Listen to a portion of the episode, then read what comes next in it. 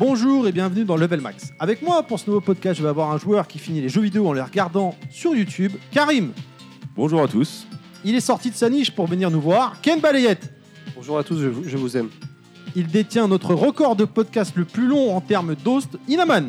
Salut tout le monde. Il nous vend du rêve avec ses actus perso sur les jeux à la sauce huit seize bits. Yoshi. Salut, salut. Il a été le V R P de Level Max au dernier Stunfest. CLAD. Salut la plèbe. Wait a second.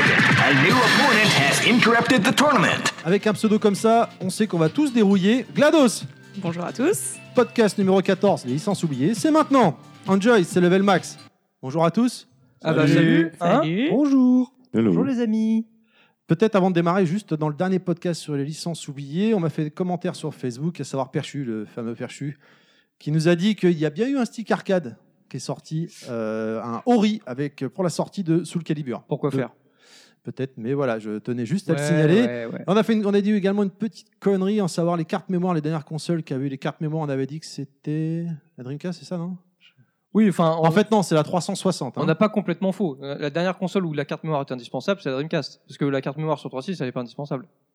Ah, en début de génération, ah. elle était là. Voilà, oui, c'était juste là, euh, pour remettre ouais, les choses non, en mais place. Bon, après, évidemment, on fait des coquilles, on n'est pas des journalistes, des spécialistes, des professionnels. D'ailleurs, en titre de coquille, tiens, je vais en rajouter une. Moi, ah. sur mon actu perso d'il y a quelques mois sur Project Crozone, Project Crozone, j'avais dit qu'il y avait Bayonetta, mais en fait, non, il n'y a pas Bayonetta. En fait, voilà. Tout auto-coquille, en fait. D'accord. Et je suis comme ça, moi. Non, Au moins, j'ai l'honnêteté, je me corrige, tu vois. Ça, pas, okay. pas comme certains. Très bien. Eh bien. Bah, change de coupe de cheveux déjà.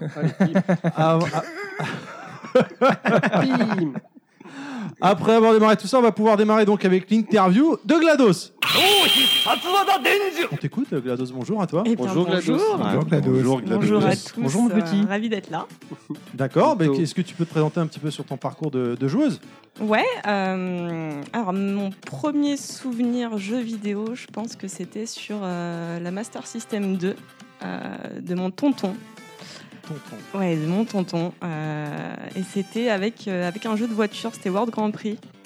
C'était, c'était vraiment le, le premier jeu dont, dont je me souviens. Je suis plus vieux qu'elle, je sais même pas de quoi elle parle. Mais... Si, bah, c'était, c'était un petit jeu de voiture euh, de, de Formule un. Euh, voilà, c'était, c'était vraiment mon premier jeu. Euh, ensuite, euh, pour mes consoles perso, euh, j'ai commencé avec la, la Game Boy de ma sœur, donc la grosse Game Boy jaune. Euh, jaune. Non, c'était, non, non. C'était non, la non. Pikachu, non ? C'était pas ça ? Non, non, c'était une, c'était une Game Boy jaune. Je me souviens c'était pas une édition jaune. Pokémon euh, qui était sortie jaune euh... Non, non c'est celle qui était grise la... et qui ouais. jaunisse avec le temps. Non, c'est trop ça, la quoi, en plus. T'avais la grise et Bordeaux et t'avais la, la jaune. La jaune et grise. Ah, enfin, euh... Alors, dans ma tête, elle était jaune. Ouais. Peut-être, peut-être. Ah. Peut-être. Mais dans ma tête, moi, moi il me semble jaune. Qu'il y en a une qui était sortie parce qu'il y a eu un Pokémon édition jaune, édition Pikachu, et il me semble qu'il y avait une collector euh, Pikachu. Mais peut-être que. Ouais, mais il y avait des oreilles et une queue dessus aussi. Non, mais non, ça, c'est les coques smartphone à deux balles, là, tu sais. Mais euh, non, peut-être. Mais c'était quelle Game Boy ? La toute première que j'ai connue ouais, en noir et blanc. La, la monochrome. La, la, la patate, là. Une, une jaune. Ouais. Okay. Okay. Bon. Pour moi, elle était jaune. Faudrait, je, je chercherai, mais pour moi, elle était jaune. Oui, oui. Euh, ensuite, ça a été la PlayStation euh, première du nom. Euh, ça a été ma première vraie console à moi. Ensuite, euh, PlayStation deux, euh, Game Boy Advance. Euh, après, je suis passée sur euh, trois six. Tu vois que t'as joué sur Microsoft. Oui, bah, c'est... j'étais très frustrée de, de, de erreurs, jouer hein. sur la trois six, euh, puisque, puisque j'ai manqué beaucoup d'exclusiv... d'exclusivité pardon, euh, à ce moment-là. Donc j'avais chopé euh, la P S trois d'un, d'un copain pour faire euh, tout ce qui me manquait. Et puis actuellement euh, sur P S quatre et euh, New trois D S X L. Voilà. D'accord. Euh... Ton jeu de cheveux, alors, c'est quoi finalement ? Mon c'est jeu de cheveux. Quoi comme type de jeu ?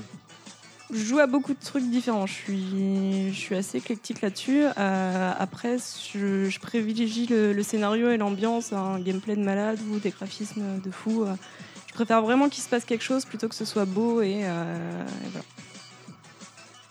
D'accord. Et pourquoi GLaDOS ?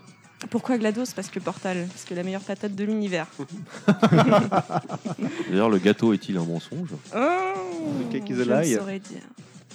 Ok, c'est tout pour toi. Tu as quelque chose à rajouter peut-être ? c'est, Non, c'est, très content de d'être là, merci à tous. Très rapide, hein, si je puis dire. Ouais, c'est la plus rapide de nous tous. Hein. C'est simple et efficace. Il faut, il, faut, il faut du temps, c'est normal. Enfin, nous aussi, c'était rapide. Hein. Non, mais je... Ouais. Non, mais avec toi, Ken, c'est toujours rapide. Je sais. C'est ce que dit ma copine. Laquelle? Bon, ok. Ouais. Bah, celle que je, que je paye, quoi. Enfin, ouais.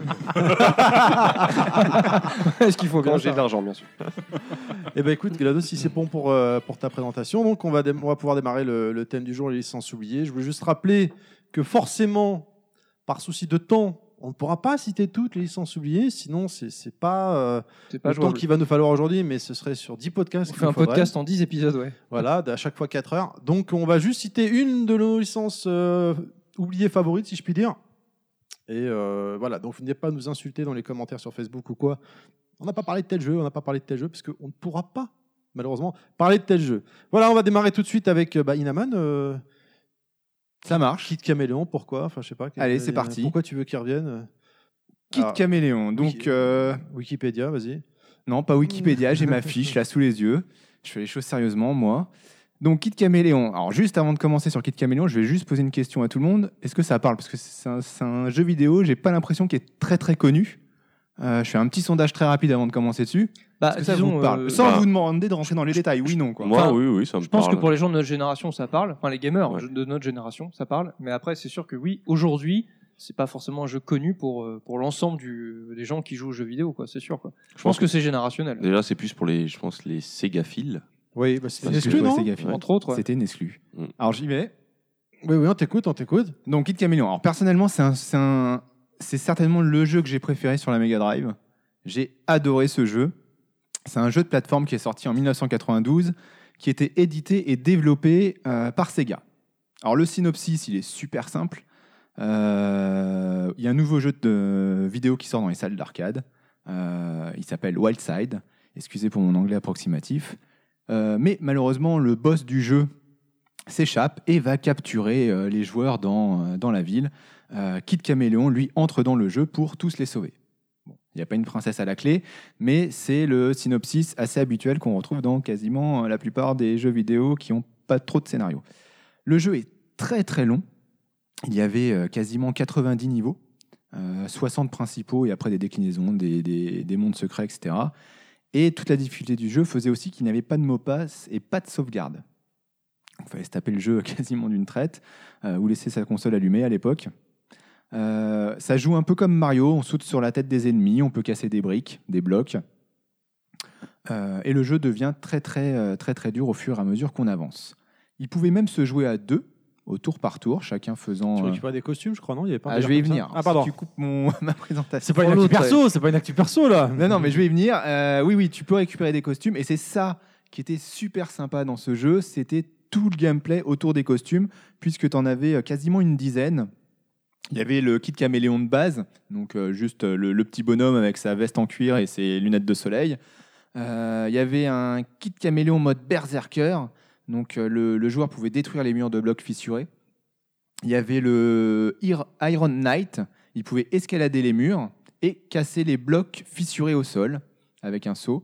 Euh, il y avait le Red Steel, c'était un samouraï avec un joli sabre Bonjour. qui pouvait sauter très haut. Euh, il y avait un, Maniax... Un Comment Un gros sabre. Un gros sabre, ouais, ouais, mmh. qui sortait de sa gaine. Il y avait Maniax qui pouvait se transformer. C'est un Kid Caméléon qui se transformait en sorte de Jason. Vous savez, le, le type de. Qui oh, avait oui, le trente-trois treize. Voilà, exactement. Il lançait des haches. Il y avait le Juggernaut qui était un soldat squelette très sympa qui pilotait un tank et qui tirait des crânes. Il y avait Micromax, une mouche qui pouvait se coller au mur et elle pouvait prendre des tout petits passages pour, aller, pour trouver des, des passages secrets, mais qui avait la particularité d'être très lente. Il y avait Cyclone qui pouvait voler, Cyclops qui était un peu le, le Cyclope de, des X-Men, il avait un, un casque qui lui permet de voir les blocs invisibles et de tirer sur ses ennemis.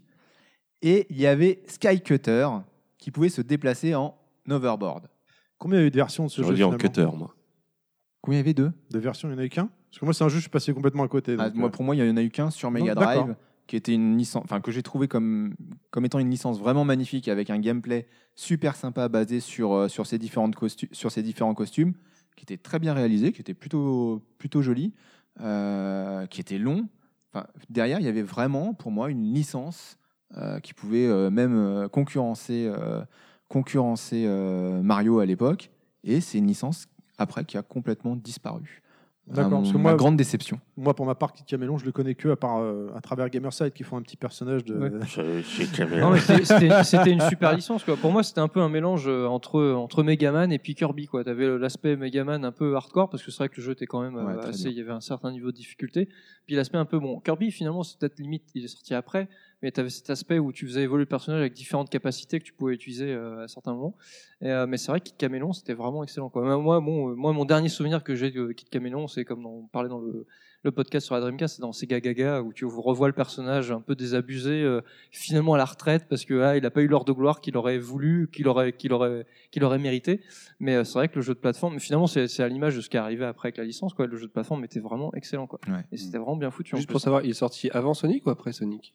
Ah, je me rappelle pas quand est-ce que Sonic est sorti. Non, non Sonic, il est sorti après. Okay, pour moi, d'accord. Il est sorti après. Hein, parce que Sonic, Sonic est sorti en quatre-vingt-douze. En fait, il aurait presque pu être la licence ah, de la console de Sega. Il avait vraiment cartonné. Il a, il a dû sortir dans le même Sonic laps de temps. Le premier euh... Sonic est sorti avant ça. Hein, sur, sur la Master System. Moi, il me semblait qu'il avait plutôt le même marché aux États-Unis, le jeu. Alors peut-être pas au Japon ou en Europe, mais juste pour corriger, le Sonic Master System est sorti après la Mega Drive. Après la version Mega Drive.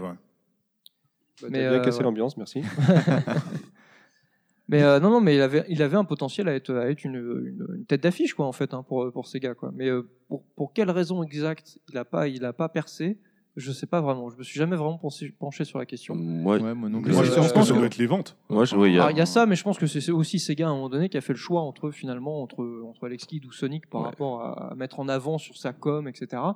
Je pense que Sonic était peut-être plus... Euh, plus bankable, peut-être qu'il passait mieux auprès des enfants, surtout au niveau de bon, toute la en thématique style, speed, hein. et cetera, enfin coloré et autres. Mm. Donc, bon, après, et je crois il, qu'il doit, il, il, il était trop ancré justement dans son époque, cette espèce d'époque années quatre-vingt-dix, cool, giga, eighties, méga ouais. tough et tout ça. Euh, ce qui fait qu'un personnage comme ça, ça a des chances de vieillir beaucoup plus vite ouais, qu'un hérisson bleu. Temporel, ouais, ouais, voilà. Après, c'est vrai que le, le personnage de Kid Camélon en lui-même, il n'est pas exceptionnel. Ce qui était exceptionnel, c'était tous les costumes qu'il y a derrière, mais le, quand, tu, quand tu te rappelles du visuel, c'était... C'était un, un, un petit gars avec une veste en cuir, une, des, des lunettes de soleil, c'est tout. Alors c'est, ouais. c'est vrai que c'est un jeu que tu retiens plus pour son gameplay, pour son, son, enfin en fait son aspect jeu vidéo que par rapport à son univers ou son personnage. Ouais, ça ouais. c'est vrai. Mine de rien, c'est important parce que même si ça paraît complètement ah oui, chelou et euh, Mario, c'est un vrai univers posé que tu retiens. Alors que Kid Camélon, ouais, tu retiens les costumes, mais euh, l'univers en soi, euh, non, j'ai pas de vrai souvenir de, de à quoi ressemblaient les levels. Euh. Mais pourquoi est-ce que ça marche ? Parce que regarde, Mario, c'est un plombier qui rentre dans des tuyaux et qui mange des champignons. Déjà, le concept à la base, pour l'écrire le jeu, faut quand même être un petit peu perché. Alors pourquoi un, un gamin qui s'habille en cuir ? Faut consommer des champignons, quoi. C'est ça. Mais c'est très travaillé, Mario, au niveau. Ah, mais je dis pas de, le contraire. De, mais, mais même, même l'univers, au-delà du, du, du, du game design, je pense qu'il y a un univers qui que tu retiens avec ses champignons, avec ses. Euh... Voilà. Non, non, vas-y, vas-y, je fais ouais. signe à Ken, le micro, tu te le mets dans le nez. Non, je vais me faire chier mon oh, ouais, ouais, ouais, ouais. Bref, fais l'amour au micro, Ken, vas-y. GLaDOS n'hésite pas à parler, je sens qu'elle est tétanisée. Alors là. Moi, je sais absolument pas de quoi on parle. Je... Bah, ouais, c'est bonjour, c'est Level Max, c'est pas, ah, c'est, c'est pas de sa génération. Non, on rappelle aux auditeurs qu'elle est née il y a deux contre, ans. Et par contre, euh, sur la question de pourquoi Sonic a marché et pourquoi ça, ça, ça aurait pas marché... Euh... Kid Camélon. Voilà. Exactement. Euh, je, je pense qu'on a tendance à s'attacher beaucoup plus euh, aux animaux. Aux animaux. Ah, animaux ouais. Ouais. Et c'est pour ça aussi. Mario est plombier, ok, mais t'as, euh, t'as Yoshi. On s'attache en plombier. Euh... Un plombier, c'est attachant. Hein, dans Kid Camélon, il y avait une mouche hein, quand même. Bon. Ouais, mais alors la ah, mouche. Ah, il y a une mouche. Il euh... y avait Jeff Goldblum. Il y, y a plus attachant qu'une mouche quand même. Oui, je, je, je, je, je suis persuadé. Ouais. Il y a plus propre aussi. C'est oui, vrai. Non, c'est très propre une mouche. Justement. Voilà. Donc moi c'est vraiment le jeu qui m'a marqué sur que la Mega Drive, que j'aimerais bien revoir. Euh, voilà, c'était un jeu que j'ai vraiment apprécié. Est-ce qu'il est sorti sur euh, sur console virtuelle des fois non, sur la, l'époque de la Wii. Et... Ah je ne sais pas, je ne sais pas. D'accord, c'est un, un jeu que tu suis que tu non, mais après vraiment... je suis pas non plus, euh, je vais pas oui, coucher avec le jeu. Hein. Mais bon après euh... arrête, mytho. Je suis sûr que c'est... tu vois, il est pas on n'a jamais retrouvé la cartouche. Je disais tout à l'heure. Souffler délicatement dans la fente. Très bien. Est-ce que quelque chose à rajouter? Ça commence, ça commence. Merci Karim. Quelque chose à rajouter non, non. C'est, c'est quelque chose qu'on faisait tous à l'époque. Hein. Euh, c'est oui, vrai. C'était très cool. Il y en a qu'on fait que ça d'ailleurs. Mais euh, sinon, euh, non, effectivement, je pense que ce serait bien de revoir ce genre de licence revenir, mais peut-être pas euh, non plus dans un trip trois D. Euh... qui, qui, qui serait casse-gueule, quoi, tu vois. Voilà, revenir, mais avec une, en deux D, mais en rétro, je suis d'accord. Au, un peu comme du vieux Tifujo, tu vois. J'aurais bien voulu le voir évoluer dans cel... en cel shading, ça aurait pu, mais, ça aurait pu euh, rendre ce jeu-là, peut-être. Ce serait sympa. Bon, après, je pense qu'il faut pas se voiler la face, ça n'arrivera pas, mais effectivement, mm. ça, ça, aurait, ça, aurait été, ça aurait un mérite d'être vraiment intéressant, de donner, euh, de donner quelque chose en plus à la, à la scène, euh, peut-être, bon, pas un D, mais parce que c'est pas vraiment un D, mais à la scène deux D, et cetera, qu'on peut avoir sur P S N. Et ah, mais ça pourrait être une inspiration, comme là, à l'heure actuelle, il y a The Curse Kingdom, qui est une inspiration à Wonder Boy trois, en fait. Ouais, non, mais clairement. Euh, voilà, non, mais... Qui, qui va sortir dans de toute façon, moi, je pense qu'Alex... Alors, ce qu'on, ce qu'on dit pas, c'est qu'Alex Kidd, il a quand même marqué son temps, il a marqué, marqué une génération. Euh, preuve en est, tu vois, Inaman en parle, et cetera. Puis nous, on a tous connu, quoi. Et je pense que dans les créateurs de jeux vidéo, il y a des gens qui ont été marqués par Alex Kidd. Hein. On l'a vu, on le voit sans doute sur tout un tas de jeux qui ont une production qui sont sortis après. Hein. Donc, effectivement, je pense que c'est un jeu qui, qui est loin d'être anodin. Maintenant, de là, ce qui ressort de lui-même, ça m'étonnerait, mais bon. C'est sûr. Sauf que ce n'est pas Alex Kidd, mais Kid Caméléon. Euh, pardon, oui, Kid Caméléon. Je, je, j'étais, j'étais, ouais sur, j'étais parti sur autre chose, là. Cassé. Très bien. Mais en même temps, c'est un peu le même délire. Ça, oui, ça s'applique, en tout cas, pour Alex Kidd. Oui, c'est la même chose. Euh, ben, on va pouvoir donc euh, continuer, si c'est bon pour vous tous, avec une première actu perso. Pas des moindres, il est sorti de sa niche pour venir vers nous. À savoir l'actu perso de Ken Balayette. Oh, he's on fire! Oui, bonjour à tous, c'est Ken. Je rappelle que c'est pas mon vrai prénom. Ils oui, font quoi euh, tes parents? euh, Qu'est-ce que tu vas nous chanter aujourd'hui? Ils sont, ils sont morts dans un accident d'avion. Démerde-toi avec ça. Euh, alors moi, l'actu perso, alors je joue pas grand-chose en ce moment, mais je me suis fait un petit plaisir. Je me suis rejoué à un jeu que j'ai kiffé quand il est sorti sur PlayStation trois et j'ai joué à God of War trois Remaster. Je sais pas, je pense qu'on l'a tous fait, enfin en tout cas la plupart. Non, non, non. Non, non vous n'avez pas fait God of War? Qu'est-ce que je fous ici, putain. Euh, je rappelle vite fait... Alors, vite fait sur ma fiche Wikipédia que j'ai été chargé. Alors, de, de quoi War, ça parle? Jeu d'action sorti en deux mille dix sur PlayStation trois par Santa Monica Studios, donc c'est une exclue forcément euh, PlayStation, donc euh, Microsoft, euh, pas de chance pour eux. Alors c'est vraiment purement euh, un beat'em all pur et dur qui a la particularité de surfer sur tout ce qui est mythologie grecque. Euh, donc déjà le scénario, enfin je trouve qu'il y a plutôt une base plutôt intéressante. Il y a quand même pas mal de choses à dire. Et en fait ce qui, fait, ce qui, ce qui, ce qui marche plutôt pas mal, c'est qu'en fait ils ont un peu adapté, ils ont repris la mythologie grecque, ils l'ont adapté un peu euh, comme ils voulaient à, à leur sauce et ça marche plutôt pas mal. Parce que bon moi j'ai rejoué au trois, j'avais fait le un et le deux. Euh, ce, qui, ce qui m'a marqué à l'époque, outre le gameplay que j'ai trouvé ahurissant, c'est le scénar qui est vraiment génial. Alors je vais pas, enfin si techniquement je peux spoiler un petit peu, mais en gros on dirige un joueur qui s'appelle euh, un, un, un personnage qui s'appelle Kratos, et au fur et à mesure de l'aventure on s'aperçoit qu'en fait il a des, du sang divin en lui, que c'est un demi-dieu, mmh. et que c'est, ça on apprendra à la fin du deux, que c'est le fils de Zeus. Et en fait, comment tu spoil? Mais j'en ai rien à foutre. D'ailleurs, au passage, si quelqu'un l'a sur P S trois, euh, je prends. Ah, pas... hey, tu l'as déjà fait? Ah non, tu l'as vu sur YouTube? Non, moi, j'ai même pas vu sur YouTube, à part, à part l'intro que, qu'on a tous vu, mais euh, le combat contre euh, Poséidon, si je me trompe pas. J'ai envie de me le, de me le faire justement. Donc, si quelqu'un l'a sur P S trois. Tu veux souffler dans ouais, le fond ouais, du jeu ouais, ouais, de Kratos? Alors t'écoutes Ken et euh, pas trop de spoil parce qu'il sera sorti après. Non, il est sorti en deux mille dix, alors, faut pas déconner. Euh, non, il y a parce que Jack Bauer il meurt à la fin de vingt-quatre heures.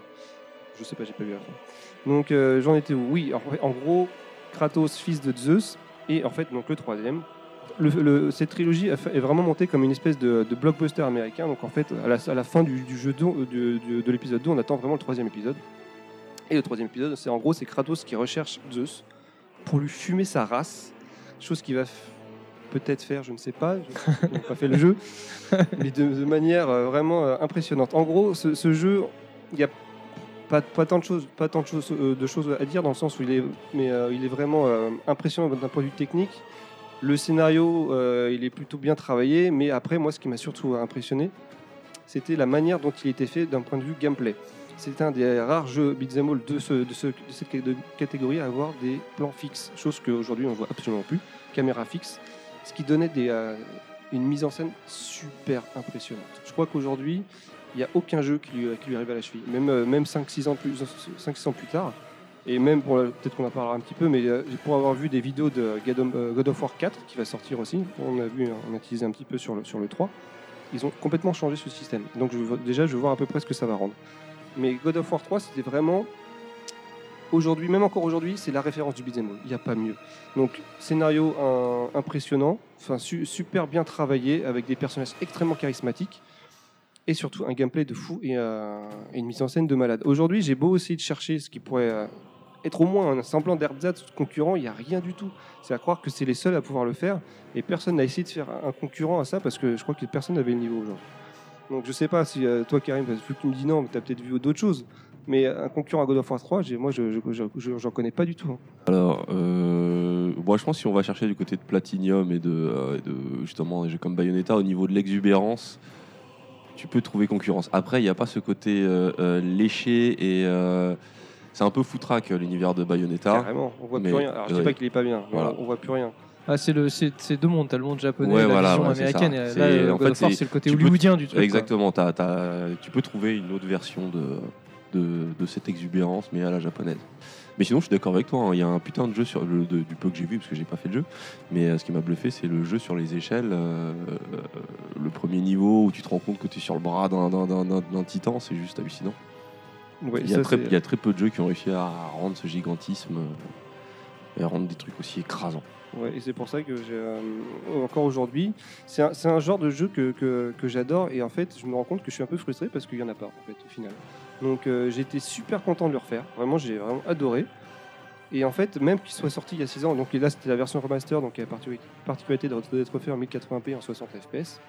Sauf les cinématiques n'ont pas été retouchées, mais le jeu il est vraiment sublime, et même encore aujourd'hui, c'est vraiment le premium de la PlayStation. Honnêtement, il n'y a, a, a pas mieux. Shakalaka. You win.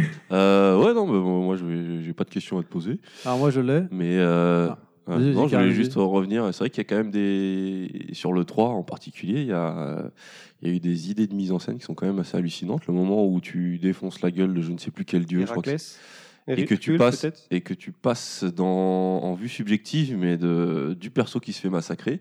Et que tu continues d'appuyer et que tu te fais marave la gueule, mais c'est, c'est assez ça. hallucinant. Ça, ouais. c'est quand tu, euh, quand tu éclates de Zeus, il me semble. C'est, euh, je sais que c'est au début, en tout cas. Ah non, mais alors c'est, c'est à la fin. Mais c'est pas ah, celui c'est qui se fait arracher la tête, là ? Non, non c'est pas, euh, si, c'est possible. Non. Euh...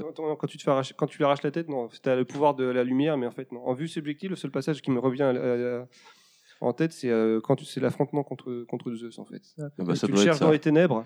Après, tu le retrouves et tu le défonces et à coups de poing, et ça, oui, le sang euh, je... ouais. éjacule sur l'écran. Mais euh, du point de vue de Zeus, c'est ça qui était assez original. C'est-à-dire que euh, t'étais pas dans la vue subjective de Kratos, mais de, de, du personnage qui mais se faisait massacrer. Il y avait énormément de très très bonnes idées. Justement, le, le, je pense que c'était vraiment ça le, le point de vue du cinéma américain sur, euh, sur ce type ah de jeu. Euh, clairement, je veux dire, surtout avec la PlayStation trois, t'as eu un avant-après euh, mise en scène en jeu vidéo avec deux sagas, hein, God of War et Uncharted, Graf. qui ont, été, qui ont vraiment incorporé... On, on, on va dire, ils ont pris euh, tous les codes euh, phares de, du cinéma hollywoodien, ils les ont incorporés au gameplay, c'est ça qui est bien, c'est, ils ont, c'est, ils ont pas que incorporé dans les cinématiques, comme ça a été le cas de beaucoup de jeux après, ils ont mis aussi dans le gameplay, c'est-à-dire mm-hmm. que t'as des phases où quand tu joues dans God of War, par moment, la, la caméra s'éloigne, et là, tu, tu, tu ouais, incorpores le gigantisme de là où est ton personnage, et cetera. Puis un coup, ça se rapproche, ou alors dans les phases de combat, comme tu dis, où tu te retrouves en subjectif du, du mec qui se fait tabasser et autres, enfin, il y a vraiment, c'est vrai qu'effectivement, God of War, pour toi, ça a été un, un super laboratoire de, d'expérience euh, on va dire, de, de vécu en termes de spectateurs et le mélange entre le, le gameplay euh, vraiment euh, bourrin, vraiment efficace du beat'em all et le, le, le côté bourrin efficace de Hollywood, quoi. Et ils ont fait euh, ce super mariage. C'est là que tu, te vois, que, que tu vois que les, vraiment les jeux qui ont travaillé, entre autres, ce point, les, euh, tout ce qui est mise en scène, c'est, bah, ça reste les premiums, ça reste Uncharted, mise en scène de Alors, fou, il y a Metal Gear aussi. C'est, c'est, c'est excellent, mais euh, c'est vrai que d'un autre côté, ça peut, si, si le, le travaille trop, ça, on peut tomber trop dans le euh, jeu spectateur. C'est-à-dire que par moment, tu es peut-être plus spectateur que acteur. Et le, le, la difficulté, c'est peut-être de trouver l'équilibre entre le, le bon gameplay et euh, la phase où, tu, tu, tu, où c'est qu'un film interactif. Il faut, faut, faut qu'ils arrivent à juguler. Mais c'est vrai que God of War, c'est une des rares sagas, contrairement peut-être à Uncharted, parce que dans le quatre, on en reparlera, ça, des fois, ça, ça vire peut-être trop au, au, à l'aspect euh, spectacle. Mais dans God of War, ils ont toujours bien euh, trouvé cette, cette limite entre le, voilà, le, le, le spectateur, le, donc, le enjoy, tu regardes, t'en prends plein les yeux, et euh, en même temps, euh, tu, agis, tu participes quoi. à ça. Et tu quoi. participes, enfin, tu... ouais, voilà. C'est vraiment ouais. ça pour ça. God of War, c'est génial. Bon, après, euh, tu disais, tu parlais du quatre, bon, c'est pas vraiment le quatre, parce que le quatre, c'est Ascension, entre guillemets, quoi. Mais le oui, prochain qui était présenté à l'E trois, ouais, il... pratiquement, il s'appelle pas God of War quatre. Ouais, c'est Ascension, pas ouais. God of War euh, tout court, quoi. Ascension, je vais niquer l'ambiance, mais moi, j'ai pas aimé le trois du tout, quoi. Et je l'ai, et en collector, j'ai la Pandora Box en bas, là. Euh, j'ai... Bah alors oui, par exemple ton point de vue pour... alors, pourquoi t'as... t'as aimé le L deux ou pas? Bah je l'ai pas fini non plus. Non, donc en fait t'as pas le God of War. Donc bah, je les ai fait après. Tranquille. Non non, je les ai fait après.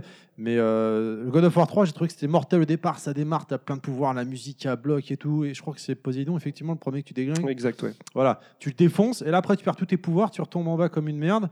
et tu repars avec ta bite et ton couteau. Ouais, et... mais là, t'as vu la bite de Kratos ? Défonce tout, la bite de Kratos. Certes, certes, et c'est couteau même. Non, mais je sais pas, ça m'a. Et après, en fait, j'ai trouvé que c'était plat, quoi. Je me faisais chier. Au fur et à mesure, tu récupères ses pouvoirs, ses attaques spéciales, machin. C'est un concept, hein. c'est, c'est, c'est moulé dans le gameplay du, du jeu, quoi. Ouais, non, mais et je... puis c'est moulé aussi dans le dans le dans le l'antiquité, les histoires de l'antiquité grecque, tu vois, où le, le héros, c'est pas, c'est, c'est ça s'était vu déjà dans la mythologie. Le héros, il tombe, enfin, il est déchu, et donc il perd tout ses pouvoirs, et il doit, il reconquiert jusque pour atterrir et revenir au niveau des dieux, quoi. Donc bon, il y a un double sens, et fait, ils l'ont bien fait, quoi. Et après, ne serait-ce que pour l'intrigue qui est déjà l'intrigue qui est déjà installée sur le premier et le deux, là, bon, c'est vrai que là, bon, ça fait limite redondant, le personnage qui repart, comme tu dis, avec sa bite et son couteau, mais, mais moi, c'est quelque part, justement, en termes, de, voilà, en termes de qualité de jeu, en termes de gameplay, ça donne quand même envie de pousser et de voir, mais justement, comment ça va se finir, quoi. Parce que moi, quand tu arrives à la fin du jeu, bah, tu redeviens surpuissant. T'as qu'une seule vie, c'est niquer dessus, c'est... mais t'as envie de niquer voilà, sa race, niquer tout le monde, quoi, surtout. Ouais. Et non, et voilà, t'as envie de niquer tout le monde, et même pour, là, pour le, la petite intrigue qu'il y a dans le jeu, moi, je trouve quand même qu'il reste quand même très, très, très, très intéressant. GLaDOS, un mot à dire ? Bah, j'étais sur A trois six, donc... Euh... Ah, ça c'est à côté, d'accord. Moi, j'ai... Drame de ma vie. J'ai une petite théorie, moi, sur les futures suites de God of War. Je me dis, là, il a l'air de, de ce qu'on a vu dans le prochain, donc le quatre ou le cinq, je sais pas, le God of War euh, zéro. Le God of War P S quatre. Ouais, P S quatre. God of War Cross... Le... Il a l'air de s'attaquer à la, à la mythologie euh, viking et nordique. Ouais, c'est définitivement ça. C'est ça. Et euh, je me dis, s'ils nous préparent un petit épisode, je sais qu'ils avaient hésité entre les pharaons.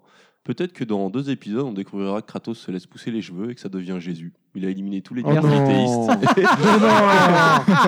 Alors, ah, les alors belles, on est d'accord celle-là. Que ça, c'est ta théorie. Ça reste encore travaillé parce que Kratos ouais. il dit ça, c'est mon sang. C'est tiens, la... dans ta gueule. Ouais, c'est la version des inconnus, quoi. Tiens, il multiplie les pains. Ouais. Tiens, elle va voir là-haut si j'y suis. Mais s'ils si sont partis sur la mythologie nordique, il n'y a pas de limite après. C'est ça qui est bien. Très bien. Et bien après cette magnifique euh, actu perso. Euh... Ironique. J'allais dire Inaman. T'as dit quoi ? De Ken Balayette, pardon. Beau compliment. On va enchaîner tout de suite avec une nouvelle actu perso, cette fois de Karim, le youtubeur.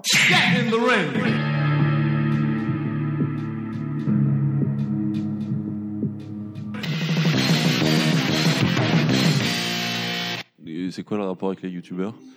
Parce que tu regardes tes vidéos. Bah, ah, jeux, tu les fais okay, sur YouTube. Putain, euh, tu, tu, tu, tu peux se réveiller, Karim. Ouais, en fait, Karim, il se lance donc le là, jeu c'est... sur YouTube, il se met une manette dans les mains, tu sais. Là, c'est, c'est, c'est donc mon actu perso. Alors, euh, mon, actu... mon actu perso, j'ai décidé de la faire sur deux jeux.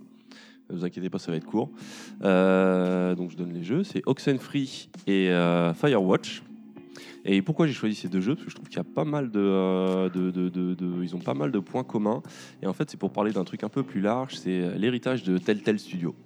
Donc, euh, pour resituer, Telltale, euh, qui s'est euh, illustré, euh, qui a été célébré à l'époque de euh, surtout The Walking Dead, même si ça faisait longtemps qu'ils étaient là, euh, et qui a lancé un peu cette formule du, sur renouveau du jeu d'aventure euh, complètement narratif. Et euh, si maintenant on peut les accuser de, de, de, de, de s'être un peu reposés sur leur laurier, euh, ils ont fait des petits enfants parce qu'il euh, y a pas mal d'anciens qui ont fondé euh, d'autres studios. Donc euh, on a le studio Night School Studio qui, a, euh, qui est composé d'anciens de Telltale et de Disney, qui a donc euh, créé Oxenfree, qui est sorti le quinze janvier. Donc je vais commencer par ce jeu, Oxenfree, où on joue le rôle de la petite Alex, euh, décidément après Max, les petites adolescentes. Euh, c'est un peu bizarre d'aimer autant les jeux où je joue une petite adolescente, mais bon... Donc on joue la petite Alexandra qui part, euh, dans, euh, qui part avec son meilleur ami Ren et son demi-frère qu'elle vient de, de, de, de découvrir, Jonas, sur une île célébrée. Enfin, c'est, ça a l'air d'être quelque chose qu'ils font tous les ans. C'est une île où ils se rendent et ils vont boire des bières sur la plage. Enfin, le truc classique des petits jeunes qui ont accès à une île.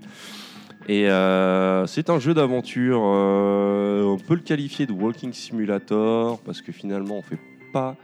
grand chose au niveau interaction, il n'y a pas d'énigmes, il n'y a pas de, de vraie phase d'action. Euh, c'est, c'est une vue en deux D avec euh, une caméra très éloignée, enfin c'est pas vraiment une caméra parce que c'est, euh, les décors sont en deux D et les personnages sont en trois D, euh, avec un style euh, graphique pastel euh, très travaillé.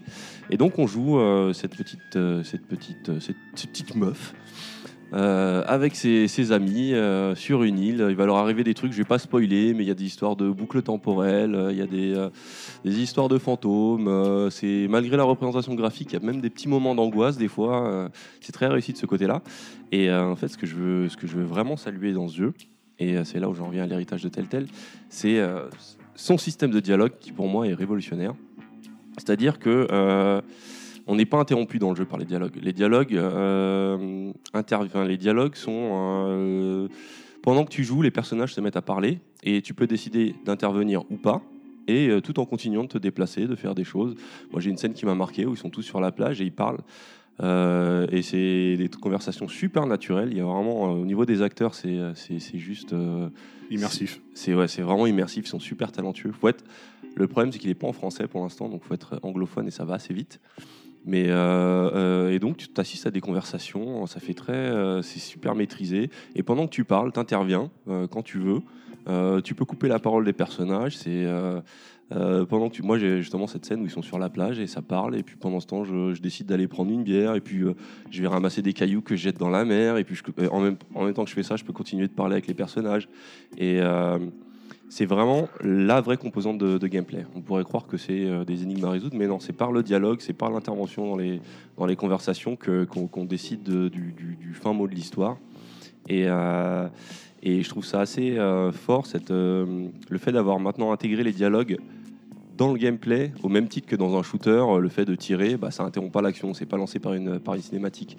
Et donc, ça me fait venir à Firewatch, qui est aussi composé par des anciens de Telltale et aussi de C L A D Entertainment et euh, Double Fine Studio.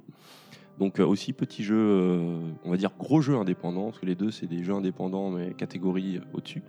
Euh, donc Campo Studio qui était sorti lui le neuf février. Et donc qui partage pas mal de choses avec Oxenfree. Déjà le fait que le, l'action se situe dans les années quatre-vingts.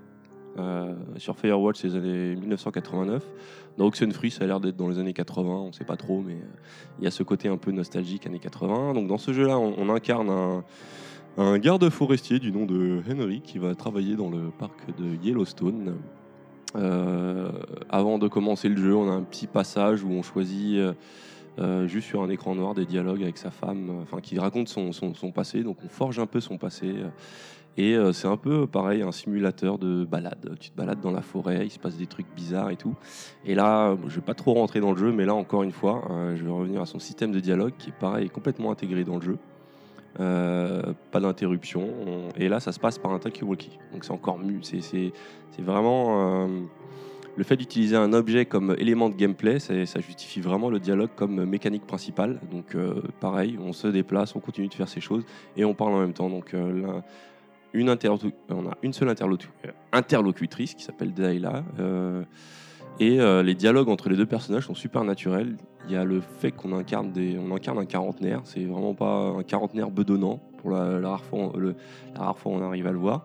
Et, euh, et pareil, ça parle de... ce que j'aime bien avec ces deux jeux, c'est que ça parle de beaucoup de choses du quotidien. On n'est pas dans l'invasion extraterrestre, on n'est pas, même s'il y a des fantômes dans Oxenfree. Euh, je parle beaucoup là. Mais euh, donc voilà, il y a cette espèce de, de, de gestion du quotidien, de faire de simples dialogues, quelque chose de palpitant. Et, euh, et voilà. Et pour moi, c'est ça le vrai héritage de Telltale, parce que finalement, c'est ce qu'ils avaient fait avec The Walking Dead. Quand on se rappelle du premier épisode, il y avait encore des mécaniques euh, de gameplay à l'ancienne, avec des énigmes à résoudre. Et au fur et à mesure des épisodes, c'était plus que de la décision et du dialogue. Et là, c'est l'étape supérieure. Et euh, moi, ça me ferait, ça me fait. Je pense que c'est deux jeux qui vont marquer le futur et que ça va être pris. À mon avis, des gens comme Naughty Dog, ils doivent regarder ça de loin, parce que quand on voit euh, le naturel des dialogues dans Uncharted. Euh, pendant les phases de gameplay, il suffit juste de rajouter euh, quelques interactions et, euh, et je pense que ça peut donner de très belles choses. Donc voilà, je vais m'arrêter là. C'était un peu foutraque, c'était pas préparé. You win. Donc voilà, si vous avez des questions, c'est parti. Donc des questions, messieurs. Euh, ouais, donc F- F- c'est des jeux qu'on trouve sur Steam. Euh, qu'on les, les trouve, on les trouve en fait. Sur Steam. Et ils ont été on les trouve récemment sur P S quatre et euh, ils sont, ils sont ouais. sur P S quatre. Ouais, ouais, ouais. Mais tout, tout en, donc en anglais, hein, comme tu dis. Euh, ouais, alors, Watch a été ouais. traduit. Oui. Il y a eu une mise à jour. Okay. Euh, il a été traduit. Ah bah, ouais. C'est bien. Par des fans, si je ne me trompe pas d'ailleurs. Non, euh, la version non, non. Steam était, euh, était traduite par, euh, par la communauté Steam. Okay. Et par contre, euh, alors je ne sais pas, mais il me semble que la version P S quatre, parce qu'elle a mis beaucoup plus de temps à arriver. Euh... C'est la version officielle de l'auteur. Mais effectivement, il y a une émergence des jeux narratifs, comme tu dis là, depuis. Telltale, et il euh, y en a, il y a, bon, bah, y a les deux exemples donc, que tu cites, et puis euh, Her Story, dont tu parlais euh, exact, l'autre fois aussi. Ouais. Vraiment, c'est, c'est, oui. c'est vrai qu'il y a une émergence ces jeux-là, et c'est bien parce que finalement, ça, il y a une autre approche de l'interactivité. Je, j'allais dire gameplay, mais c'est pas tant le gameplay, c'est euh, vraiment quelque chose d'interactif en, au sens humain du terme, limite, on pourrait dire, par rapport aux personnages, et cetera. Et c'est vraiment intéressant parce qu'après, comme tu dis, je pense que c'est ces petits trucs-là qui se passent un par, tu vois, sur la scène indé, qui vont influencer bah oui, les plus euh, grands. Je pense que ça va vraiment tu vois, comme arriver. Comme Naughty Dog, et cetera. Ouais. Et euh, qui s'ils si arrivent à trouver un mix int- intelligent entre du gameplay pur, comme du God of War, du Uncharted, et cetera, et puis quelque part euh, l'interaction euh, plus personnelle que tu as avec les personnages, ouais, ça peut donner quelque chose de vraiment intéressant. C'est vrai que c'est super, ça. Ben, après, ouais, c'est vrai que c'est... en plus, sur la narration, alors, sur un jeu, sur God of War, je suis pas sûr que ça puisse apporter grand-chose. Oui.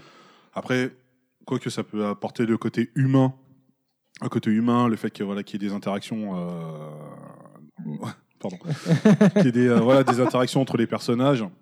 Ça rajoute, on va dire, de la consistance. Ça peut rajouter de la consistance au personnage. Ça, bah ça rajoute important. Une infinité, hein, tout simplement. Bah, hein. Tu te rapproches des personnages que, euh, auxquels tu vois sur l'écran. C'est, c'est, c'est vachement important, quoi. Mmh. Clairement. Alors, qu'est-ce qui fait qu'on est, qu'on est touché dans un film ? C'est pas que l'action, c'est aussi euh, les interactions dialoguées entre les personnages. Enfin, ça passe pas que non, par. La question, qu'est-ce qui fait qu'on se touche dans un film ? Non, qu'on est touché dans ah, un d'accord. film. Parce que bah, je connais des films où on se touche aussi. Ouais, non, et, c'est, et là, non, c'est et pas et les dialogues. Là. Et puis clairement, dans les deux jeux euh, que t'as cités, il y, y a vraiment une ambiance. Et, et pour Oxenfree, je voulais vraiment parler de la musique qui est juste géniale. Ah, c'est vrai. Ouais. C'est euh, moi quand, enfin, bah, du coup, c'est Karim euh, qui, qui me l'avait conseillé Oxenfree, et je l'avais pris sur Steam avec avec l'O S T, donc il y avait un petit bundle machin.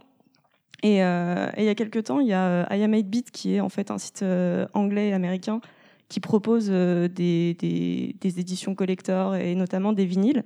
Ils ont sorti euh, le, le double vinyle de, de Oxenfree, donc que j'ai précommandé aussi, et qui est absolument sublime. Euh, t'as un vinyle euh, couleur, euh, couleur pastel, euh, violet et un vert, avec euh, un artwork sur la pochette qui est sublime aussi, et, euh, et vraiment ça joue beaucoup sur l'ambiance. Ça donne envie, de... moi j'ai pas de platine vinyle, mais ça donne envie, c'est beau. T'as pas, ouais, t'as pas de P S quatre, je sais, je moi j'ai une platine vinyle, le vinyle ça déchire. Voilà, c'est tout. D'ailleurs, c'est vrai que ça se, ça se multiplie, je rebondis sur ce que dit euh, GLaDOS, mais effectivement, ça se multiplie. Notamment, là, il euh, bah, y a eu Last of Us où ils ont sorti je une édition vinyle euh, collector.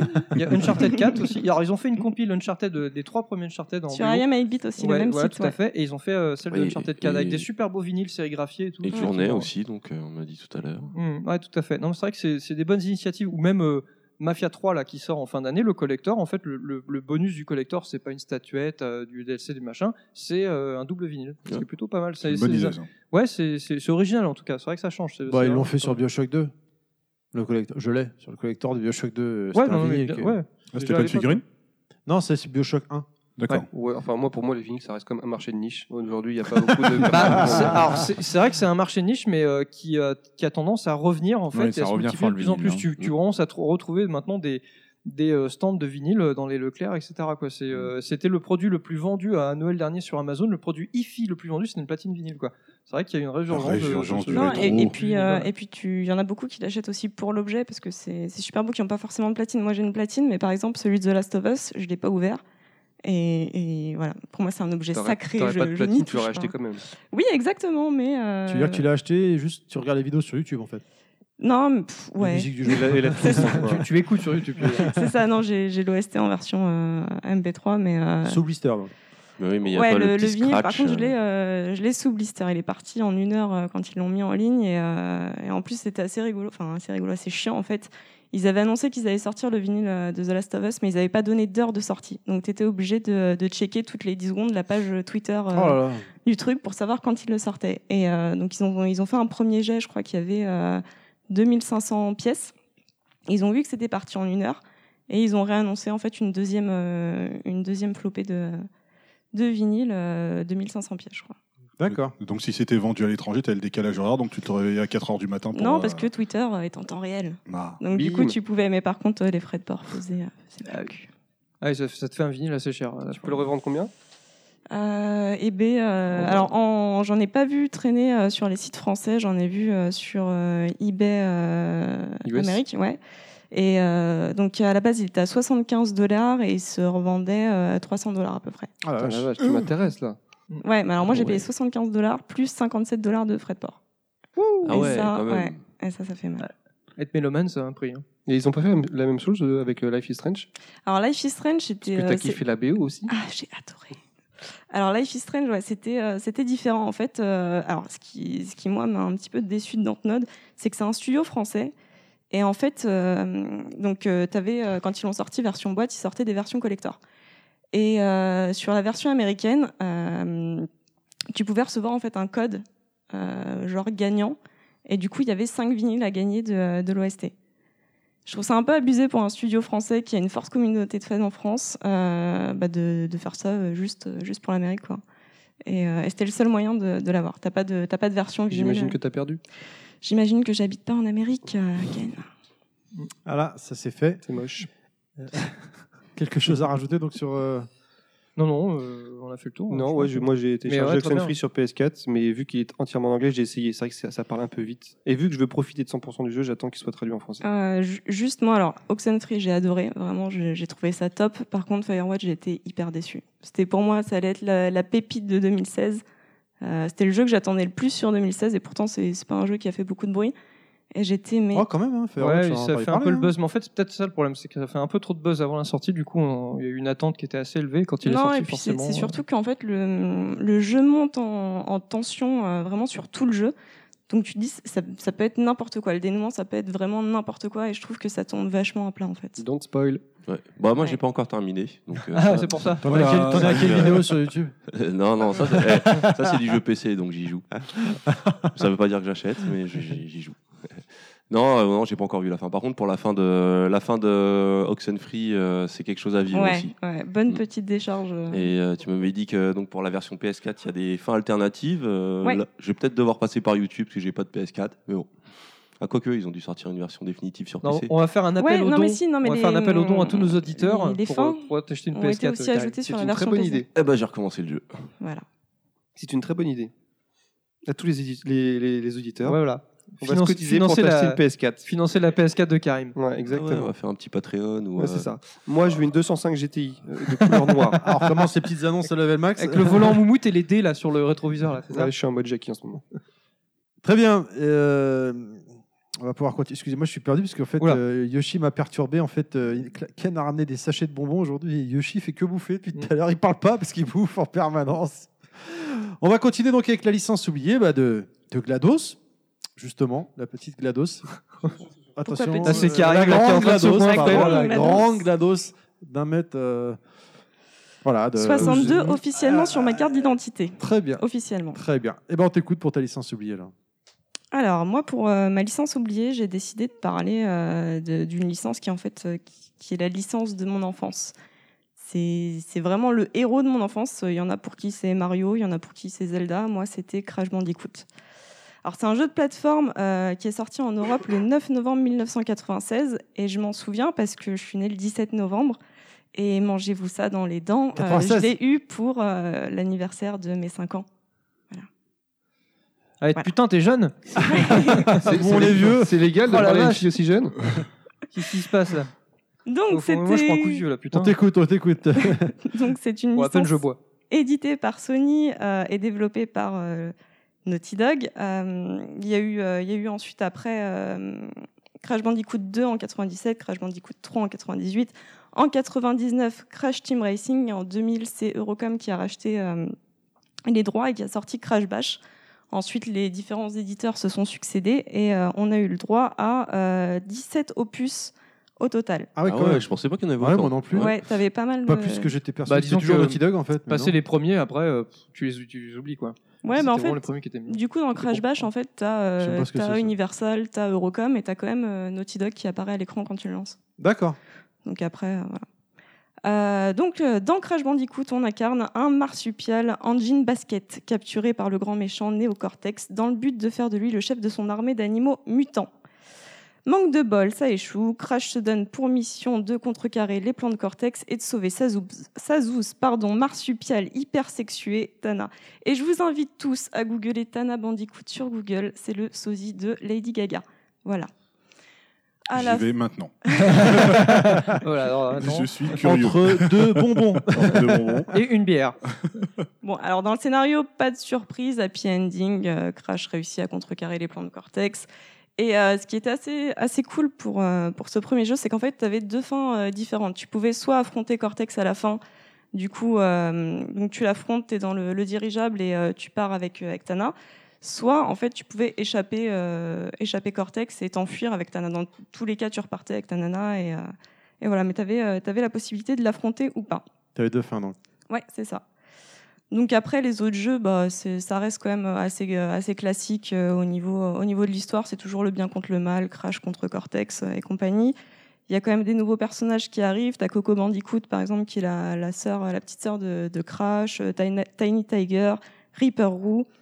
Euh, sur le deux, tu, tu peux euh, te déplacer avec certains véhicules. Donc, tu as un jetpack pour aller dans, dans mmh. l'espace, un jetboard pour les marécages. Euh, tu peux te balader sur le dos d'un, d'un ours polaire.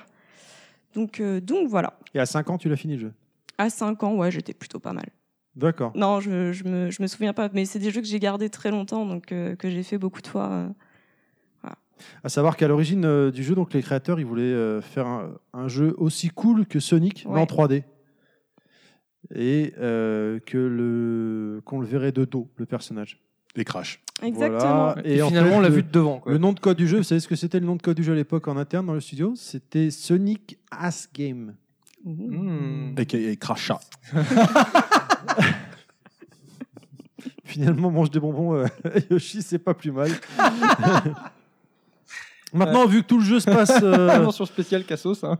Vu que tout le jeu se passe, euh... comment dire, on voit le personnage de dos. Les développeurs ont volontairement mis le personnage au début de l'aventure de face, de oui, façon à ce qu'on alors, le voit au moins exemple, une fois. Dans l'Easter egg de Uncharted quatre, tu joues euh, Crash oh, de face. Ah, nique tous les mecs qui n'ont pas encore fait le jeu. Ah, mais non, non, non, mais non, c'est, raison, c'est, c'est, c'est, mais c'est pas vraiment Easter egg parce qu'on y joue forcément. Oui, oui non, ouais. On peut pas y échapper. C'est un gros clin d'œil, quoi. C'est un clin d'œil hommage. Et c'est dès le début, donc quasiment. Ouais. Et du coup, bah, tu le vois de face. Par contre, que Nathan Drake meurt à la fin, ça personne. Ouais, voilà, ouais. Entendu. Euh, en plus, pas encore fini, je suis au niveau dix-huit, merci. Euh... Ouais, non, mais le pire, c'est empalé comme ça par le cul, c'est dégueulasse. Ah, ah mais il a souffert, et sa ah femme ouais, aussi, il s'est violée par des zombies. Ah non, ouais, franchement, ils ont été loin, franchement.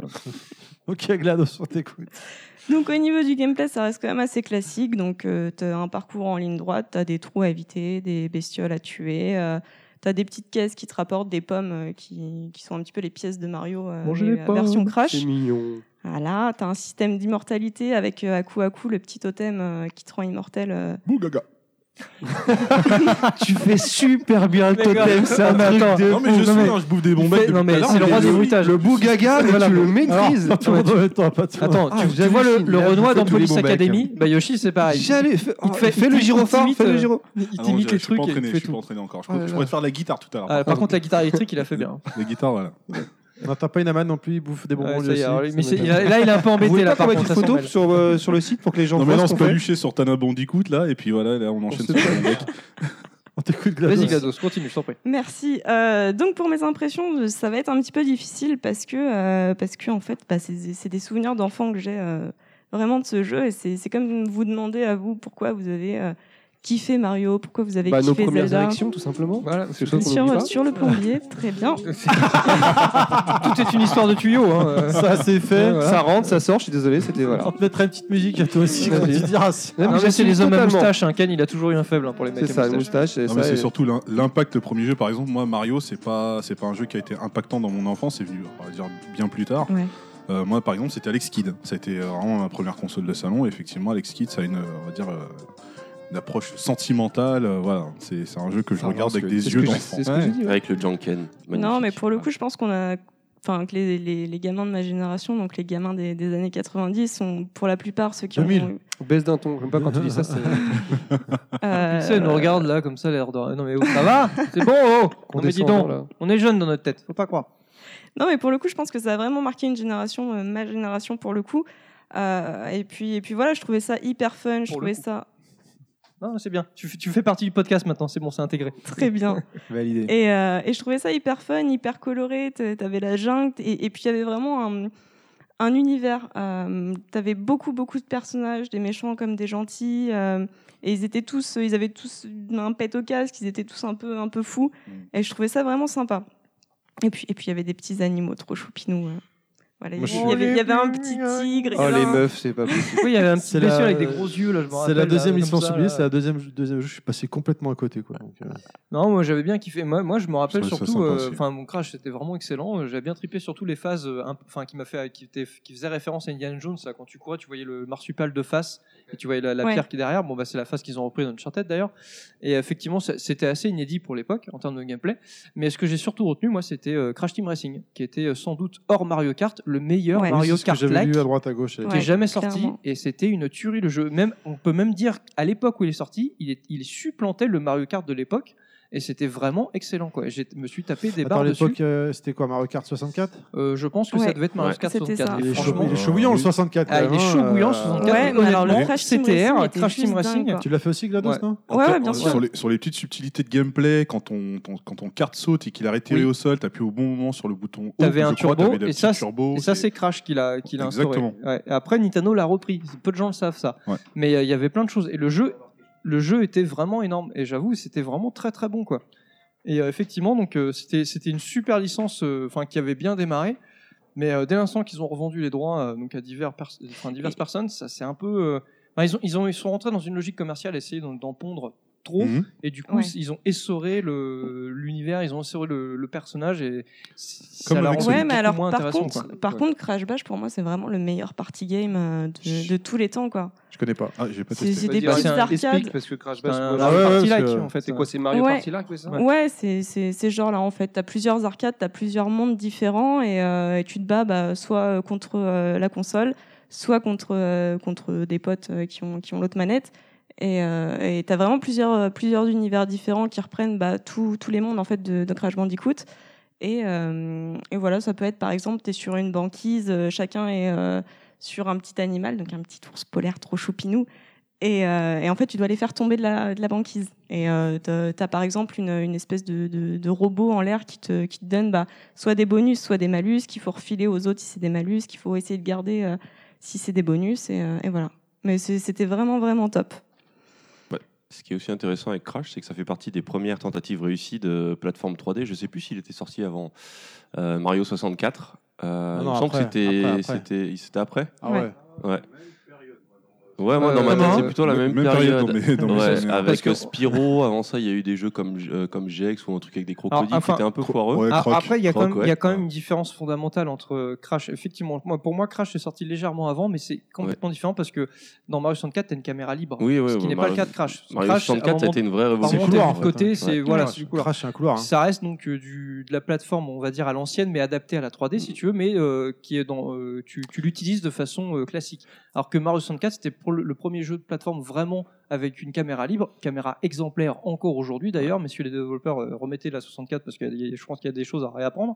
Et euh, effectivement, c'était vraiment le, enfin c'est ouais, une des pierres angulaires coup, du oui, jeu ouais, vidéo d'ailleurs. Ouais, voilà. Le soixante-quatre, c'est, même c'est, de la trois D. Vraiment, après, ouais. il était plus beau que sur parce que la Mario soixante-quatre du fait que c'était finalement un couloir. Euh, c'était ça, assez ça, ça, ça se discute. Ça. Ça dis- ouais, clairement, ça se discute. Ouais.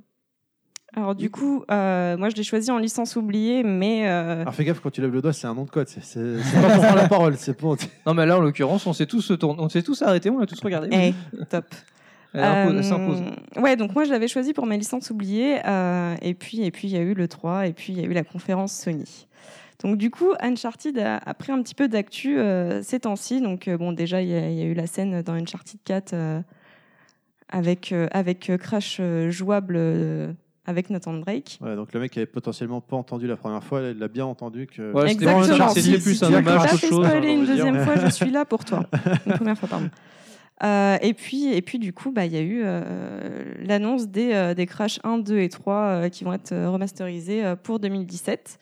Et puis, euh, et puis, euh, alors du coup, ça va être remasterisé, mais il faut savoir que c'est euh, Activision qui va euh, s'occuper du portage.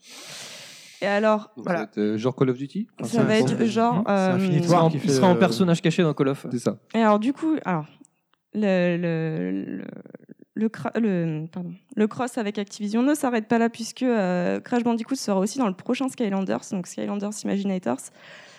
Et euh, donc on a vu les premières images à l'E trois, ça sort en octobre deux mille seize et, euh, et je sais pas si vous avez vu euh, Crash Bandicoot, mais, mais clairement il, est, il, il est, a une tête de con, oui, il, il, il a l'air vraiment teubé, quoi. Il a la bouche ouverte, les, les dents qui sortent comme ça, et du coup j'étais super contente qu'il les remasterise et, euh, et en fait je pense que je vais les prendre sur, sur PlayStation un, même si depuis Uncharted quatre les prix ont flambé comme pas possible, euh, je, je, je suis même pas sûre de les reprendre en remasterisé. D'accord. Voilà. Très bien, c'est bon pour euh, Crash Bandicoot, messieurs, dames ? Oui. Ma foi, oui, hein, on oui. a fait le tour. Hein. Eh ben, c'est moi, c'est mon, ma licence oubliée. Alors en fait, non, euh, je voudrais rajouter. oui, donc, sur Oxenfree, qu'est-ce qu'on peut déjà dire ? Oui, ouais. Tu disais. Euh... Donc moi, j'avais envie de parler de Heart of Darkness. Ah. Je sais pas si. Euh... Ça a marqué beaucoup, euh, beaucoup de personnes, ce, ce jeu. Ouais. Il y en, mmh, y en a, ça a marqué pendant à, à peu près dix minutes, après ils ont arrêté. Ça a marqué Steven Spielberg à l'époque, je m'en souviens encore. D'accord. Je connais bien, c'est pour ça qu'il me l'a dit. C'est un ami à toi. C'est un jeu qui est, il y a eu un one-shot malheureusement, qui est sorti en quatre-vingt-dix-huit, donc édité par Infogrames sur PlayStation un. P C, imaginé entre autres par monsieur, le grand monsieur Eric Chahi. Euh, en fait, Inaman il parle, il parle pas, mais il fait que becter alors que le, il, la dernière fois il a trop parlé. Donc ouais. là, du coup. Euh... Non, mais Yoshi, Inaman, il a trop parlé. C'est incroyable à regarder. Ils sont en train de déglinguer les bonbons. Euh. Vous êtes on des animaux, la, les mecs. Bref, Yoshi euh... on se tire pour bouffer tranquille. Puis l'autre il parle de bouffer, mais c'est lui qui est le maître en la matière. Faites le podcast dehors, laissez-nous tranquille. Donc il a déjà bouffé plein de pizzas mini, c'est normal qu'il a plein de projets. C'est un jeu de plateforme. On incarne un jeune garçon qui s'appelle Andy, qui part à la recherche de son petit chien Whisky. Il y en a plein qui partiraient à la recherche de Whisky. Hein bon, oh, je sais exactement où le trouver. Il y en a qui vont pas très loin pour le trouver. Kidnappé par erreur, car c'est lui qui devait être kidnappé à la place initialement. Il part dans un autre monde appelé Darkland, où il y a des ombres méchantes qui tentent de vous buter. À chaque mort, une cinématique de... On meurt, on meurt d'une très belle manière, dans des manières gore atroces, hein. Exactement. C'est un petit gosse façon Kinder. Hein. Ah oui, c'est ça. Ouais. Mais c'est exactement ça, donc ça fait bizarre. La première fois que tu vois dé... découpé en deux, ça fait bizarre. Ouais, c'est vrai que oui. Mais je trouvais que c'était un jeu qui avait une ambiance de dingue, des graphismes euh, extraordinaires, euh, des cinématiques euh, complètement fous d'ailleurs quand tu, quand tu meurs quand... ou pas. Oui, c'est-à-dire, messieurs dames. Non, non, rien du tout, je, je m'essuyais. D'accord, c'était essuyé. Bon. Euh, tu te fabriques un fusil assez bizarre, euh, genre le gamin chinois dans les Goonies qui invente des trucs chelous. Une espèce de troublion, là. Je C'est un japonais dans les Goonies. D'accord. Ainsi qu'une passoire en guise de casque, tout comme sa fusée étrange, tout ça dans sa cabane. Et en chemin, il va rencontrer des personnages bizarres, un peu farfelus. Et Andy, le pers- notre héros, donc Andy, obtiendra des pouvoirs. Moi, j'avais trouvé qu'à l'époque, c'était vraiment un, un très grand jeu qui avait eu un développement assez compliqué, très long. C'est limite un Die and Retry, ce jeu, d'ailleurs, parce qu'à chaque fois, c'est arrivé à un endroit, tu connais pas, tu meurs, c'est et après, du coup, tu ça, comprends. Oui, c'est un jeu à lance, enfin, c'est, c'est de l'A D N. Eh, on a essayé vraiment, dernièrement. Euh... Et on s'est fait, on a eu ouais. beaucoup de mal à passer. Parce passer a... les deux premiers écrans. Oui, parce qu'en fait, les, les, les pièges sont intégrés au décor et tu ne les vois pas, parce qu'on sait pas forcément, on les voit pas, ça ne ressort pas de l'écran, en fait. Donc, on se fait buter une fois et après, on le sait. Ah, c'est ça, hein, c'était un jeu qui est assez difficile, hein, je me rappelle, il m'avait assez marqué pour ça. Enfin, euh, je pense qu'il marquerait plus aujourd'hui, parce que c'est vrai que c'est une difficulté qui nous est complètement étrangère maintenant par rapport aux jeux qu'on a sur le marché. Même visuellement, là, mais... en parlant des morts. Ouais, clairement, ça, enfin... mais déjà à l'époque, déjà à l'époque c'était assez atypique, mais bon, on avait... Euh, on... C'était des jeux qu'on avait connus quoi, dans notre génération, des trucs un peu hardcore. Et tout. Oui, tout à fait. Du coup, on avait l'habitude de persévérer, de se dire, bah, vas-y, je vais trouver. Mais c'est vrai qu'aujourd'hui, un mec qui découvre Earth of Darkness, à mon avis... Ça ne dure pas plus de dix minutes. Hein. Ouais. Je suis avec des potes avec moi qui ne connaissaient pas, qu'on a essayé là, euh, cette année ou l'année dernière. Ils sont venus me voir, ils me disent, laisse tomber ton jeu, c'est bon. Ouais. Je vous dis, minutes, ça m'a saoulé. À l'époque, on a fini Ghost and Goblins. Donc ah bah ouais, ouais, c'est ça. Non, mais ce qui est marrant, c'est qu'un jeu comme euh, Limbo, finalement, ça reprend beaucoup d'éléments avec un gosse qui, pareil, qui, qui, qui prend cher sa mère. Ouais. Ouais. Et ça, il y a Die and Retry. Sauf que c'est plus souple. Oh, exactement, c'est beaucoup plus facile. Ce qui était marrant avec Heart of Darkness, c'était un peu un hommage à l'imaginaire de l'enfance, tu sais. Le gamin qui est dans sa cabane et finalement qui s'imagine un peu toutes les aventures que tu vis après en termes de gameplay dans le jeu, tu vois, avec les, les méchants, et cetera. Sauf que bon, bah, incorporé à ça, il euh, y a euh, il y a le côté adulte, bah, de la mort et autres, euh, ces choses qui sont amenées dans les cinématiques. Oui, mais c'est euh, même, même le petit, le petit scénario était mignon. C'est d'ailleurs non, pour mais ça grave, que ça avait plu à Stevens, parce que si je me trompe pas, à la fin, je crois que c'est juste un rêve en fait. Mais moi, c'est ce que je veux dire. Je l'ai pas fini. Par contre, je me rappelle Alors, que moi, je l'ai fini... des lunettes, tu sais, oui. qui étaient vendues avec le jeu, des petites lunettes, euh, un carré bleu, Exactement. un carré rouge. Oui, oui, ouais. Il s'appelle une trois D, mais c'est une trois D de l'époque. mais, euh, une trois D de l'époque. Excuse-moi. Mais je, moi, je l'avais fini. Je me souviens. Et je crois qu'en fait, il, il est tout le long. Il se, il se réveille. Il est sur sa table de classe. Exactement, il se réveille. Oui, oui. D'accord. Mais c'est, c'est pour ça que c'est un hommage à l'imaginaire de l'enfance. C'était prévisible, mais et c'est vrai meurt. que c'est un, comme tu dis, c'est un bel hommage à l'imaginaire. Et euh, il tombe dans les escaliers. Et puis, il faut, faut dire que ce jeu-là, euh, même tu le revois aujourd'hui, bon, c'est, c'est très dur, c'est très rigide, mais euh, graphiquement, ça a toujours de la gueule. Il y a une ah, direction bon, artistique. Oui, on l'a revu il n'y a pas longtemps. Les décors, l'animation, la, je sais ouais, pas, c'était décors. une espèce de, de simulation, enfin, de début trois D. Des, enfin, les décors étaient en images de synthèse, les persos étaient animés en pixels. C'est vraiment une qualité Disney-esque. C'est le seul jeu qui me reste de PlayStation un que j'ai en collector aussi. Et tu l'as toujours pas fini. C'est pas vrai. Euh, non, je, bah, il est en normal, non. Bah, euh, ma P S trois euh, rétro-compatible, là, je l'ai filé à un pote, donc euh, je n'ai Mais pas pu continuer. C'est typiquement le jeu qui te charme, et en, qui, a, qui a vraiment ce charme typique, et qui l'a, enfin c'est atemporel, quand tu le remets aujourd'hui encore, t'as t'as cette direction artistique bien bien bien spécifique et bah tu, tu te prends tu te prends dedans et c'est enfin tu te rinces l'œil et c'est vraiment superbe. Et puis c'est c'est donc comme tu l'as dit, c'est Eric Chahi donc qui avait déjà fait Another World, Another World donc qui était un, qui un chef-d'œuvre euh, intemporel pareil. Pierre, mais pareil, pierre angulaire je dirais. Euh, oh, oh bien joué. Mais pareil, il y a ce côté justement euh, très en avance je trouve d'avoir un jeu euh, qui est cinématique. Euh, même dans son gameplay, quand tu vois les armées de, de, de, de, d'espèces d'ombres noires qui foncent sur Andy euh, pendant qu'il est en train de tirer dessus et s'échapper, t'as l'impression de voir une petite scène de film. C'est vraiment, il euh, y avait cette volonté de faire, euh, de, de faire du, du, du cinéma pendant que tu joues. Ouais, et puis l'animation aussi. Et euh, un peu comme de toute façon, tous les jeux de cette époque-là, ça me fait rappel à, à Prince of Persia, qui était un, un des premiers du genre avec la rotoscopie, qui était vraiment hallucinante, une animation très réaliste. Une tuerie, ouais. Et euh, effectivement, Earth of Dunkest, c'était l'héritier de ça, c'était cette animation fait maison, fait main. Euh, non, c'était vraiment, euh, c'était ouais, vraiment artisanal, quoi. Ouais, non, c'est ça. Ouais. Rouler sous les aisselles, qui pourrait sais, passer voilà, au J T de Jean-Pierre Pernaut. Ça ouais, pourrait exactement. Faire un très bon film d'animation.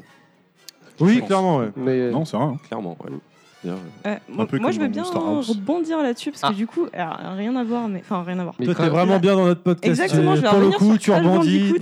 Sur Crash, bah, vas-y Crash Bandicoot. Je vais revenir là-dessus parce qu'on parlait du coup des, des petites animations de, de mort euh, là là et, euh, et hier en, en faisant mes devoirs j'ai je suis tombée sur sur un petit euh, un on petit en... fun fact. Euh... On vend de la graine qui a fait ses devoirs. Elle. Voilà, ouais, moi je fais. Elle est en sixième, c'est normal qu'elle fasse ses devoirs. C'est mon premier jour d'école alors.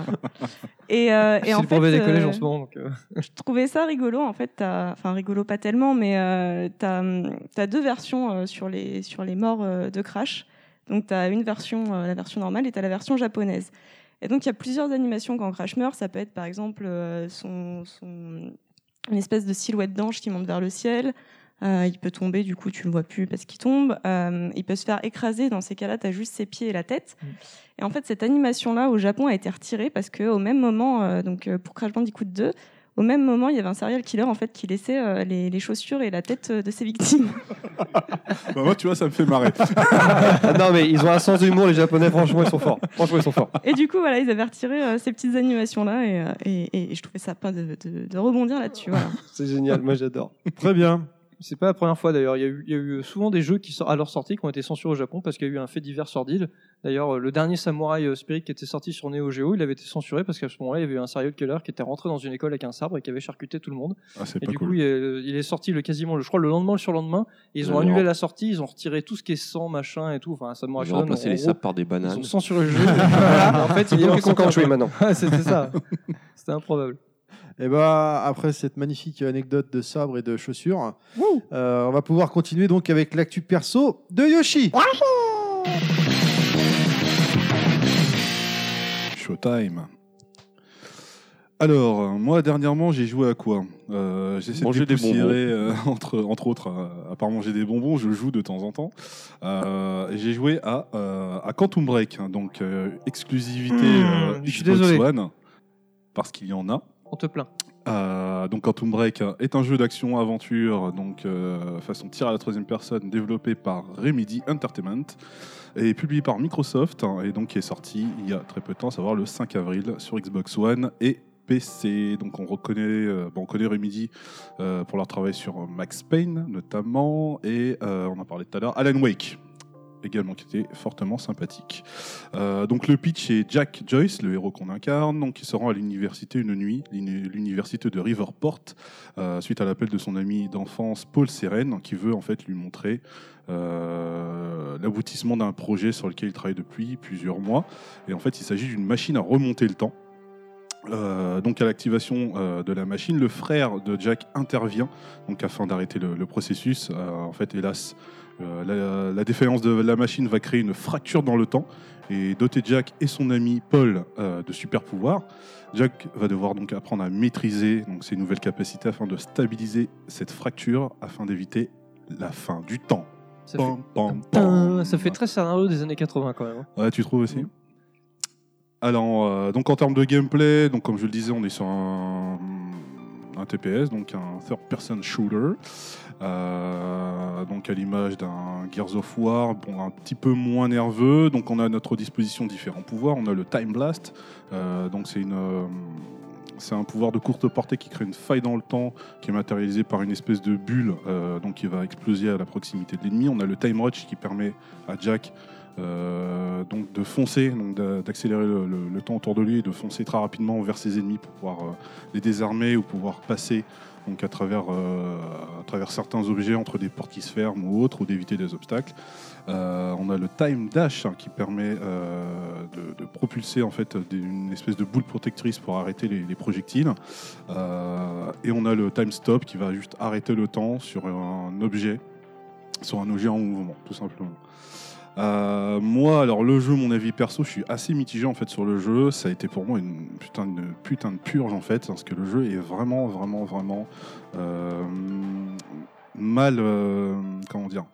mal développé au niveau du rythme, tout simplement. Il euh, y a énormément de phases euh, avec un petit peu d'exploration. On doit aller d'un point A à un point B, euh, où le personnage donc, se déplace en montant sur des containers et autres. Euh, au niveau de système de jeu, je trouve ça assez mal foutu, parce qu'en fait, il faut être vraiment bien placé au niveau, en face du container, sinon le mec, il reste debout à rien faire, on martèle le bouton pour rien, donc on n'est pas euh, Lara Croft ou Nathan Drake qui veut, quoi. Euh, même pour récupérer des items, on doit appuyer sur le bouton X donc de, de la main Xbox. Et là, pareil, on est juste à côté de l'objet, mais non, comme on est mal placé, on n'est pas face à l'objet, en fait, on peut même pas la ramasser. Enfin, j'ai trouvé ça vraiment, vraiment aberrant. Euh, à, chaque, euh, à chaque fois qu'on finit un acte dans le jeu, donc c'est euh, chaque acte est entrecoupé de, d'une série, parce qu'en fait, les développeurs ont travaillé aussi sur une série en parallèle, qui était diffusé sur le web, donc qui met en avant euh, bah, des scènes avec les autres protagonistes euh, du jeu. Euh, et c'est même la série, je la trouve plutôt bien fichue esthétiquement, mais ça reste quand même de, de, de mauvaise qualité. J'y ai joué euh, en français, et euh, pour les joueurs qui vont peut-être commencer le jeu, si je leur donne envie, euh, de le faire quand même en anglais. Euh, le rendu est quand même de meilleure facture. Moi, pour ma part, euh, j'ai passé... Enfin, le, le fait que le jeu soit hyper mal rythmé, parce qu'on a très peu de phases d'action, et même certains, certaines phases euh, de, de déplacement, où à un moment, sur les derniers actes, on est dans une espèce de laboratoire, et en fait, on a une, euh, on a une porte automatique qui ouvre et qui se ferme, donc on est censé utiliser genre, bah, le time dash pour pouvoir passer le plus rapidement possible. Et là, je me suis dit, bah non, je vais y aller normalement, c'est une porte, ça va, c'est une porte, c'est une porte coulissante. Non, on meurt, on meurt quand la porte coulissante nous touche, quoi. Enfin, c'est juste improbable. Enfin, il y a des lames de rasoir euh... cachées dans la porte. Non, mais voilà, c'est ce que fait. Je me suis dit. À la limite, ça te touche, tu, tu te fais toucher et tu perds un peu de vie. Eh ben non, pas du tout, quoi. Tu utilises le, si tu utilises le time dash au mauvais moment, où tu juste t'avances tout confiant, bah, tu te fais toucher par cette porte et tu te fais euh, littéralement écraser. Euh... Après, par contre, niveau graphique, là, par contre, euh, ils se sont clairement sortis du cul. Enfin, je trouve que la, la transition entre cinématique et jeu est excellemment bien faite. Les visages.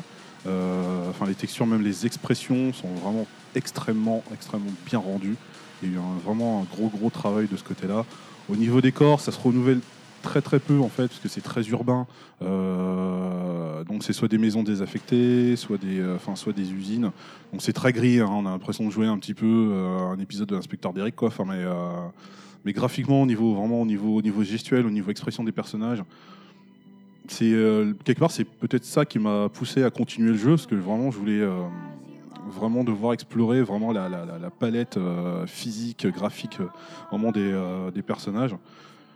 Et puis même, bon, scénaristiquement, ça reste quand même intéressant. Il y a beaucoup de détails, voilà, qui sont un peu brouillons, mais on a la possibilité, en explorant les niveaux, de trouver en fait euh, des, des données euh, par rapport à, par rapport à l'expérience qui s'est faite sur la machine à remonter le temps, de cette fameuse fracture et autres.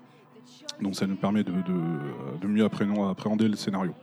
Euh, moi, je, voilà, si je dois noter le jeu sur dix, par exemple, je mettrais bon, bah, du coup, un cinq sur dix, parce que vraiment, le, le, le gameplay n'est pas, euh, n'est pas hyper, euh, hyper régulier. Enfin, je trouve, j'ai pas trouvé ça hyper adapté. Mais par contre, le jeu est quand même super, super beau. Double K O. Des questions, messieurs, dames?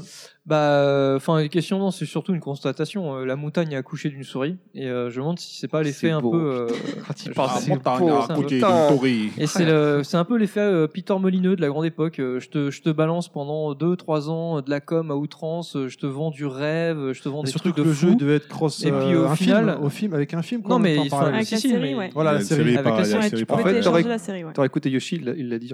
C'est ça. Mais peut-être que tu dormais. Oui. Non mais à la base, c'est que ça devait être intégré à, au programme. Euh, C'est le deuxième doigt que je te fais, Yoshi. Ken. Avec la sortie de la Xbox One, ils, ils avaient beaucoup mis en avant le fait que ça devait être vraiment une série diffusée sur leur espèce de, je sais pas, ils avaient un projet d'un un espèce de Netflix, une vraie, ouais. une vraie plateforme où ils avaient dév- développé aussi des séries à l'eau. Et finalement, vu que tout ça s'est tombé à l'eau, c'est s'est retrouvé sur la galette, c'était mal intégré. À l'eau, tombé à l'eau. Oh, bien joué. Ouais. Ah, c'était pas voulu. Ah bah putain. À l'huile. Ah, je me...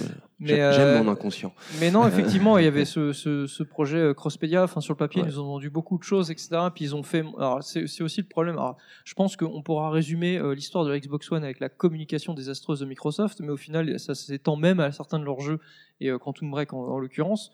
Ils ont vendu trop le truc, survendu, et quelque part. Euh, bon, même si effectivement le jeu est finalement pas terrible, mais euh, mais s'ils avaient pas survendu à ce point-là, on aurait peut-être été plus indulgents. Ouais, parce que moi, moi j'ai fait table rase. Euh, franchement, j'ai fait table rase là-dessus en fait. Moi, mais, je, mais je vais tester ça encore. Ça vachement en, le pétard mouillé quand même, quoi. Enfin, en tant que jeu, mais sur sur sur ça, j'insiste sur, sur vraiment sur la globalité, euh, sur la globalité, la globalité du jeu et du média via la série. Moi globalement, enfin euh, voilà, je suis assez, enfin je suis assez mitigé en fait parce que. Moi je vais, euh, je vais le défendre un petit peu le jeu parce que je suis, euh, je suis un grand fan de, de du travail de Remedy et, euh, et et c'est un peu Remedy, c'est un peu des petits artisans, tu vois, c'est une petite équipe, ils sont, ils sont une cinquantaine, euh, c'est pour ça que leurs jeux prennent énormément de temps parce que bah, visuellement c'est alors. toujours. Euh, Mais euh, ouais, je peux pas entièrement défendre le jeu parce que c'est vrai qu'il a par plein d'aspects il est raté, raté. Je pense que son plus gros défaut c'est d'avoir un héros assez transparent. Alors que Max Payne et Alan Wake... Iceman. Ouais, mais il co- il correspond pas du tout au rôle. C'est-à-dire que surtout c'est, que c'était pas lui au départ. Hein. C'est même pas, c'est même pas qu'il joue mal le mec. C'est juste qu'il a pas la, la carrure pour incarner le, le personnage qu'il est censé incarner. Un mec qui est censé avoir baroudé un peu partout dans le monde, qui a fait de la prison.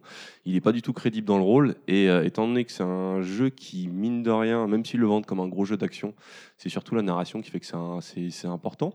D'ailleurs, quand on passe à côté de tous les documents, et c'est à la fois une qualité et un défaut du jeu. Euh, bah, tu passes beaucoup à côté de l'histoire qui est quand même assez recherchée et un peu tordue et, et euh, les histoires de, de boucles temporelles, il y a toujours moyen de se casser la gueule mais finalement ils s'en sortent bien mais t'es pas pris dans le, t'es pas pris dans le truc, t'es, t'es pas, pas pris, pris par les personnages, t'es pas pris... Et c'est dommage parce que même les scènes d'action, les rares fois il y en a, elles sont assez réussies mais... Euh... elles vont être trop répétitives et contrairement à moi, Alan Wake ça m'avait pas du tout gêné ah. parce qu'il y avait un côté très, euh, le côté répétitif des combats dans Alan Wake Euh, en difficile, le jeu était très technique. Il fallait vraiment, il y avait, euh, il y avait un attirail de base avec lequel il fallait vraiment composer. Là, finalement, en utilisant les mêmes techniques, euh, on arrivait à s'en sortir à chaque fois de la même manière. Donc, c'était, spe- c'était assez spectaculaire. Belle direction artistique, quand même, mine de rien. Même mmh. malgré que ce soit toujours des entrepôts désaffectés ou des laboratoires, il y a quand même un putain de travail graphique, surtout que le jeu est en sept cent vingt. Enfin, il y a eu tout un débat sur le ouais, fait. Ouais, aussi euh, neuf cents, non, c'est pas neuf cents ? Ouais, c'est du neuf cents, parce que moi je m'en fous un peu de tout ça, mais euh, malgré ça, le, jeu, beau, le, dis, le jeu a de la gueule. Par contre, la série, euh, même si on sent qu'il y a des moyens, ça fait trop, par... ouais, ça fait trop cheap par rapport, euh, c'est par rapport, euh, par rapport aux cinématiques du jeu. D'un coup, on baisse d'un niveau. L'idée est pas mal, mais ça te coupe de regarder un épisode de vingt minutes. C'est pas, enfin voilà, pour moi, c'est la première vraie. C'est la première vraie déception que j'ai avec Remedy, mais euh, je les pardonne assez facilement parce que j'ai quand même passé un bon moment. Ah, tu l'as fait sur P C, toi ? Il ouais. a regardé sur YouTube, non ? euh... Non, non, j'ai fait sur P C. J'avais une question, Yoshi, toi, t'as fait, t'avais fait Alan Wake avant ? Ouais. Moi, personnellement, j'ai kiffé Alan Wake, alors qu'il ouais, s'était fait un que, peu déglinguer. C'est, c'est, ce que, euh, voilà, c'est ce que je disais déjà au début de mon actu, c'est que justement... Donc tu, tu redis encore une fois que j'ai pas que écouté, j'ai, c'est ça ? C'est un peu ça. C'est, c'est ton que, problème, Thierry. Euh, c'est qu'effectivement, moi, Alan Wake, j'ai vraiment bien apprécié le jeu. Qui, euh, t'écoutes pas et tu répètes toujours les mêmes trucs. Ça reste un jeu que j'ai vraiment bien apprécié, de, au niveau du scénario, au niveau de son esthétique. Et là, là pour le coup, il n'y a que l'esthétique qui reste, hélas. Ouais, euh... Et ça reste assez décousu au niveau du scénario, voilà, comme disait Karim, si on ne trouve pas vraiment tous les documents euh, voilà, qui, qui, qui relient certains points du scénario, on est complètement perdu. Moi, j'ai, j'ai avancé dans le jeu au bout d'un moment et je faisais collecter pour collecter pour avoir des succès, en fait, finalement. Quoi. Enfin, je ramassais des trucs, je ramassais des trucs, je les lisais même pas, quoi, tellement, euh, bon, tellement t'as du bah, texte à outrance. Ouais, ouais, ouais. Euh, c'est vrai que c'est chiant comme méthode, ouais, je ça, ça dommage. Mais c'est dommage parce que c'est vrai que l'histoire, quand tu te mets à lire, c'est assez intéressant, c'est recherché. Mais euh, vraiment, le vrai problème, moi, je trouve, c'est le personnage, il est... Transparent. Euh, ouais, il est vraiment transparent, ce qui fait que tu t'y, enfin, tu t'y attaches pas, t'es pas impliqué. Et, et c'est dommage. Juste pour savoir, enfin, moi, le, quand j'ai vu les bandes annonces, ça me donnait vraiment pas du tout envie. Mais vous, ça doit être pareil. Enfin, je sais pas. Et, et vendait pas bien le jeu, le, le truc. Enfin, les, les trailers, les teasers, tout ce qu'on a vu, c'était. Non, moi, moi, ça me titillait le le le le, le côté, côté temporel. Euh, le côté, côté temporel. Le pour moi, déjà au niveau scénaristique, je me dis qu'il y a tellement de choses à faire. Euh, ça reste un peu, voilà, comme le disait euh, J T Tite Karim, ça reste quand même relativement casse-gueule, mais c'est quelque chose qui quand même qui titille ma curiosité. Euh, après, en termes de gameplay, moi, euh, enfin moi, je trouvais ça assez intéressant de pouvoir justement euh, euh, gérer justement ce pouvoir, ces, ces systèmes de pouvoir temporel. Mais je trouve ça, euh, je trouve ça assez mal amené sur des, enfin là, sur des morts complètement ridicules. Où là, comme je disais tout à l'heure, on se fait euh, tuer porte, par une euh... porte coulissante. Euh... Oui, mais il y a ouais, vraiment eu des morts. C'est vrai qu'il y a, une, ri- y a une rigidité un peu old school dans le, dans, même dans les déplacements, dans les sauts, dans mais les, dans les sauts et tout. Ouais. Enfin voilà, j'étais là, je regrettais Lara, je regrettais Lara ou même Nathan. D'ailleurs, quoi. Enfin, d'ailleurs là, je crois que le, le jeu a été euh, censuré au Japon parce que quelqu'un est mort à cause d'une porte coulissante. Il me semble. N'importe quoi, n'importe quoi. D'ailleurs, euh, j'ai cru qu'on qu'il était en promo à McDonald's, euh, il a vite pété, il a vite été pété, je suis là. Bah, me regardez pas tous, il est en promo partout, de toute façon, c'est, c'est sûr. C'est hein. Pas faux. Hein. Ah, K- KFC aussi. Je pense en que fait, ouais, il est offert avec un menu non, directement. Non, chez moi, il est, euh, il est toujours à soixante-neuf, il me semble. Ah, oui, mais vous, vous êtes en retard, c'est normal. Mais sinon, ouais. Ah, attendant au solde, c'est là où j'ai fait les meilleurs, les meilleurs soldes. Ah, bah, oui, bah, bah, comme ils sont en retard, forcément, bah. Le truc qu'ils ont pas vendu au moment, alors que ça devrait se vendre, bah, ils les vendent qu'à la fin. Bah, non, c'est juste que nous, on a des clients qui ont du goût. Ah non, je pense qu'ils sont un peu en retard, en fait, mais c'est pas grave. Mais bon, il faut bien que les beaufs, ils achètent des jeux aussi. Vous vous calmez. Mais euh, sans, sans toute la hype qu'il y a eu autour et tous les espoirs, je pense que ça aurait pu être plutôt... Euh, c'est un jeu qui reste sympa. S'il n'y avait pas eu toutes les attentes, on se serait dit « Oh, c'est sympa, et c'est dommage, il y a des trucs ratés. » Mais euh, mais il y a eu trop de, disait, euh... y a, y a eu trop d'espoir. Euh, mais non, enfin, moi, j'ai, j'ai pas du tout joué. J'ai pas vraiment regardé euh, ce qui s'était passé quand c'est sorti, tout ça. Mais rien qu'à voir les, les vidéos avant que ça sorte, je trouvais que ça faisait vachement mais série B, quoi. Je, je ça faisait... Ça faisait bah, cheap, ça mal faisait... Vendu, c'était moche. Enfin, mais c'est à cause de la série, ça. Hein, la série. Ouais, moi, je trouvais que, fait, pour le coup, le, le, le, le fait d'intégrer une série euh, enfin, moi, vraiment au jeu, enfin, ce genre de média au jeu, bah, moi, je trouvais que c'était plutôt ça une bonne idée. Oui, mais idée, alors bah, pas avec Sean Ashmore, bonne idée, moi. Voilà, surtout enfin, qu'alors... Sean Ashmore, il a... D- disons, que, non, mais, voilà. Disons que l'idée intéressante, cross-média, pourquoi pas, mais après, il faut bien le faire. Quoi. Ouais. Là, en l'occurrence, euh, c'est vrai qu'ils avaient démarché certains bons acteurs et tout, tu vois, dans la série. Bah, Aiden Gillan, euh, honnêtement, ça lui par contre, pas, il est assez charismatique dans le. C'est les ouais. seuls à avoir tenté ça. Il y a d'autres expériences comme ça, mais en cross euh, plateforme euh, vidéo et média, je sais pas quoi. Euh, Alors, dans, dans cette forme-là, euh, en direct, parce que ouais. en, peut-être euh, à un moment donné, tu, enfin, tu finis une action du jeu, puis tu peux enchaîner direct sur la série. Tout est fait euh, pour que ça s'enchaîne. Donc effectivement, c'est la première fois. Après, euh, bah, sur euh, Alan Wake, eu... ils avaient fait déjà une série ouais. euh, qui était un peu une préquelle à l'aventure, qui racontait la, l'histoire de d'autres personnes. Ça s'appelait Nightfalls ou je sais pas quoi. Et c'était intéressant parce que c'était à part. Là, ça vient vraiment casser ton rythme, le fait que ce soit ah ouais, intégré. Ça, ça... Bah, t'as eu le, en fait, un des premiers finalement, c'était euh, un jeu massivement multijoueur là, euh, distribué par. Euh, euh, Skyfall, là, euh, non, il euh, euh, y avait la série. Falling en... Skies, euh, non euh, pas Falling Skies. Non, euh... c'est euh... Défiance. C'est ça, ah, tout voilà, à défiance, fait, défiance. Voilà. Mais comme euh, elle est pourrie, je... ah non, c'est fracture. Ouais, fracture. Défiance. Mais enfin, le jeu n'était ah, pas terrible. Et alors, alors, l'idée était, l'idée était intéressante, c'est-à-dire qu'on a, il y avait une série en parallèle, et en fait, donc il y avait le jeu qui était un peu MMORPG où il y avait deux factions qui se battaient, en gros les rebelles et les les pros, je sais pas quoi. Et en fonction des choix, du moins en fonction de la, la faction la plus forte dans le jeu. C'est celle qui prenait le pas sur la série et qui devenait euh, la plus forte ou qui devenait les gentils, et cetera. Et il se passe exactement la même chose dans, dans Quantum Break. Ouais. La... Sauf que, ça sauf pas, que la vraie ça différence, marché, c'est que Défiance, c'est une vraie série que tu vas regarder à un autre moment. Là, c'est vraiment, tu fais ton niveau et hop, t'es obligé de te taper la série. Mais ça, alors, c'est, ça, c'est du coup, chiant, les... ça. Yoshi, les, les épisodes durent combien de temps ? vingt minutes, une vingtaine de minutes. Une vingtaine de minutes. Sachant que la particularité sur certains épisodes, alors je crois que les épisodes ont dû être tournés en plusieurs fois parce que t'as un choix scénaristique à chaque euh, fin d'acte euh, par le biais de, de, de l'antagoniste en fait du jeu, euh, qui fait que t'auras, euh, en fonction du choix que t'as fait à la fin de l'acte, tu auras donc un épisode euh, voilà, qui suivra le... En gros, t'es en train de me dire que c'est un jeu avec des phases de cinématiques de vingt minutes. Et tout le monde vient de casser les couilles avec Metal Gear Solid quatre. Il était très bien ce jeu avec ouais, ses cinématiques de vingt minutes. C'est quarante minutes. Ouais, tu prêches un convaincu, moi j'adore, j'ai adoré Metal Gear mais Solid voilà, quatre. Voilà, non, moi, les, moi les œufs au plat, ça va quand même poser problème. Mais, hey, les œufs au plat, ça fait partie des fondamentaux de la cuisine. Hein, okay. Donc voilà, il faut le rappeler. Est-ce que c'est bon pour les questions, pour l'actu perso de Yoshi avec euh, Quantum Break ouais. à l'américaine. Bon, on, c'est bon on va continuer donc avec l'actu perso donc. Inaman. Get in the ring.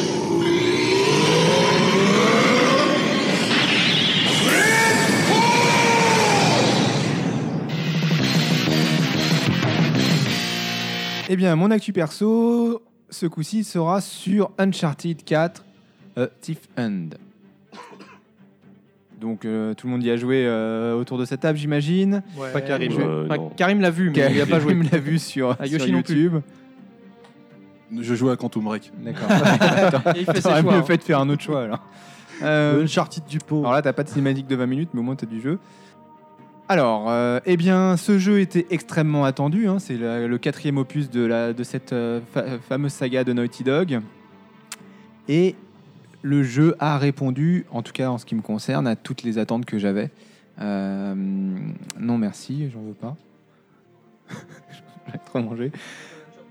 Euh, graphiquement, alors, alors côté graphique, c'est vraiment une, euh, c'est vraiment une bombe ce jeu. Euh, c'est le, pour moi, le plus beau jeu que j'ai, auquel j'ai pu jouer euh, sur P S quatre et puis même sur tout support confondu.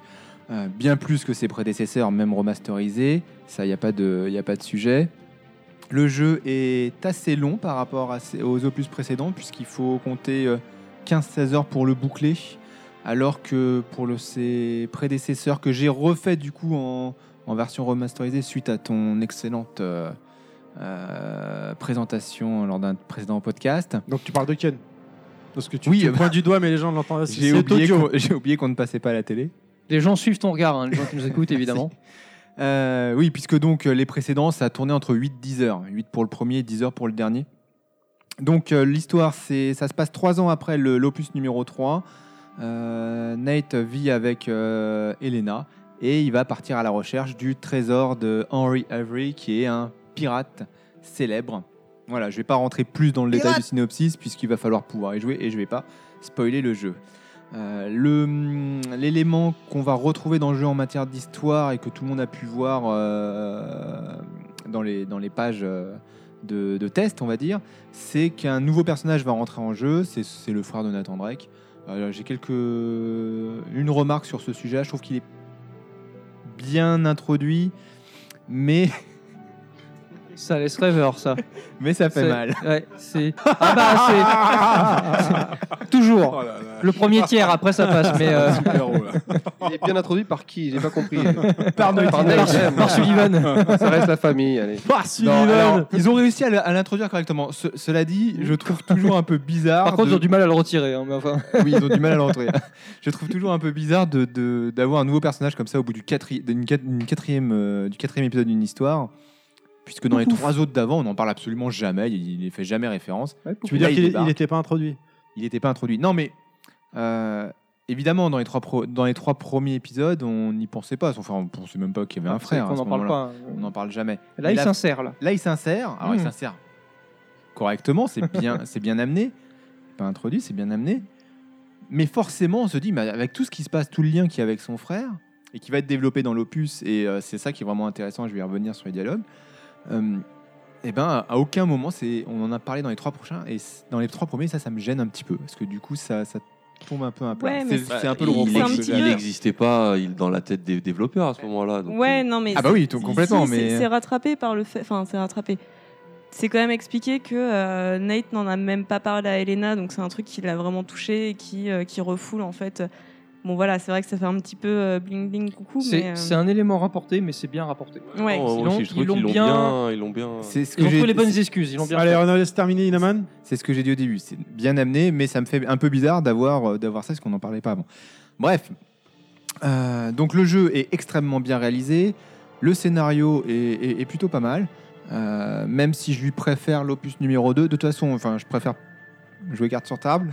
Pour rappeler un peu un podcast précédent, euh, le jeu préféré, le mon Uncharted préféré euh, parmi les quatre, ça reste le deux, malgré tout. Euh, même si le quatre est extrêmement bien réalisé, il est graphiquement parfait. Euh, le, le scénario est vraiment très construit, bien amené, bien réalisé dans le dans la dans l'histoire, dans le déroulement de l'histoire. Il y a des il y a des phases de tension, il y a des phases d'émotion très sympathiques, notamment au début. Euh, là aussi, je vais essayer de ne pas rentrer dans le détail du jeu pour que chacun puisse se découvrir. Mais il y a vraiment des séquences euh, d'émotions très sympas avec des rappels sur ce qui s'est passé par, euh, par le passé. Euh, à un moment, il y a un petit dialogue entre, entre, entre les deux frères et, et, et vous choisissez quel dialogue vous allez, vous allez, va, sur lequel va votre préférence et ça va faire un écho avec ce qui s'est passé dans, des, dans les opus d'avant. Et c'est sympathique, de, du coup, vous choisissez celui qui... qui vous a le plus marqué. Moi, j'ai choisi euh, l'histoire du, du, de l'épisode numéro deux. Et, euh, et tout ça, c'est bien un, imbriqué, ça, ça fonctionne très bien. Euh, et sans spoiler la fin, je trouve qu'on a une fin de jeu qui est vraiment très sympathique, bien amenée, pas de teaser inutile, on a une vraie fin. Le jeu, en termes de gameplay, est aussi très très bon, donc ça reste du Uncharted, il y a des phases d'escalade, le triptyque euh, classique, aventure, gunfight, énigme, auquel va s'ajouter un, un, autre, un autre élément peu plus présent, qui commençait à venir dans le troisième opus, euh, qui concerne plutôt l'infiltration, puisqu'il y a vraiment des phases de, il y a des phases de, de combat où ça va être très très dur de, de gagner sans, sans y aller par infiltration, en essayant de surprendre l'adversaire. Et ça, c'est quand même très très bien réalisé. Vous pouvez marquer euh, les adversaires. En cela, on peut se rapprocher un petit peu de, de l'expérience The Last of Us. Et on, on, on sent un peu une patte The Last of Us dans, dans Uncharted. Et, euh, mais sans le, la vision du... Enfin, dans The Last of Us, il y avait le, le héros principal qui pouvait localiser les, ses ennemis. Ça n'existe pas dans, dans Uncharted. Alors, quelque part, c'est mieux parce que du coup, vous êtes en vraie situation réelle, on va dire, entre guillemets. Vous ne pouvez pas deviner une personne derrière un mur, sauf si vous l'avez marqué précédemment, puisqu'on peut le faire dans le jeu. Euh, mais vous, ça reste beaucoup plus difficile, du coup. Donc, le jeu est très rythmé. Certains passages sont donc très durs à passer si vous n'utilisez pas euh, le mode furtif, on va dire, et l'infiltration. Et de ce côté-là, ça a été assez amélioré. Euh, les éléments de gameplay supplémentaires, on va voir apparaître une, euh, l'utilisation du grappin, qui n'existait pas dans les opus précédents, qui est très très bien amené aussi. Euh, vous avez possibilité de vous accrocher aussi vers la fin du jeu euh, aux parois avec des pieux, un peu à l'image, il me semble, dans, on avait ça dans Tomb Raider, euh, le remake, c'est un peu dans le, même, dans le même état d'esprit. Vous pouvez glisser sur pente et tout ça va se combiner. Euh, et ça va donner une, une approche nouvelle euh, au jeu et qui va le, le relancer. Euh, et, c'est, et c'est vraiment très bienvenu. Il y a aussi le... Le passage avec une, avec une Jeep et un treuil. La Jeep est équipée, est équipée d'un treuil et on va pouvoir utiliser ce treuil, vraiment, aller prendre le treuil, passer autour d'un arbre, accrocher la Jeep et hop, faire euh, basculer la Jeep vers des hauteurs où elle n'était pas capable d'aller sans, sans ça. Sur le, sur le rythme en lui-même, donc comme je disais, c'était un jeu qui pouvait être très très rapide. Moi, je me rappelle quand j'ai fait le, la, le, le, le premier passage, le, le premier, vous êtes vraiment dans un bateau et... Ça va extrêmement vite. Après, vous avez un rythme plus lent, euh, de la plongée sous-marine par exemple. Et ce... le rendu est vraiment très très bon. Tout le monde a vu le, le, fameux, t... le fameux trailer où on voyait le... une course-poursuite à Madagascar. Vous en rappelez certainement. J'avais adoré ce passage-là qui m'avait vraiment bluffé euh, sur vidéo. Dans le jeu, c'est vraiment excellent. Le, je, pareil, je ne rentre pas dans le détail, mais le, le rythme est excellent. Ça va super vite. Vous n'avez pas le temps de voir ce qui passe, mais vous, c'est suffisamment bien fait pour être très maniable. Voilà ce que je peux dire sur l'aspect graphique et l'aspect euh, jouabilité. C'est un très très bon Uncharted. Sans doute pour certains le meilleur des quatre. Moi j'ai une petite préférence pour le deux puisque j'ai tout refait. Euh, et voilà, bon, c'est un jeu qu'on, qu'il faut conseiller évidemment. Un plus plus plus. Le multi, puisqu'il y a un multi, est très bien réalisé aussi. Il est prenant. Les modes sont classiques mais passionnants. Et le petit plus, c'est qu'on va pouvoir euh, y incarner des joueurs des épisodes précédents. Voilà, on a, je crois qu'il s'appelle Talbot, le, le, un, un des méchants de l'épisode trois, ou Lazarevitch, qui était le, le, le méchant de l'épisode, de l'épisode deux. Donc c'est, c'est, c'est du très très bon. Donc si je voulais conclure sur ce, sur ce jeu, graphiquement une bombe, le jeu vraiment le, le plus beau auquel j'ai joué, un gameplay fluide et quasi parfait, un scénario, certes, peut-être un petit peu simple, puisqu'il faut retrouver le, le trésor d'un pirate, mais redoutablement efficace. Euh, voilà. Donc, euh, je vais juste apporter une légère critique sur le dernier chapitre que moi, j'ai trouvé un peu mou par rapport aux opus précédents où il y avait encore du combat jusqu'à la dernière minute. Là, celui-là, je l'ai trouvé un peu, un peu mou. Mais ça reste un, un, jeu, un jeu excellentissime, et notamment avec sa, cet ajout de, de son frère. J'ai, je vais faire une petite parenthèse là-dessus, parce que j'ai, j'ai oublié d'en parler. Mais on a vraiment un, une, un dialogue constant entre les deux qui existait déjà dans les opus précédents, plus ou moins, qui a été extrêmement renforcé avec l'expérience The Last of Us entre Joël et... et euh, ah, j'ai oublié son nom. Euh, Ellie. Ellie, merci. Euh, et là, vraiment, dans, ce, dans, cet épisode, euh, dans cet épisode quatre, c'est constant. Il y a des phases de dialogue entre les deux, des blagues. Enfin, moi, je me suis vraiment marré entre euh, enfin, les petites piques qui se balancent l'un et l'autre. Et c'est vraiment euh, un plus euh, sur, euh, sur l'histoire. Et ça rend le tout immersif. Et du coup, justement, ça fait que l'apport du frère rentre bien euh, dans, dans le jeu et bien intégré. Malgré le, le petit, la petite critique que j'ai mis, euh, que j'ai mis en introduction. Non de Dieu, you win. Question, et je sais qu'il y en a un paquet, on l'a tous quasiment fait ici, hormis Karim euh, sur YouTube. On écoute. Euh, alors moi, je vais, euh, je voudrais euh, dire quelques mots, sans forcément qu'on m'interrompe, s'il vous plaît. Euh, je vais faire un peu alors, une contre-actu euh... je vais faire un peu une contre-actu perso, euh, parce que moi, Uncharted quatre, il m'a un peu beaucoup déçu en fait sur un certain nombre de points. Euh, alors attention, hein, j'ai, j'ai adoré le jeu, j'ai passé un très bon moment. J'adore Uncharted, la licence en général. Euh, je suis même en train de le platiner. Je le joue euh, là pour la deuxième ou troisième fois. Il n'y a pas de souci. Néanmoins, pour moi, c'est, je pense que c'est le moins bon des quatre, euh, définitivement. Euh, pourquoi ? Pour plusieurs raisons. Déjà parce que c'est le quatrième, peut-être. Je pense que c'est peut-être le Uncharted de trop sur un certain euh, nombre de choses. Alors effectivement, comme tu l'as dit, il a, ils ont quand même tiré l'expérience de Last of Us, ce qui fait qu'il a apporté quand même des plus, euh, notamment à la narration et à la, à la dimension, euh, à l'empathie qu'on peut avoir auprès des personnages avec son frère, et cetera. Mais il euh, y a des choses qui m'ont un peu euh, laissé euh, sur, le, sur le bord de la route. C'est vrai qu'à la fin, finalement, quand je l'ai fini, je me suis dit, bon, bah voilà, je l'ai fait. Ouais, bah j'ai fait un Uncharted de plus, quoi. Il euh, n'y a pas eu de la transcendance que j'ai eu, bon, notamment avec le deux, qui reste quand même euh, une des pierres angulaires du jeu vidéo, hein, j'ai envie de dire, encore, encore une fois, hein, clairement, il a marqué les esprits. Même le trois, finalement, j'ai préféré le trois dans mon souvenir, il m'a, il m'a, il m'a, m'a mieux marqué que le quatre. Euh, effectivement, le, l'aspect scénaristique, bon, ça rame un peu. En plus, là, il y a des trucs qui sont complètement très peu probables, limite improbables, alors que les autres, ça passait encore, tu vois, même si c'était dans la veine d'un Indiana Jones ou un Benjamin Gates, qui sont un peu invraisemblables, mais là, dans le cadre, c'est encore plus invraisemblable que tout. Du coup, on a du mal à, à passer dessus. Euh, moi, je donne un exemple, je... c'est quoi un truc invraisemblable, par exemple euh, bah, dans la plupart des trucs qu'ils découvrent, que c'est resté comme ça pendant trois cents ans sans que personne ne tombe dessus, ça me paraît un peu invraisemblable, notamment à Madagascar et euh, dans, dans, dans deux, trois autres endroits. Quoi. Moi, j'y crois. Oui, non, mais il n'y a pas de problème. Je pense que c'est, mais, euh, je... Mais non, mais... Je pense que c'est un documentaire. Non, mais moi, je suis d'accord avec toi, mais ça dépend comment on l'amène. Et la façon dont ils l'ont amené, si tu te dis, bon, ah ouais, quand même, bon, ok, d'accord. Bon, bah, après, pourquoi pas, mais euh, même euh, ce qui se passe dans le centre-ville de Madagascar, avec, euh, il faut, euh, je ne vais pas spoiler, mais tout ce qui oui, se passe, tous. ils font, ils font v'là le boucan. Enfin, là, puis personne, ça, ça meute personne. Quand ils sortent de l'église, personne là, ah bon, tout va bien. Enfin, non, enfin bon, bref, mais bon, pourquoi pas quoi. Euh, mais bon, c'est vrai qu'il y a des façons d'amener les choses. Et, et je trouve que dans celui-là, il y a des choses qui sont amenées. Euh, c'est, bah, c'est bon, c'est Uncharted. Maintenant, la licence, elle est installée. C'est, euh, c'est, euh, c'est un truc qui est, euh, qui est plébiscité par tout le monde. Donc, on peut balancer ce qu'on veut, ce sera accepté quoi. C'est, c'est un peu comme ça que j'ai ressenti quoi, apparemment. Et alors là, par contre, je vais mettre en porte-à-faux beaucoup de gens. Le jeu, je l'ai pas trouvé si beau que ça. Alors, je vais oh. m'expliquer, attention. Moi, je, moi je, rep, je reproche et je salue en même temps le travail des développeurs, parce que c'est là où ils sont très bons, c'est qu'il y a beaucoup d'effets de trompe-l'œil dans Uncharted. Et effectivement, Uncharted, l'inconvénient et l'avantage, c'est que c'est un jeu que tu fais un peu comme un grand huit. C'est que tu t'avances, billes en tête, et t'avances. Je ne veux pas dire que tu speed, t'avances. Mais moi, euh, moi, quand je joue à un jeu vidéo, je m'arrête, je regarde les décors, je regarde des fois sous les cailloux. Enfin, je suis un mec comme ça, quoi. J'aime T'es un bien. Mec chiant, quoi. Je suis comme ça. Tu c'est, regardes c'est, sous les cailloux. Je suis quoi. Désolé, mais il y a des, il y a des effets. Honnêtement, ça pique les yeux dans Uncharted, notamment les effets au loin. Euh, je, je vais prendre deux exemples. Le premier, c'est quand t'es en Écosse. À un moment donné, euh, t'es en discussion avec euh, celui qui est euh, dans son euh, dans son hydravion, et cetera. Et tu peux le voir au loin. Tu t'arrêtes, tu regardes l'hydravion au loin, mais c'est juste dégueulasse. La mer, elle bouge pas déjà. Il y a un problème. L'eau, ça bouge. Et euh, t'as vraiment, tu vois qu'il y a des effets au loin. Et les mecs, ils ont triché.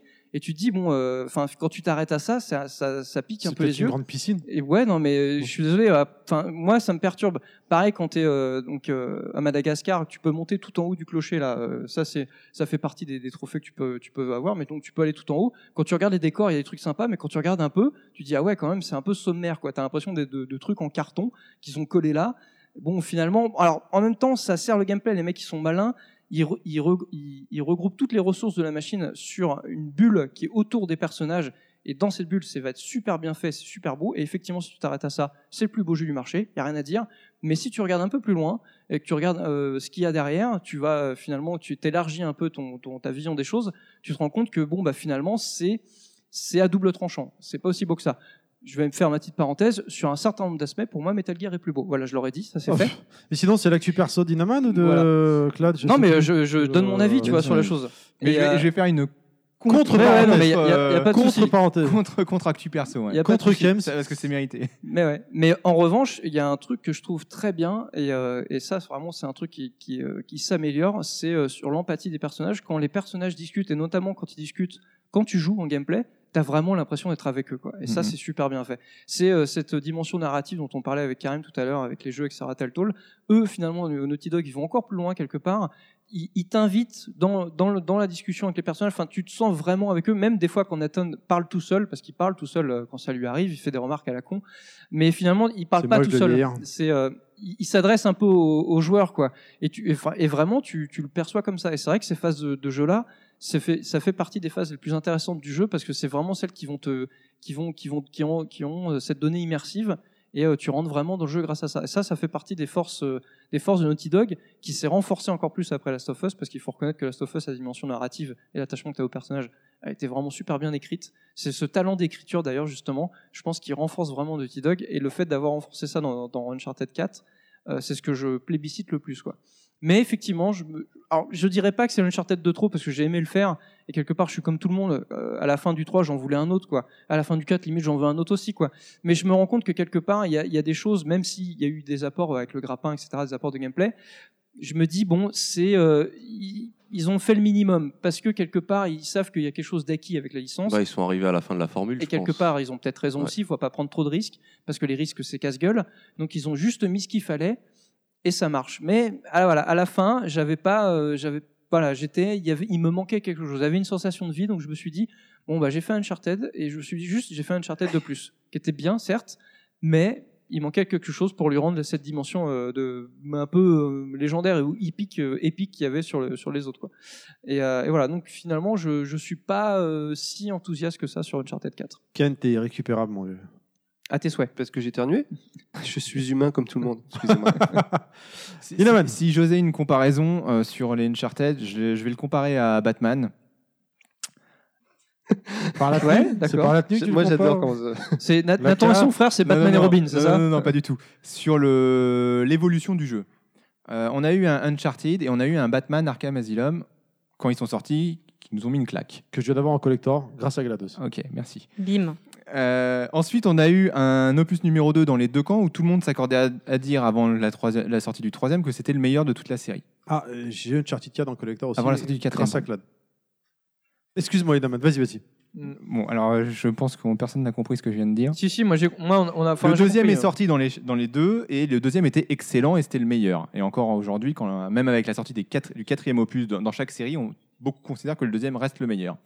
Le troisième est sorti un peu moins bon. Même beaucoup moins bon, c'était généralement une euh, pas de fatigue, on ressortait la même, euh, la même, la même recette et il n'y avait pas vraiment de nouveauté. Et le quatrième, ensuite, et moi c'est là où continue ma comparaison, puisque là du coup je me mets en porte-à-faux avec ce que tu dis, euh, Clad, le quatrième est un ex- reste un excellent jeu, certes pas forcément aussi bon que le deuxième, puisqu'il apporte moins de nouveautés on va dire, mais reste quand même une claque. Euh, voilà, euh, voilà l'approche que j'avais. Et en, en termes il y a une voiture dans les deux, à chaque... dans les quatrièmes. Et oui, et c'est vrai. En plus, il y avait, y avait bah, l'apport de la voiture. Je suis pas d'accord avec ta comparaison parce que pour moi, le, le premier Uncharted, il n'a pas mis euh, la même claque que le premier Batman. Batman Arkham Asylum, ça a mis une vraie claque à l'époque, vraiment. Le ouais. premier Uncharted, quand il est sorti, il est passé limite inaperçu à la sortie. Hein. Le, ba- le Batman Arkham seulement... Asylum, mais aussi, enfin, il n'est pas passé très. On l'a ah. pas beaucoup vu, hein. Je te dis ah, pas, non, non. Même, il a... le, je, le, je, je pense qu'il hein. avait, avait attends, la même moi qui est fan de Batman, j'ai découvert je, en version platine. Justement, non. attends, justement. Tu l'as raté, mais non, il est. Oui, parce que c'était pas la même époque. Il n'y avait pas le même parc installé, il n'y avait pas la, la même effervescence vidéoludique qu'il y avait auprès du grand public, parce qu'on sortait à peine, à peine, même pas l'effet Wii était, il était en cours, tu vois, les, ça se passait sur Wii parce que c'était l'effet de mode. Mais euh, au final, euh, auprès des gens qui consommaient jeux vidéo à l'époque, Batman, euh, Batman Arkham Asylum, il avait vraiment fait mouche, parce que le jeu était excellent, mais parce Parce que c'était pour la première fois une licence, une, une licence hors jeu vidéo, qui était super bien adaptée. Voilà. Quoi. Et aussi parce que, parce que je réussi, me... de tête, je crois qu'il est sorti peu, peu de temps après Batman Begins, je crois, il me semble. Ah oui, enfin. Euh... Oh non, large, largement ah, après, je crois. Quand même. Ouais, ouais, il est sorti ouais, avant ouais. The Dark Knight, il me semble. Ouais, en tout cas, entre les deux. Après, quand même. Ah, tu parles du film ? Oui, je parle oui, de Batman d'accord. Begins en fait. Et en fait, il a, il, a, il, a, il a rebondi un peu là-dessus. Il y a eu beaucoup de succès. Il était le dans l'engouement du, du, effectivement, dans l'effet mmh. sens de la sortie en cinéma. Mais euh, alors que Uncharted, premier du nom, il avait, en fait, il a eu un, un effet qui se coule après coup parce que finalement, on s'est rendu. Enfin, le jeu était bon, mais il n'a pas marqué les esprits à ce point-là. Il a marqué les esprits un peu plus tard, et notamment parce qu'il avait intronisé des choses de gameplay qui étaient assez inédites pour l'époque. Notamment en termes de, de scénarisation et de jeux d'action, et cetera. Enfin, notamment pour la, la, la, la, l'aspect, la donnée hollywoodienne, on va dire. Mm. Et c'est surtout le deux qui, lui, définitivement, a fait rentrer la licence dans la, dans la légende du jeu vidéo. Quoi. Là, ça a mis tout le monde d'accord. Hein, bah après, c'est vrai, c'est vrai que moi, enfin, en tout cas, en ce qui me concerne, c'était mon, mon point de vue. Euh, Batman, moi, je ne l'ai pas connu, comme tu viens de le, le préciser. Je l'ai connu un peu sur le tard, du coup. Pour... Euh... Pour rebondir sur ce, que tu, sur ce que tu disais en termes d'invraisemblance, j'ai rejoué aux au trois. Ça m'a donné envie de refaire les trois d'une traite. Donc j'ai vraiment refait les trois d'une traite. Les invraisemblances, il y en a aussi pas mal sur les autres. Ah, mais il y en a, y en a, y en a dans tous. Oui, mais là, je trouve que ça ressort plus. C'est, c'est vrai que dans celui-là, tu te poses forcément la question. C'est, c'est marrant, ça fait trois cents ans que c'est comme ça. Et jamais, notamment quand tu arrives sur la fin, euh, sur ce qu'ils découvrent, tu te dis, mais comment c'est que jamais personne n'est venu ici quoi. Surtout qu'en plus, c'est, tu le vois même, à la limite, il y a un avion qui passe au-dessus, tu le verrais mm. euh, là où on va. Euh, mais dans les autres opus aussi, il euh, y en avait eu des invraisemblances comme ça. C'est pour ça que je me suis pas arrêté à ça. Oui, mais elle choquait moins, parce que c'était mieux amené scénaristiquement. Moi, il y, y a un truc qui m'a choqué. Dans le deux, à un moment, ils sont en tra- dans le trois, ils se font poursuivre. Ils ouvrent une porte pour se planquer. Ah bah c'est justement là où il fallait, là où il fallait aller. Il y avait même, même plus de recherche quoi. C'est hop, c'est comme ça. Ouais, mais ça euh... c'est un hommage au film des années quatre-vingts limite. Parce que ça, ça arrive. Indiana Jones, c'était clairement. Oui, oui, mais c'était ça. Sans doute. C'est, mais c'est un hommage. C'est, ce que je suis en train d'expliquer, c'est que je, je m'arrête pas aux, c'est ça. Ça, c'est des aux invraisemblances qui, qui, qui t'empêchent pas de, que de kiffer le jeu, non, forcément. Tout à fait. Le truc que je que j'ai que j'ai pas retrouvé et qui font que le jeu est plus réaliste que les trois autres, j'ai envie de dire. Bon, on attendait, c'est toujours des trucs un peu incroyables, tu te demandes comment il y arrive, mais... Il est increvable, le gars. Il est increvable. C'est le John McClane de, ah ouais, de l'aventure. Il, il fait des, des, des, des escalades, tu sais... Enfin, il a des biceps, c'est un ouais. truc de fou. À mon avis, si on... on... Il y a un petit côté Spider-Man. Il y a, il y a, il y a des gens qui s'amusent parfois, j'ai, j'ai ça en tête, où ils se disent, tiens, si Barbie existait, en vrai, ça donnerait quoi? Je sais pas si vous avez vu ces images-là, c'est horrible. Là, je me suis dit, on attendrait que quelqu'un qui, voilà, qui essayait de modéliser vraiment le, le niveau de muscle qu'on aurait besoin pour faire ce qu'il a fait, il aurait des bras qui feraient. Ouais, mais alors justement, au niveau des sauts, des fois, je trouve ça vraiment. Euh... Enfin, de, exagéré. T'as, t'as, ouais, t'as l'impression qu'il saute et puis après, on lui rajoute un petit, euh, un petit coup alors, pour qu'il arrive jusqu'au mur. Je, ça, je, crois, je, l'ai, je l'ai lu, ça passe, passait effectivement que dans ce jeu-là, Naughty Dog a prévu euh, cette petite aide justement euh, si j'ai, pour rendre le jeu plus fluide, on va dire. Un saut un peu raté. Euh, ouais, mais dans ces cas-là, tu le mets moins loin. Tu, tu ravances la falaise. tu sais, la, la falaise, elle se ravance au voilà, dernier moment. Tu, tu sais, tu, tu la vois bouger. La falaise, tu rapproches non, non, la montagne, en fait. Voilà. Je suis d'accord, il fait, il fait ses sauts assez bah, incroyables. Ouais, mais ça, ça encore, tu vois, c'est bon, c'est bon, c'est, c'est des questions de gameplay. Je parlais même pas de ça, tu vois. Je parlais vraiment dans, le, dans le, la cohérence scénaristique et, ouais. euh, et finalement narrative. Quoi. Donc, bon, Alors, euh, puisqu'on justement, parle... Attends, parce que je voulais ouais. juste préciser mon, mon ça idée. Ça fait deux heures que j'attends aussi. Du coup, j'ai voulu balancer l'idée, j'ai pas pu. Euh, en fait, dans les trois premiers, il y avait un, une dose de surnaturel qu'on perd dans le quatrième. Voilà. J'ai trouvé ça très alors, dans le, alors attention, faut nuancer parce que dans le trois, t'as pas vraiment de surnaturel. Je suis d'accord. C'est, c'est, c'est... T'as c'est une phase que tu crois surnaturel et qui en fait ne l'est pas parce que c'est, c'est oui, mais elle y est quand même. Elle est... Mais oui, non, mais bien sûr, elle est, c'est, c'est bien amené, c'est, voilà. c'est bien fait. C'est bien mais fait. C'est, parce que c'est, je pense qu'à partir du trois, ils ont voulu se détacher de ça parce qu'ils ils avaient peur que ça parte dans tous les sens parce que c'est un reproche qu'on leur a fait. Ce qu'il faut savoir, c'est que dans le deux, beaucoup de joueurs sur la forum ont reproché ça à d'accord. Naughty Dog et ils ont dit ok, on arrête, il y aura plus de surnaturel dans Uncharted. Donc c'est pour ça que dans le trois, ils ont amené ça d'une certaine manière parce que en fait, le développement du trois était déjà parti. Finalement, ils ont réussi à retourner le truc, limite en clin d'œil aux gens qui, qui s'étaient plaints de ça, tu vois, en disant ah vous avez cru, mais en fait ça n'en était pas. Et après voilà, ça c'est un choix comme un autre. Hein. Après, ouais, euh, mais dans pas. Le un, t'avais déjà euh, ce, ce côté surnaturel. Euh... Oui, mais c'est donc, euh, donc les, les fans, mais... ah moi j'adorais. Ah, moi ça m'a fait flipper. Oui, c'était, c'était le meilleur moment pour moi du un, c'était la fin. Les fans globalement n'ont pas aimé et dans le deux ils ont été, enfin ça a été l'exagérance notamment avec le boss de fin là. Donc du coup Naughty Dog a dit bon bah ok on arrête et après on fait du. Ouais, mais tu vois, tu vois, du coup le reproche que je fais, je reviens à ce que j'ai dit au début. C'est que le, la fin du quatre, en termes, enfin, sur le jeu en lui-même, manque de punch. Parce que, alors que le deux, euh, c'est, euh, c'est plutôt punchy comme fin. Le quatre, ça manque un peu. Bah, la fin était super banale, quoi. C'était soit ça, soit l'autre. Mm. Tu avais deux fins possibles. Euh, bah, classique, c'était soit la fin qui a amené, soit... Euh... Moi, personnellement, la fin, du, la, la fin du quatre, je la trouve aussi chiante que la fin du deux, quoi. Notamment avec la phase de, de pseudo-boss. Je trouvais injouable et dégueulasse, c'était nul. Et euh, pour moi, la meilleure fin, ça reste celle du trois. En termes de dynamique, euh, avec ce qui se passe, et cetera, euh, franchement, c'était, euh, était juste très bien, quoi. Mm. Euh... Allez, pour conclure, parce que sinon là, ça, on va y passer vraiment euh, trois plombes. On va faire un podcast Uncharted. Euh, bah, on aurait ça, dû, peut-être, bien, ouais. effectivement, ça aurait pu être sympa, mais j'y ai pensé, mais un peu tard. Euh, on peut y aller tout de suite, hein, on a le temps. Si on, moi, je trouve, si on compare Uncharted quatre à un plat de, pour ma part, hein, de, de, de, de résist, un plat, quoi. Un, euh, des pizzas. C'est, une, voilà, c'est voilà. une très belle pizza, et voilà. une fois que tu la goûtes, elle n'a pas de goût. Mais on ah. en, du coup, on n'en reprend pas deux. Ex- bah, contrairement à certains. Alors toi aussi, comme euh, comme les autres, je te fais un doigt. Euh... Je mets de la mayonnaise dessus, je sais pas, tu rajoutes. Non mais vraiment, moi, euh, bah, j'étais en train de monter le dernier podcast et je vous voyais tous sur WhatsApp. Ouais, ça y est, j'ai le jeu. Ouais, je l'ai fini. Ouais, il est mortel. Ouais, machin.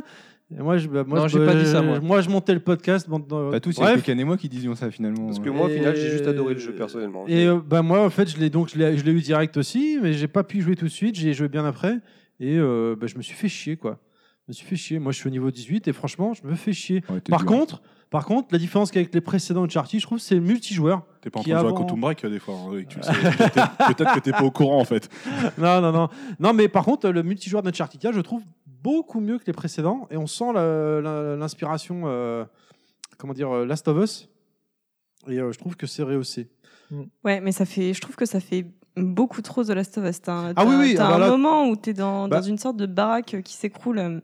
T'as de la verdure, t'as de la mousse dans la baraque, il y a de l'eau. Et ça reprend exactement le, le, le, une scène du début de, de The Last of Us. Ouais, où pareil, t'as... Voilà. Et alors, un autre truc, euh, parce que j'ai, encore une fois, j'ai fait mes devoirs et j'ai écouté euh, les précédents podcasts, oh, n'est-ce pas ? Elle est bien, elle est bien. Je, elle est bien, cette petite. Bonne... Exactement. Et il euh, y a un moment où vous reprochiez à The Last of Us, parce que je suis, euh, je suis, je suis archi fan de The Last of Us et j'avais écouté ce moment-là où euh, tu reprochais, Terry... Euh, la phase d'infiltration avec Ellie qui fait un peu coucou. Euh... Ah bah là, c'est pareil. Hein. Et bah, exactement. C'est la même, hein. Et Elena ah oui. qui, euh, qui, qui saute euh, le dans aussi. l'eau. Euh... Le frère. Ouais. Ouais. Et, je, et je trouve ça, mais. Euh... Tu, tu, tu, tu ah, te démerdes pour te planquer partout. Puis exactement, ouais, c'est ouais. ça. Et non, c'est, ou... c'est, ça n'a aucune cohérence. Un autre point noir, je trouve, d'Uncharted quatre, c'est que tu fais l'infiltration, comme tu disais tout à l'heure, Inaman, tu peux marquer les ennemis maintenant. Donc tu les marques, et après, tu attends les rondes, des claques, tu les chopes par derrière. Il en reste un. Tu dis, ouais, c'est bon, vas-y, j'y vais à la barbare. Lui, de gris, c'est bon, il y a une cargaison de mecs qui arrivent derrière, ils sont cinquante, à nouveau, t'as tout à refaire, quoi. Ça, ça, ça, et, c'est un et, et, fait, et ça. Pour revenir à The Last of Us, je ne sais pas si vous avez trouvé le petit easter egg à la fin, à la toute fin. Euh, ah, je, j'en suis, euh, pas vraiment je l'ai caché, pas fini. Hein. J'ai pas fini, moi. Ouais, bah écoute, tu... T'as pas fini Last of Us ? Non, Uncharted quatre. À la fin d'Uncharted, t'as un... En même temps, il a pas fini Heart of Darkness, donc... Ah bah oui, oui, je vois ce que tu veux dire. En tout cas, moi, pour revenir à... Mais qui, du coup, tout le monde a parlé de The Last of Us deux par rapport à ça, et alors moi, j'ai les comics The Last of Us, et j'aurais tendance à dire que ça a plus rapport avec les comics...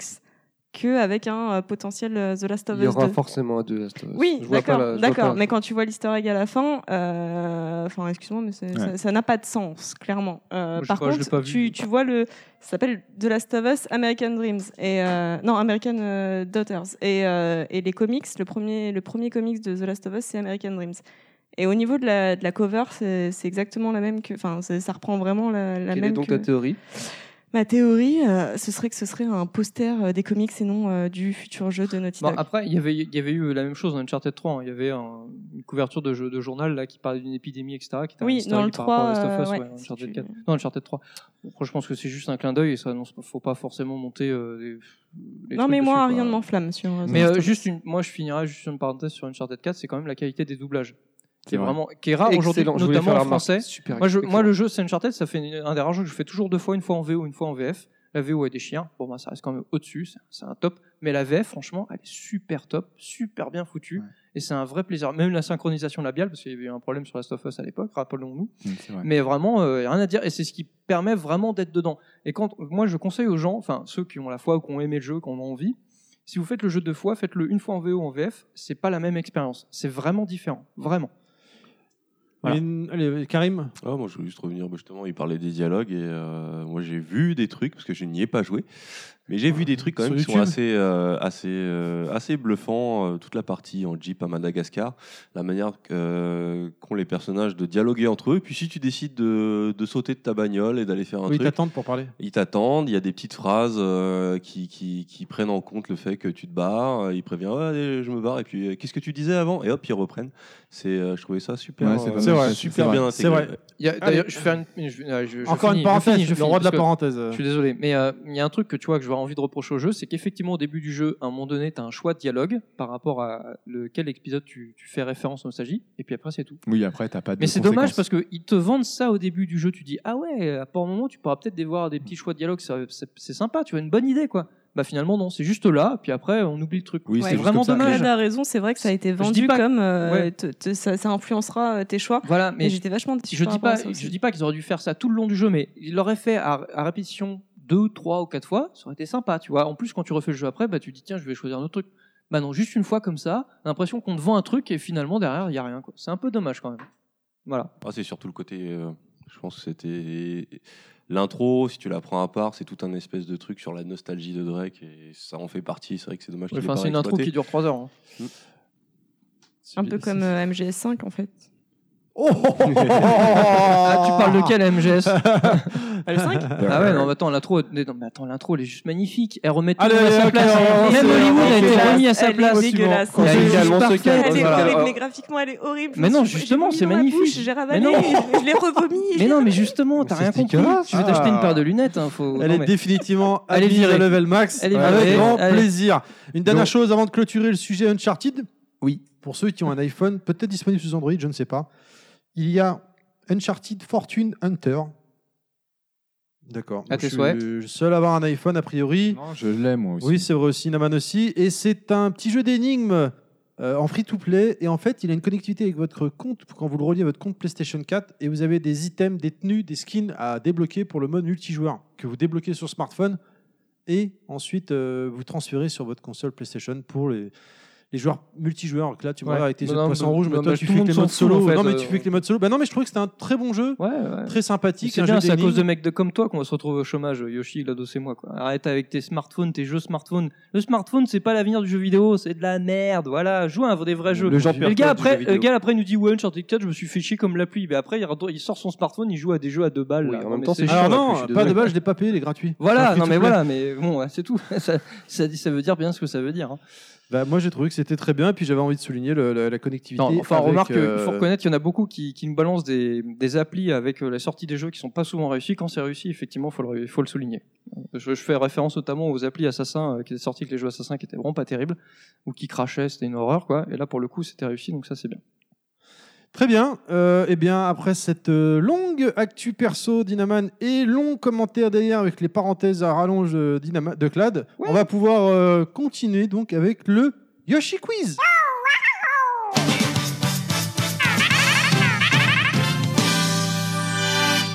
Alors une fois n'est pas coutume, euh, ah. Là je vous propose un petit quiz jeunes gens. Alors pour que... voir un petit peu vos connaissances en matière de, euh, de licences euh, anciennes. Euh, pour merde. La plupart, là, pour la plupart, ne t'inquiète pas. Alors le, le, pas. le perdant, il mange une tête brûlée, on est d'accord ? Bah tiens, pourquoi J'ai pas. J'ai toujours mes têtes brûlées à passer. Hein. Même deux. Ouais, bon bah donne-moi le paquet. N'en mange qu'une. Deux. Ça, c'est gentil. Chacun deux têtes brûlées. Ah, parce que ça, règle, sera, ça sera un petit peu comme euh, comme d'habitude, à la différence que là, euh, dont vous devrez me donner euh, le nom du jeu ou le nom du, du personnage. Euh, pour vous aider, je vais quand même vous donner un indice. Est-ce qu'il faut début. faire des petits bruits pour... Il euh... faudra dire ton, ton pseudo, ton, ton pseudo okay. pour donner la bonne réponse. Je me fais avoir à chaque fois à ce niveau-là. J'oublie qu'on peut donner le pseudo de quelqu'un d'autre pour qu'il perde. Pas mal. J'avais pas pensé, pas mal. Donc voilà, vous êtes prêts ? Allez, GLaDOS. Allez, top. Alors, le premier indice, riz et hamburger. Ah, oh, Alex Alors. Kidd euh, Terry, Alex Kidd. Voilà, bien joué. Ah bah forcément, il y a de la, s'il y a de la bouffe, on est perdant là. Ah, non, mais là je... ah ouais, non, pour la bouffe, tu vois, il est fidèle à sa réputation, Terry. La bouffe, c'est bon. Vous savez pourquoi, Rion Burger ? Non, mais on a compris, mais dès que ça parle de bouffe, c'est toi le premier. Yashida et Rieko Kodama. Je suis un jeune garçon adepte d'un art martial me permettant de briser des rochers, ayant pour mission de délivrer mon frère jumeau ainsi que le royaume de Radaxian. L'argent que je récupère lors de mes quêtes me permet d'acheter des items tels qu'une. Ah merde, tu devais dire ça avant. Ouais, exactement. De voler ou même une poudre d'invincibilité. Heureusement que tu as la réponse tout de suite. Exactement. Alors à l'avenir, je pense que tu devrais donner l'indice après. Bah, non, je, enfin, je sais je, pas, j'en je sais rien. Arrêter, mais... Je vais arrêter de donner des indices, comme ça vous allez bien se faire foutre. Voilà. Vous taper Terry à la fin, ça sort de sa faute. Non, tu donnes l'indice aussi vraiment sèche, quoi. En tout cas, je ne boufferai pas de tête brûlée, c'est déjà ça. Vas-y, pardon. Alors, bah, un point pour Terry. Bien joué. Wouh. Alors, deuxième jeu. Donc, jeu sorti en dix-neuf cent quatre-vingt-seize. Et là, ça déconne. J'étais Qu'est-ce né. qui se passe ? Oui, tu étais né. Crash Bandicoot. Mon aventure, et non, mon aventure raconte l'histoire de Nicky et Fargus qui ont malheureusement délivré un monstre des enfers et doivent retrouver un artefact qui leur accordera trois vœux. Malgré mon esthétique trois D, ma jouabilité est en deux D. Je suis sorti sur P S un et P C et Sega Saturn, développé par Crystal Dynamics. Le deuxième volet Indice. de mes aventures propose les mêmes personnages, mais physiquement radicalement différents. Indice ? Bouffon. Pandémonium. Putain. Bim. Eh, fallait dire ton pseudo avant. Terry. Pandémonium. Fallait donner le pseudo d'abord. Ah non, elle vient d'arriver. Bon, écoute, moi, je lui donne quand même le point. Ah, j'étais fan de Pandémonium. Tu vois, t'as vu, je t'avais dit que t'avais le point. Ouais, merci. Bravo, GLaDOS. Allez, troisième jeu. T'as chaud, celui-là, trouvé quand même. Je, hein préfère, je crois que je préférais l'indice d'abord, en fait. Je suis un personnage d'âge mûr, hostile vestimentaire d'un temps que Ken. Les moins de vingt ans ne peuvent pas connaître. Euh, malgré ma petite taille, je peux utiliser bon nombre d'objets en fonction de l'énigme qui se présentera à moi. Ma série a connu un fort déclin dans les années deux mille à cause d'une réalisation bancale sur console de salon. Essayant tant bien que mal de me faire accepter par la gente féminine... Créant en, créé en mille neuf cent quatre-vingt-cinq par Allo. Ah, euh, la, les Hirsutes Larry. Bien joué. Okay, personne n'a dit son, euh, son, oui, son ouais. pseudo. Ouais, en fait. Le pseudo d'abord, les gars. Non, on s'en fout. Ça moi passe, aussi. Sait, allez, Karim, bien joué, Karim. Catégorie de jeux qui ont fait l'âge d'or du point and click, tel que King Quest. C'était quoi, l'indice, C'était quoi l'indice C'était ce soir, je vais pécho. Ouais, c'est ça. C'est pour ça que Karim, c'est pour ça que Karim a trouvé. J'aime beaucoup l'indice. Il n'y a que Karim, c'était fait pour lui en même temps. Par, c'est, c'est par thème, c'est ça. Il y a la bouffe, ça, ouais. Et le sexe. Terry trouve pour la bouffe, Karim il trouve pour le sexe, c'est bien. C'est cool. Donc un point pour Terry, un point pour Karim et un point pour GLaDOS. Autre jeu, je suis un détective privé bossant dans le paranormal. Mon frère jumeau et moi sommes oh, putain, métis. Euh, Terry, Terry. Un mélange euh, de couleurs. C'est sur P C Engine. Euh... J'ai été créé en deux mille un dans un style de jeu qui ont donné leur ah, lettre de noblesse aux bornes d'arcade des années quatre-vingt-dix. J'étais pourtant destiné à un tout autre avenir. Je suis inspiré d'un grand manuscrit datant du quatorzième siècle, narrant la descente aux enfers de deux frères. Mon héros est apparu dans le jeu Shin Megami Tensei Lucifer's Call ou même Beautiful Joe. Comme indice, c'est une chanson de Stevie Wonder et Paul McCartney. McCartney. Vraiment, je sais pas. Oh, je vois, et je vois le titre. Donc euh... Non, non. Inaman. Excuse-moi, t'as produit par Capcom. Bah, euh, non. CLAD. Bah si, non, mais non, en fait, non. Non, vas-y. Je vais dire une connerie, non, vas-y. Oui, Shank. Non, c'est bon. Devil May Cry.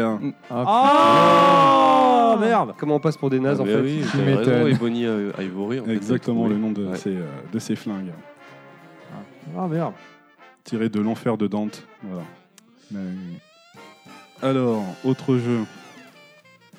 Créé en mille neuf cent quatre-vingt-quinze, je suis un jeu deux D flirtant avec des graphismes trois D. Je suis euh, un héros de style coloré et aérien. Jex. Mon héros au, au physique d'Arlequin entre dans les songes des enfants afin de les délivrer euh, des Night, mauvais esprits. Euh, Karim, Night. Bien joué. Night into Dreams. Night into Dreams. De Karim. Il n'y a aucun jeu de que Karim. Je connais là-dedans. Si, Night, ouais, je connaissais, mais... Il y a par Devil May Cry, mais... Créé par Yuji Naka. Je suis également sorti dans une version spéciale Noël sur une console au nom d'une planète. La Saturn. Très, très gros jeu sur Saturn. Moi, j'avais kiffé le jeu. Alors...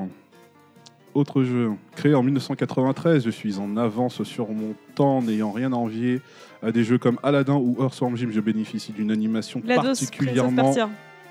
Oh là non. Ah, ah. À l'instar de Fidelido, j'ai été présenté comme étant la mascotte cool d'une boisson gazeuse. Euh, Karim, cool spot. Karim, cool spot, bien joué. Je suis sorti sans Master System. Karim, t'es chaud comme la braise, là. Deux points pour Karim. trois, trois. C'est, donc c'est Karim qui va manger les thèmes brûlés, c'est ça? Non, non, non, c'est, c'est ça. C'est, euh... Voilà, pour le moment, il y a Inaman, euh, Clad et Ken Balayette là, qui vont manger. Là. Non, mais parce que moi, j'adore ça, je m'en pas les couilles. Je veux en manger, en fait. Je te donnerai bien, alors. C'est parti. Je suis un jeu sorti en mille neuf cent quatre-vingt-seize. Mon style graphique est issu des travaux de, de l'illustrateur Rodney Glim, Greenblatt. Les personnages et certains décors sont en deux D d'une esthétique proche du découpage papier. Mon personnage principal doit se confronter à des maîtres du rap en appuyant en rythme sur le rappeur. Karim, par rapport à The Rapper. Voilà. Et lundi, c'était Snoop Dogg, parce que le personnage est Karim, un il peut chien. Sortir. C'est chiant. quatre, quatre Karim, là. Un des passages clés de cette ça, série. Jeux il, le a, jeu. Il a juste vu sur YouTube. Hein. Parce qu'en quatre-vingt-seize, il y avait déjà YouTube. Sur A O L. Un des passages clés de cette série de jeux est l'affrontement contre un maître en arts martiaux à la maître tête d'oignon. Alors... Vous me dites si vous voulez l'indice, du coup, euh, peut-être vous aider, parce que Karim, il est chaud comme la patte. Alors commence par l'indice. Ça sert à rien, parce que c'est Karim qui répondra, de toute façon. Ça, donc, euh... Alors l'indice, hein. Comme, comme Cobra. Sorti en mille neuf cent quatre-vingt-sept. Euh... Oh putain, merde. J'allais le dire, mais je le dis pas, parce que je me dis... Euh, mais... Ou alors tu dis l'indice, mais qu'à nous. Par texto. Mais Megaman, c'est pas une licence oubliée, si ? Un petit peu, quelque part. Ça fait quelques années. C'est quand la dernière fois qu'on l'a vu, celui-là ? Il est sur, sur, sur il portable, est sur Smash Bros, sortait... mais euh... ouais, ouais, non, mais il était aussi sur portable, non, les Rocketman X et tout là. Non. Bon, ok, excusez-moi. Je... Bon bah, je crois que Karim sera le, le grand vainqueur de cette. Il y a session. Pas un super banco pour se rattraper? Non, il y a pas un super banco. Donc dernière question. Ah. Ah. Alors vas-y, moi l'indice. Pour la forme. Alors, je vous donne quand même l'indice. Non, non. Jaune comme un citron. Pac-Man. GLaDOS, bah... Pac-Man. Moi, j'ai dit mon nom. Je suis... C'est Pac-Man ou pas ? Non, je suis Pac une girl. Forme vivante, gélatineuse, dont il existe plusieurs couleurs. Jaune. Je me déplace il dans différents paysages, paysages épurés et colorés. En mangeant des fleurs, mon corps gagne en volume. Lorsque je Yoshi. suis trop imposant... C'est moi, Yoshi. Euh, lorsque je suis trop imposant pour passer certains endroits, il m'est possible de me diviser en plus petites versions de moi-même. J'ai une plateforme éditée. CLAD, Locoroco. Bien joué. Ah, oh, c'était oh, génial. Ah ouais, en plus, il était bien celui-là. J'ai ah, une plateforme celui-là. éditée en deux mille six était, sur PlayStation pour moi, la question, Portable, hein. Conçue par Tsutomu Kuno. Locoroco. Allez, tenez, messieurs. Non, il n'y a que moi. Hein. Non, non, Ken, il a rien trouvé. Si, il a trouvé Megaman. Non, non, Megaman, c'est Karim. Non, Megaman, c'est Karim. C'est Karim. Ah. Voilà, voilà. Ah, bah, c'était tout pour moi. J'espère que vous avez kiffé. C'est, c'est... c'est pipi. Ah, d'accord. Ken, tu seras prêt de manger tes têtes brûlées, par contre. Mets ton micro. Euh... Ouais, ouais, par contre, ouais, je. Je, tu... je bouffe mes têtes brûlées. Euh, voilà, mais les, ouais. gens, tu, les gens, tu vois, ils participent au truc, tu vois, voilà. voilà. Inaman bouffe ses têtes brûlées, ça bien. fait du bruit. En attendant que Inaman mange ses têtes brûlées, qu'il en fasse volontairement du bruit, parce que je vais me faire chier au montage du coup, et que Ken Balayette va manger euh, ses les, têtes brûlées. Je ne relève pas au montage mes têtes brûlées, là. Sinon, je vais te les faire bouffer. On va écouter tout de suite euh... Karim avec Sali sans oublier, et je, bah, je vais essayer de les enlever au, ma- au maximum. Parce ah, bah que non. Ça tue les oreilles quand même. Karim, on t'écoute. Oui. Et but. Ken, mange tes têtes brûlées. Bonjour. Alors, euh, ma licence oubliée, je suis, je suis un jeu sorti le onze novembre deux mille cinq, euh, édité et développé par euh, Ubisoft. Surtout donc, non, c'est ce que c'est, la licence par oubliée. Ubisoft Montpellier, donc je suis Beyond Good and Evil. Alors, c'est une licence oubliée, mais je me rends compte que chaque année, elle n'est pas tant oubliée que ça, parce que les rumeurs, les rumeurs de la suite, on est tous bah, accrochés un, à ça. Il y a un peu un effet chez nous, en fait. Tous ouais, les ans, vrai. les gens, enfin, les fans, ils... Ils plébiscitent, ils sont derrière, ils en reparlent, ils attendent un truc et tout. Ouais, ouais. Je et... préfère Shenmue, mais... Non, non, mais ça n'a rien à voir, mais c'était dans les faits. Dans les faits, euh, Revival, il euh, y a vraiment le même genre d'effet, je trouve. Par contre, Ken, il y a la rouge aussi à manger. Ouais. Ouais. Là, il est tout bleu, là. Ça, ça va, mets, mets ton micro en marche, mets ton micro en marche, j'entends pas. mets, mets ton micro pas, en... Bon, souvent, ils mettent la framboise en bleu, je comprends. Alors, comme les Mister Ken, Freeze. Ken, il est on fire, j'ai envie de dire. Bon, référence à son jeu culte. Ouais, hein. Non, mais c'est, c'est pas bon, en fait, ce truc-là. Ah, oui, non, mais c'est... Non, après, une fois que le goût est passé, euh, ça devient bon. On parle de bonbons là. Ouais, on parle de... Ok, Beyond Good and Evil. Donc Beyond Good and Evil. Euh... Pourquoi c'est ta licence oubliée ? Pourquoi c'est ma licence oubliée ? En fait, c'est un de un de mes jeux, euh, de, mes, de mes jeux de chevet. Il euh, y a quelques jeux comme ça que je me fais une fois de temps en temps, peut-être une fois par an. Ça en Sur fait YouTube partie. Non, euh, non, en vrai, euh, je ne ressors pas ma ma, ma ma P S deux. J'y joue sur P C. Euh, moi je l'ai connu à l'époque sur P S deux et euh, donc pour moi c'est un petit chef-d'œuvre. Alors déjà c'est un jeu qui fait partie des rares représentants des Zelda-like, parce que mine de rien c'est un peu un Zelda-like. Il euh, y a eu les Darksiders et quelques autres jeux dans les années quatre-vingts quatre-vingt-dix. À l'époque de la deux D il y en avait peut-être plus, mais à l'époque de la trois D il y a très peu de jeux qui sont, euh, qui sont risqués à, un peu à cette formule. Et, euh, et il le fait avec euh, brio et avec ses, ses propres, euh, sa propre touche, ses propres innovations. Et je vais revenir dessus, décrire un peu le jeu d'abord. C'est euh, donc un jeu d'action-aventure qui se passe dans un univers un peu onirique et science-fictionnel. On est euh, sur la planète Illis. Putain, j'ai eu peur de ne pas m'en souvenir là, parce que je n'ai rien préparé. Donc je me suis dit, c'est bon. Euh, planète Illis, donc, qui est sous un régime euh, pseudo-totalitaire, euh, soit des, euh, par euh, je ne sais plus quel... Euh, corps euh, politique. Euh, en fait, la, la, la planète Illis est menacée par une invasion de, d'extraterrestres appelés Domes qui euh, régulièrement euh, s'incrustent sur Terre via des, des chutes de météori- météorites. Et, et donc, euh, la population se retrouve sous ce régime un peu dictatorial, soi-disant pour les protéger. On incarne, on incarne Jade, euh, qui s'occupe d'un orphelinat et qui est accessoirement journaliste, et c'est important dans le jeu, euh, qui a besoin de payer ses factures. Euh, tout simplement parce que euh, lorsqu'il y a une, une attaque de domes, euh, la plupart des, des, des habitats et la ville euh, utilisent des boucliers. Et ces boucliers-là sont, euh, sont alimentés par euh, l'E D F local. Euh, et donc, euh, quand le jeu commence, il y a une attaque, le bouclier tombe en, tombe en rade, on se retrouve à attaquer des extraterrestres pour défendre les orphelins, et on se dit, bon, bah, il serait temps de faire de la thune. Donc, on se lance dans des petits reportages. Et euh, un des un des trucs les plus agréables dans ce jeu, c'est que justement il y a il y a euh, là une de ses missions principales qui va te rapporter de l'argent, c'est de photographier la faune et la flore euh, de la planète Illis. Donc dès que tu vois un animal ou même euh, quelqu'un que tu vas croiser, si c'est... parce qu'il faut savoir que dans cet univers, il y a des espèces d'hybrides, des hommes vaches, des hommes requins. Donc dès que tu croises quelqu'un, dès que tu croises un animal, ça peut être une mouche autour de la bouffe, tu peux la prendre en photo, ça te rapporte de l'argent, ça te fait découvrir l'univers. Euh, on a vraiment un univers qui est super original, c'est au confluent de, de, de, de Miyazaki, de la B D franco-belge, de... il y a vraiment un côté, un côté cartoon assez enfantin, presque disneyen. Euh, on a euh, le personnage qui accompagne euh, l'héroïne au départ, l'oncle Page, qui est clairement une référence à Porco Rosso, c'est un, c'est un cochon. Sans doute dû, dû à son créateur, le créateur de Beyond Good and Evil, c'est... C'est Michel Ancel. Ah, Michel qui n'a Ancel. jamais caché ses, ses inspirations, ouais, oui, et son, un, son respect qu'il a vis-à-vis de Miyazaki, un, entre autres. Un amour notamment. Pour Miyazaki, et euh, que, créa- oui, faut que je précise, oui, pour ceux qui ne savent pas, créateur de Rayman, et aussi co-créateur des Lapins Crétins. Euh...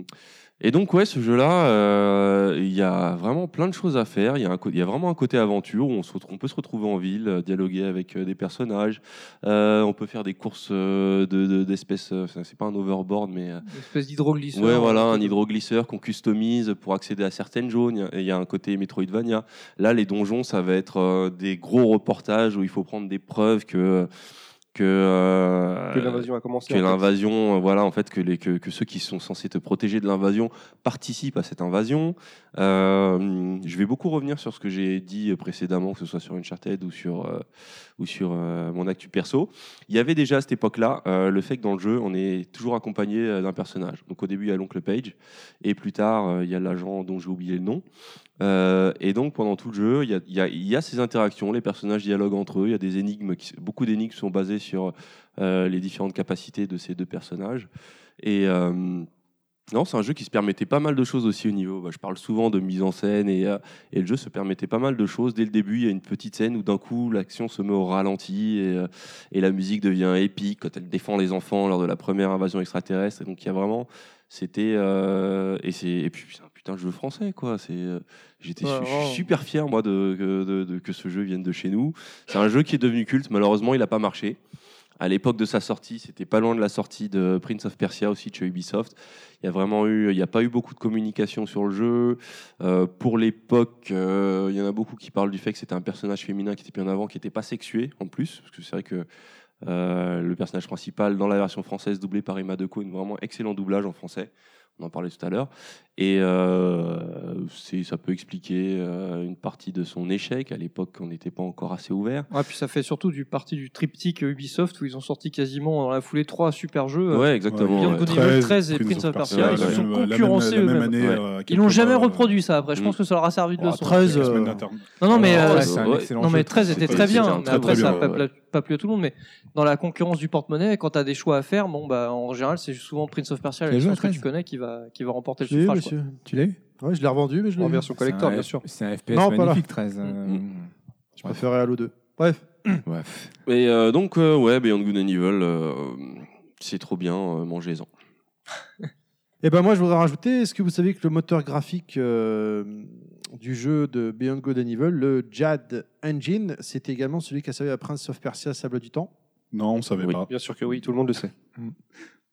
Est-ce que ah, vous saviez euh, également que, comme tu disais, Karim, tout à l'heure, qu'on prend de, dans le jeu, on prend des photos euh, des divers animaux, et à un moment, en fait, tu pouvais prendre en photo le petit moustique de Rayman. Ouais, exact. Photo, là. Oui, on savait aussi. Ça, j'avais vu une anecdote. Mais euh... t'es caché dans une niche. Le et il y a un Easter egg de Kid Caméléon. Personne ne l'a vu encore. Il y a des gens qui cherchent, ils pensent ouais, qu'on parce a... que c'est non. un caméléon, il est bien caché. Par contre, euh, est-ce que vous savez également que Peter Jackson a joué à ce jeu avec son fils ? Oui, et c'est pour ça qu'il a voulu. Il l'a surkiffé. Il l'a surkiffé effectivement, et il a, il a contacté Ubisoft.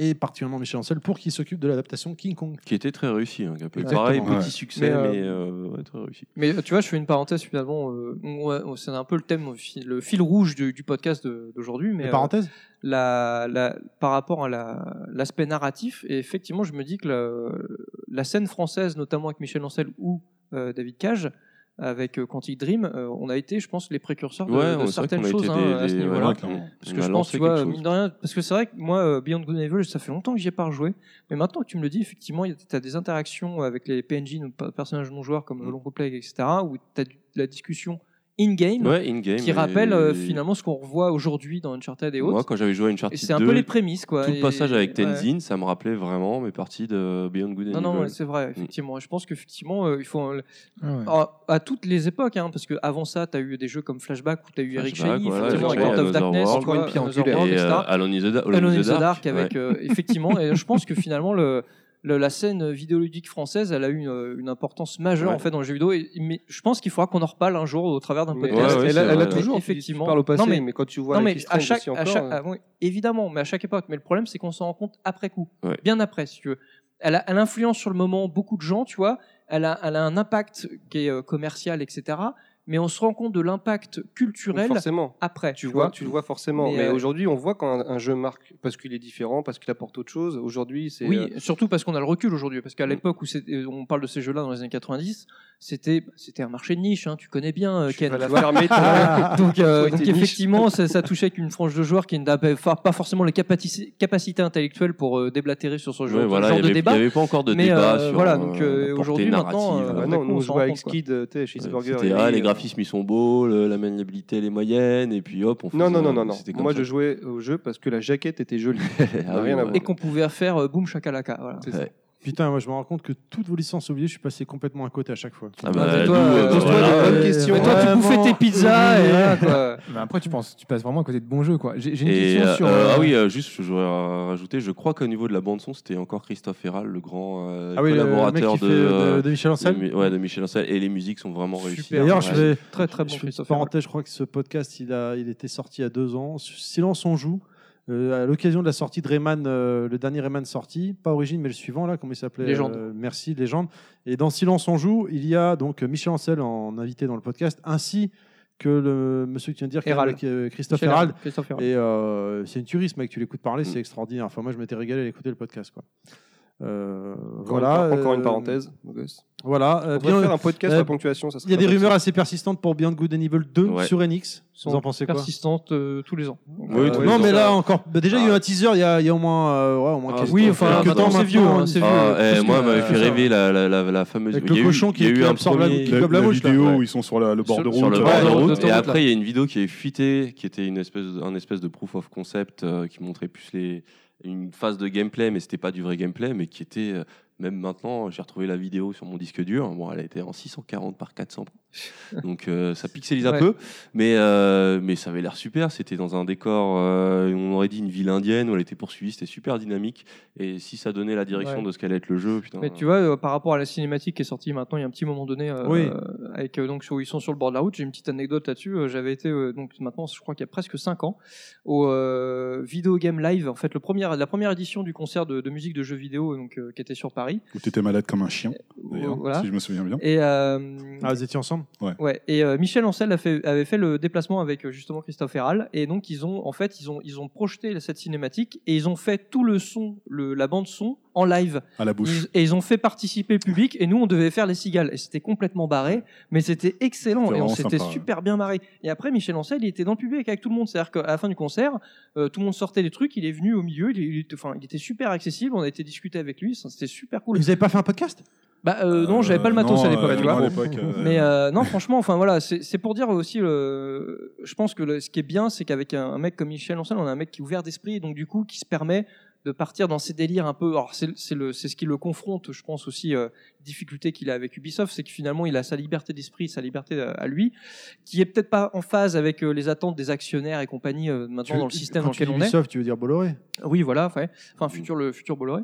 Mais euh, effectivement, euh, je pense que ça, c'est, c'est ça aussi qui est important dans la, dans la, dans la création vidéoludique aujourd'hui, c'est d'avoir cette, cette indépendance ouais, d'esprit et cette pour notion pouvoir de créer des choses différentes. Voilà. Quoi. Et d'avoir des vrais auteurs qui peuvent euh, influer, euh, que ce soit pas juste des formules. Euh, et poser ses ouais, couilles sur la table. Faites, voilà. euh, aussi, là, on en parlait avec et des, des couilles et des sous mmh. aussi. Voilà, c'est pour ça qu'on est là. Allez, on va clôturer le la licence. Attends, moi j'ai ma question à poser. Ah, Inaman alors depuis tout à l'heure.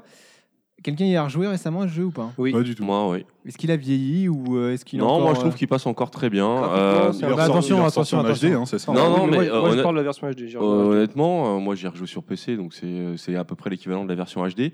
Euh, alors oui, il n'y a pas beaucoup de polygones, mais c'est une, c'est une direction artistique qui est très euh, cartoon. cartoon, donc ça vieillit donc ça très bien. bien hein. Ça vieillit très bien. Après, au niveau des mécaniques de gameplay, ça, ça reste jouable. Ça, okay. Les phases d'infiltration, Les... c'est, ouais. c'est super mécanique.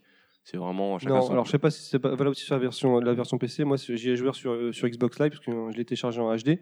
C'est les, les jeux de caméra. C'était une catastrophe sur ouais, certaines scènes. Je me suis même ouais. retrouvé bloqué à cause de ça. C'était vraiment une galère. Et j'ai dû, je me suis énervé. C'est pour des te dire. Il y a des trucs qu'on a résolus maintenant qui sont, qui étaient pas encore bien résolus à l'époque, mais, mais sinon non, ça reste. Et honnêtement, euh, moi je pense que c'est un jeu, je peux le conseiller. Autant il y a des jeux que je vais adorer que je vais pas conseiller parce qu'il y a la, soit il y a la nostalgie, soit il y a le fait de l'avoir connu. Soit il y a le lissage dans ta tête aussi. Ouais. L'anti-aliénation euh, de la mémoire, tu sais. Mais là, euh, pour celui-ci, euh, moi, j'invite les gens à essayer. C'est plus très cher. Je vais ressortir la GameCube alors. Ouais. Très bien. On va pouvoir donc euh, continuer avec bah, la prochaine licence oubliée, cette fois de Yoshi. Yoshi, c'est à toi. Yes. Bah, moi, je vais vous parler d'un, du premier jeu à import auquel j'ai joué il y a maintenant plusieurs années, euh, lorsque j'avais la Super Nintendo, à savoir donc Gambare Goemon, connu en Europe sous le nom de Mystical Ninja. Euh, donc c'est une série de jeux donc édités euh, par Konami. Donc la majorité de ces jeux sont en fait des jeux de plateforme, matinées, euh, d'aventure, avec parfois des éléments de R P G. Et à fond la culture japonaise. Et à fond la culture ah ouais. japonaise, c'est quelque chose voilà, que j'affectionne depuis très, très très très longtemps. Euh... Parce que tu es toi-même japonais, les gens ne le savent pas. N'est-ce oui, pas, oui, oui, pas tu as le profil. Tu es, euh, japonais né aux, né aux Antilles de, de mer russe.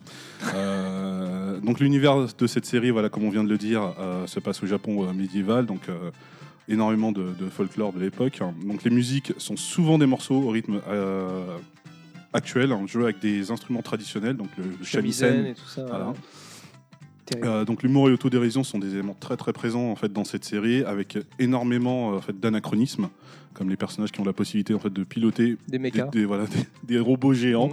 Voilà.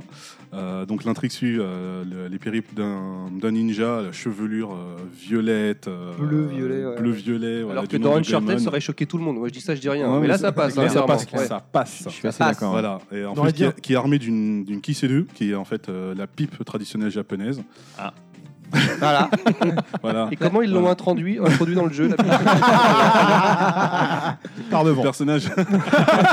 Inaman, putain. On sou... pas, merde. Et en soufflant. euh, voilà.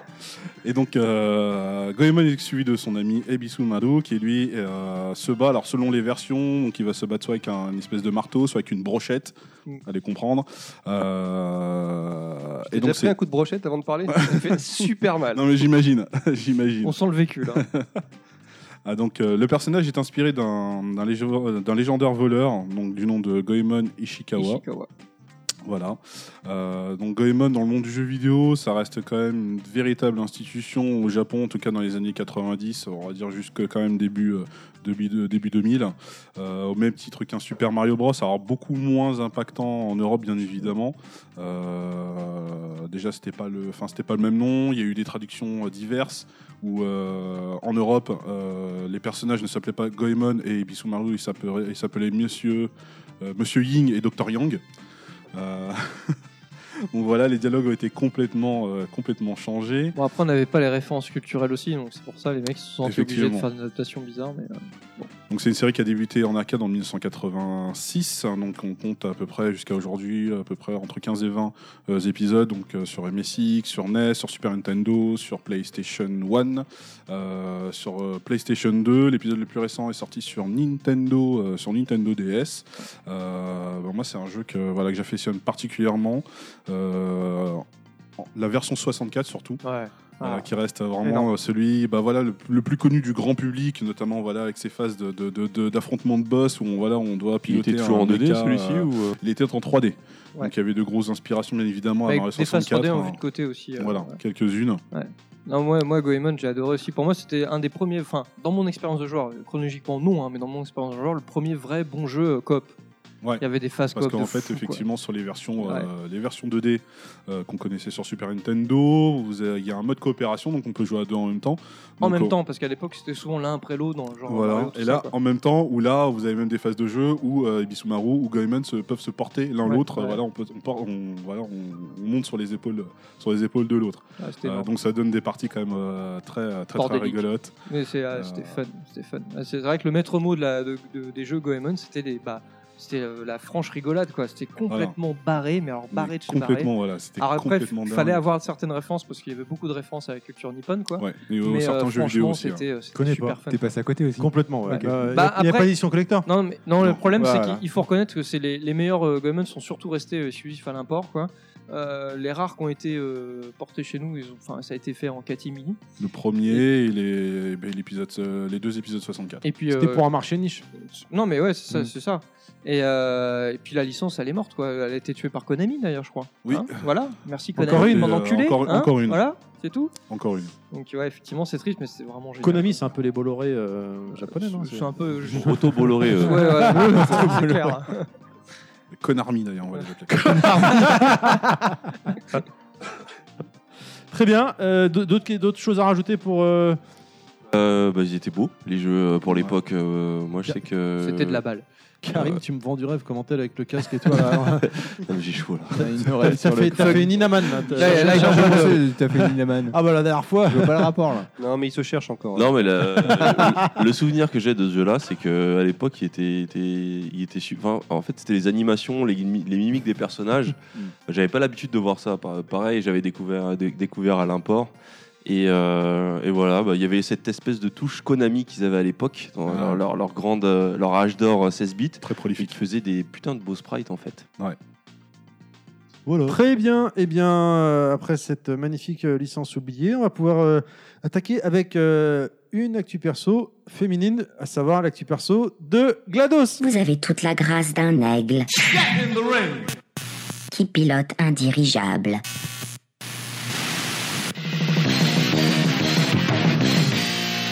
Alors, moi, pour mon actu perso, je vais vous parler d'un, d'un jeu qui est sorti, euh, qui est sorti en août deux mille treize.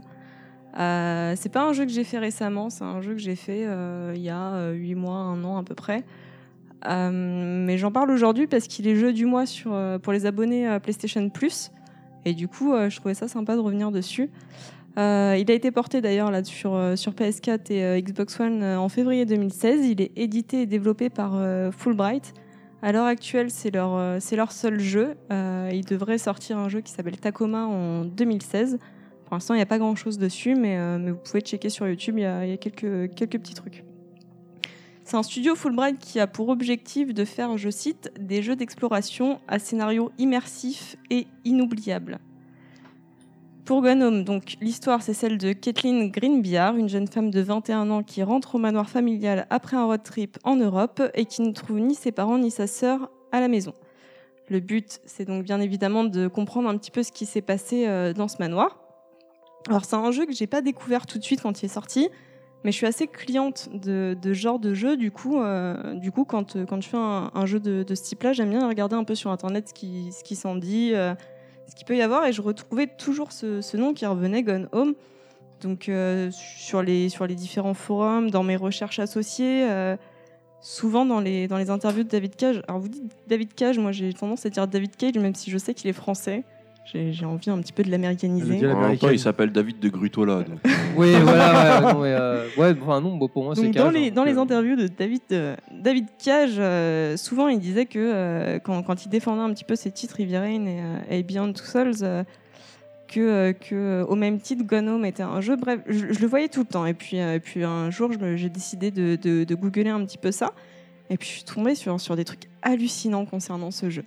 Donc I G N l'a élu meilleur jeu P C deux mille treize, meilleure histoire deux mille treize, meilleur jeu d'aventure deux mille treize. Quand il est sorti, les, les, les ventes sur Steam ont explosé, il a été premier pendant plusieurs semaines, et il a même fait la couverture du New York Times. Donc clairement, je me suis dit, je vais tomber sur un truc juste patate, euh, ça, ça va changer ma vie. Je suis patate allée sur, façon GLaDOS. Quoi. Patate façon GLaDOS, une grosse patate. Patate chaude. Une patate chaude. Et euh, donc, euh, donc j'ai été sur un, un, célib, un, un, un célèbre euh, site de, de, de, de vente en ligne où j'ai acheté une version boîte euh, un peu sympa avec euh, quelques posters, des stickers, des machins. Je me suis dit vraiment, je, je me donne pour ça. Donc je reçois le jeu, je m'y mets. Euh, donc, euh, donc je vous ai expliqué l'histoire. Tu, tu rentres au manoir familial, donc t'arrives. Euh, c'est un jeu à la première personne, donc euh, c'est, un, c'est un point and click euh, assez classique. Tu as des, des objets euh, à regarder, des photos à regarder, des affiches, des, des lettres à collecter, à lire. Enfin voilà, c'est, c'est vraiment, euh, c'est vraiment assez classique à ce niveau-là. C'est surtout l'ambiance qui, euh, qui est sympa. C'est, t'arrives, il fait nuit. Donc la, la porte est fermée, il faut que tu trouves le moyen d'entrer. Bon, c'est, c'est quand même assez rapide, tu trouves la clé assez facilement, mais il fait nuit, t'as la pluie battante, t'as, t'as l'orage qui pète euh, à certains moments, donc, euh, donc ça fait sursauter. C'est quand même, voilà, il y a quand même une vraie ambiance qui se crée et, euh, et voilà. Donc tu rentres dans le, dans le manoir, le manoir est juste immense, mais, mais vraiment immense. Euh, il est plongé dans le noir, donc le seul moyen de te repérer, en fait, c'est à chaque fois que tu rentres dans une pièce, d'allumer la lumière. Comme ça, tu sais un petit peu ce que t'as, ce que t'as checké ou pas. En fait, t'as une partie du manoir qui est bloquée. Donc le but, c'est de, de, de sortir deux, trois énigmes pour pouvoir débloquer... Enfin, c'est même pas des énigmes, en fait, c'est des codes à chercher pour pouvoir avoir accès à l'autre partie de, du manoir. Et, et notamment la, le grenier, où en fait, bah, le, le jeu se termine et, et on, on, on a le, le, dénouement, le dénouement et on sait, on sait effectivement ce qui, ce qui s'est passé pour le père, la mère et la sœur. Et en fait, tout le jeu, on est dans une espèce d'ambiance un petit peu mystique. Euh, on trouve deux, trois éléments un peu surnaturels. Euh, voilà, on parle d'une maison hantée, de fantômes. Il y a un moment, on, on arrive dans une pièce dérobée, on trouve une planche de Ouija. Donc voilà, ça, ça monte un petit peu dans le sens mystique. Euh, on se dit, c'est passé quelque chose, ambiance euh, Pierre Bellemare, quoi. Les, les enquêtes impossibles, euh, voilà. Un truc euh, en patate. Tintin. J'adore la référence. Euh, voilà, on sent, on sent les dimanches. Euh, cinq cent quatre-vingt-dix-neuf francs seulement. Tu faisais donc... Pierre Bellemare là. C'est ça. Donc du coup, moi, je, je me lance un petit peu dans la. Je me dis, il va se passer un truc de ouf. Les premières pièces, euh, donc je, je joue le jeu à fond, je, j'explore un peu tout, je lis les lettres. Puis au bout de quatre cinq pièces, je me rends compte qu'il y a énormément de choses à lire. Il y a, il y a énormément de papier, de lettres, de, de trucs à regarder. Et au final, maintenant que je connais le, le dénouement, je me dis que, que c'est une perte de temps juste pas possible. Et voilà, je, je, je vais pas spoiler, mais je suis arrivée à la fin et c'est tombé mais à plat, mais juste comme pas possible. Je m'attendais à un truc de malade et, et je comprends pas cette, cet engouement qu'il y a eu autour de jeu, ce, ces notes de, de malade, les prix qu'il a reçus, alors que... Enfin, moi, je, je, je suis arrivée à la fin, je me suis dit, mais merde, quoi, j'ai, j'ai bousillé trois heures de ma vie. C'est quoi, c'est au niveau scénaristique en fait? Au niveau euh... scénaristique, ouais, mais même au niveau... Enfin, t'as, t'as, franchement, t'as beaucoup de choses à, à lire, à regarder, t'as des, des, des photos partout, des, des papiers qui traînent un peu partout. Donc vraiment, tu, si tu fais le jeu à fond, t'en as pour une plombe. Et en plus, au final, quand tu connais la fin, bah, ça, ça sert à rien, quoi. Moi, j'ai l'impression que t'es en train de me dire qu'en fait, en fait, ils étaient tous cachés dans la baraque et ils sortent en disant « Surprise, je les ai fait !» Franchement, c'est... Non, franchement non, c'est c'est pas, je, je spoil pas, mais c'est, c'est, dans, c'est dans le genre, quoi. C'est vraiment dans le genre. Les questions, c'est après. Et alors, euh, je... Et du coup, pour en revenir à Karim qui parlait de Firewatch, j'ai eu cette impression aussi. Euh, cette impression que... Voilà, t'es... t'es... T'as une atmosphère hyper tendue où tu te dis ça, ça pourrait être n'importe quoi, ça pourrait être des aliens, ça pourrait être euh, un meurtre, ça pourrait être machin, et, et t'arrives à la fin et juste bah non. Ah bah moi je trouve et que c'est pourtant, la force du jeu. Justement. Ouais, mais alors tu vois, je suis vachement sensible à ça. Je suis la première à garder la sélection Un certain regard à Cannes, que ça, ça fait chier tout le monde, mais alors moi je les, je les adore. Mais je trouve que quand tu, quand tu tisses comme ça, quand tu fous une ambiance lourde à ce point-là, tu peux pas t'en tirer en juste disant bah voilà, c'est, c'est, c'est ça. Et puis, et puis salut. Et alors surtout pour un, pour un, pour un studio qui, qui veut faire des jeux euh, donc, euh, à scénario inoubliable, euh, enfin voilà, moi je... je non. Bon, c'est tout. Petit cochon. Yo, loose. Bye bye, monsieur. On écoute, Inaman. Bah écoute, moi j'y ai, je l'ai téléchargé aussi, j'y ai joué. Tu m'as fait un peu peur parce que euh, quand j'ai écouté le début, je me suis dit, oh là, elle, elle a adoré. Et je suis absolument... Euh, Absolument d'accord. Euh... Enfin, moi, je le trouve raté, ce jeu. Enfin, tout ça pour ça. Voilà, voilà c'est ça. C'est exactement. exactement ce que je me suis dit. Le manoir, il est immense, c'est sûr. On rentre, il y a deux, trois trucs d'énigmes à faire. Il y a énormément de paperasse à lire. Et au final, euh, bah, là, tu perds trois heures. Quoi. Enfin, ouais. Après, alors, Karim va avoir une certaine opinion différente. T'arrives mais... et t'as, t'as, une, t'as, une, t'as un portrait de famille quand tu rentres. Et, et je l'ai fait avec, euh, avec ma copine et on s'est regardé, on, on s'est dit en fait le, le, le dénouement du jeu, quoi, mais pour rigoler en se disant c'est, ça va pas être ça. Quoi. Et on arrive à la fin et... On... Non, ouais. Ouais, parce que le, en fait, je me dis, je me dis le problème de, enfin, il y a une vague de, de, de jeux là ces derniers temps euh, qui sont plébiscités machin, mais finalement est-ce qu'ils sont pas plébiscités par des par des casual gamers? Euh, je pense, euh, je parle du New York Times. À mon avis, le mec qui, qui a mis ça en couve, euh, je pense pas qu'il soit super calé sur les jeux Goemon et Alex Kidd et compagnie. Non, mais tu regardes même et sur jeuxvideo point com euh... qui est un qui est un site qui est assez ouais, relou au niveau des notes. Il a dix-sept quoi. Non, on parle de jeuxvideo point com, jeuxvideo point com s'il te plaît. Non, mais même sans que ce soit jeuxvideo point com. Ça a changé quand même. Mais vraiment, le tutoriel ça a quand même changé. Non, et puis vraiment, Top Gun Home sur Google, tu vas voir, t'as l'impression que c'est le jeu.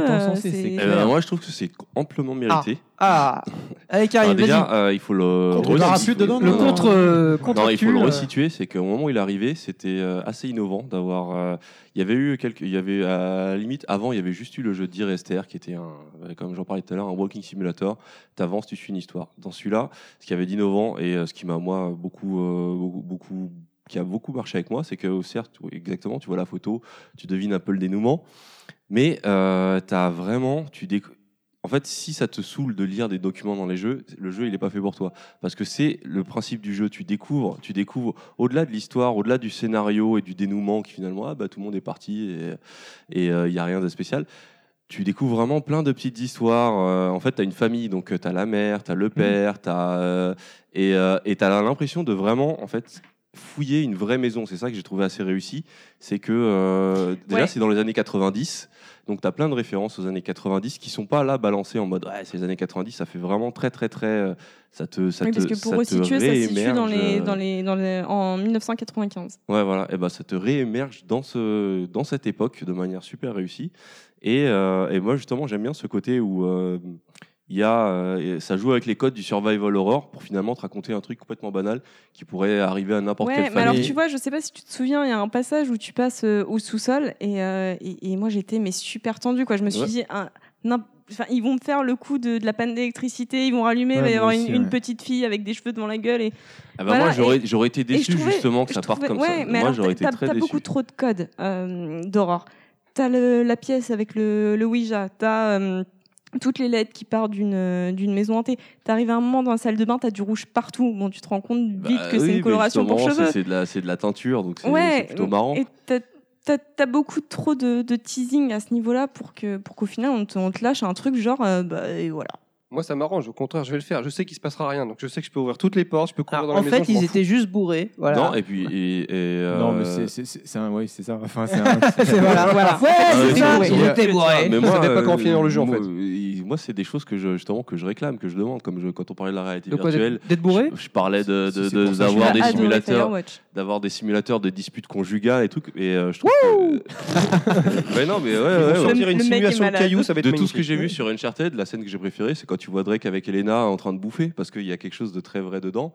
Là, ouais, alors certes, mais... dans le sujet, il y a un côté un peu, tir... un, un peu, euh, un peu, euh, je dirais pas, et je dirais pas jusqu'à dire caricatural, mais un peu euh, forcé sur euh, sur le personnage, on va dire la sœur du personnage principal. Et euh, ouais, au final, tu t'attends, t- et tu t'attends à un truc. Euh... Enfin, tu, tu t'attends à autre chose, et même si cette autre... Pff, c'est dur de parler sans spoiler, mais, euh, mais enfin, dans tous les cas, tu t'y attends. Ça aurait été l'autre euh, issue qui, euh, qui aurait pu être évidente aussi. C'est, ça aurait été hyper évident, quoi. Et puis, il y a un truc sur le père qui est assez euh, hallucinant, et quand tu refais le jeu... Et qui est marquante, mais... Elle est marquante, l'histoire du père. Ouais, elle est, elle est quand même marquante, l'histoire du père. Surtout, mais... surtout qu'elle est jamais, elle est, elle est ouais, jamais non, mais dite voilà, de non, mais alors ça, ça, l'histoire du père, j'ai l'impression que c'est, c'est le truc que tu sors dans les films ou dans les machins ouais, quand il n'y a rien à dire. C'est quoi ouais. il, a, il a de l'as, mais il, moment, il dit ah, je suis ton père, non, c'est mais ça justement, non le fait non, que ce non. soit, le fait que ce soit, euh, ce soit ouais, ouais, balancé dans l'histoire. Ah, oui. euh, c'est, à aucun moment c'est explicite. Moi, c'est j'ai, pas explicite. Je, je, de, moi, je l'ai compris en lisant des trucs. Ouais, voilà. Ouais, ouais. Et après, tu te mets à lire, c'est ce qu'il a écrit sur Kennedy et tout. Ouais. Et c'est, et c'est, je trouve c'est que lui c'est le assez, tueur. C'est assez réussi. Ouais, c'est euh, ça. Et euh, ça, il y avait avant, avant Gone Home, il y avait pas du tout. Maintenant, on a plein de jeux comme ça, mais avant Gone Home, il y avait pas. Donc, ça, ça a marqué vraiment un tournant dans le jeu narratif. C'est euh, encore une pierre angulaire. Ouais, ouais, je pense que, ouais, c'est, alors deux, voilà. Pense que c'est deux pierres angulaires. Pierre. Pierre. Après, c'est, j'aurais c'est, peut-être c'est... aimé le faire en deux mille treize quand il est sorti et me dire... Ça, euh... ça, ça t'aurais, t'aurais, t'aurais été un peu plus indulgente avec le côté un peu facile de ce qui a pu te déranger dans le scénario. Ouais, alors, oui, mais je, je pense que... Nouveau, ouais, mais alors, tu vois, je pense que quand même, à l'époque, j'aurais été déçue parce que même si dans le jeu vidéo, t'avais rien de, de ce type, tu l'avais quand même au cinéma, t'avais quand même des oui. films qui, voilà, te faisaient monter... Et du coup, à la fin, bah, tu, tu tombais juste... Ouf. Je connais des films qui me font monter. Ouais, mais là, il y a le fait que... Ce que j'aime bien, c'est le fait que c'est, c'est tu le cherchais par toi-même. T'as, t'as cette espèce de fausse impression de découvrir. Il y a un espèce de voyeurisme à, à s'introduire dans une baraque et découvrir... découvrir non, toute ce, cette histoire ce juste, pas, sympa, hein. juste en lisant. Et pourtant, j'aime pas lire dans les jeux oui, d'action, alors, d'aventure. Tu vois, dans, dans tout ce que les... tu as à lire, tu dois avoir euh, peut-être euh, allez, un, un quart, un quart de, de ce que tu lis. Et, et franchement, vu le nombre de pièces, c'est énorme ce que tu as à lire. C'est vraiment énorme. Et là-dedans, tu dois avoir un quart qui est vraiment intéressant, qui, te, qui t'aiguille un petit peu, qui, te, qui t'apporte quelque chose pour l'histoire.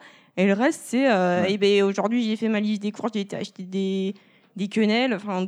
Ouais, des bah... quenelles On en a, on en a jamais assez. Pourquoi tu prends l'action de confession intime ? Justement, c'est ça. Comme... Et ça fait partie... Surtout des quenelles ouais, ouais. Ça fait partie de ce côté, ce côté un peu voyeur, investigateur, où tu dis, ah, bon, bah ça, c'est pas intéressant. Et là, tu tombes, ah, donc la maman, elle avait des, des petites histoires avec son collègue. Ouais, mais alors, dans ces cas-là, tu ne fais pas cinquante pièces dans un manoir immense. Mais si, parce que t'es obligé de, de créer ce côté... Euh... Allez, rapide, bon, le, le, la, la baraque, elle aurait pu être plus petite, ça, c'est clair. Peut-être que ça aurait mieux marché en jeu en réalité virtuelle. Sur ouais, ça, ah, c'est clair, ça aurait pu marcher. Et je pense que là, là, comme ouais. ça, c'était immersif, t'avais je... peur.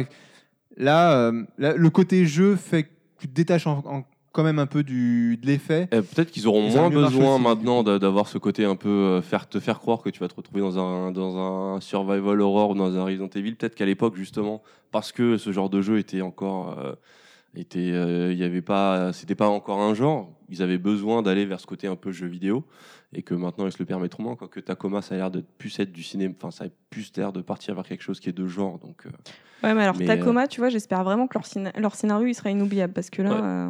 Oui, mais au final, l'aventure était belle. Tu, tu regrettes pas d'avoir, de l'avoir fait. Ouais, mais alors j'ai. Si, j'ai, juste la fin j'ai, te déçoit, voilà, mais, mais j'ai tendance, bien. Mais tu vois, c'est, c'est exactement pareil pour euh, pour Uncharted. Tu vois, j'ai j'ai adoré y jouer. Je l'ai fait en deux jours, mais euh, mais la fin m'a, m'a tellement laissé euh, bah, sur ma faim. Deux jours, ça fait sept heures par jour quand même, hein. Oui, bah j'ai du temps à moi en semaine et. Euh, Et du coup, j'ai tendance à vraiment, mais que ce soit un film, un jeu ou, ou voilà, ou un livre, j'ai tendance à beaucoup miser sur la fin. Et du coup, ça me fait un petit peu oublier l'expérience en elle-même. Ouais, ouais, ouais. C'est, c'est, je pense que ça joue beaucoup dans les dans les déceptions, parce que moi, justement, je marche pas, je marche pas au twist ou à la fin. Euh, c'est plus sur tout ce que j'ai, sur l'expérience globale, l'aventure, et, euh, l'aventure ouais. Je privilégie l'aventure, les interactions que j'ai eues justement juste en ouais. observant des livres, des, et justement, des couvertures. Et alors, pour finir rapidement, euh, Firewatch, c'était, c'était, c'était un petit peu ça aussi. J'ai adoré l'ambiance, j'ai trouvé mmh. que les dialogues, clairement, j'ai jamais vu un jeu aussi bien écrit.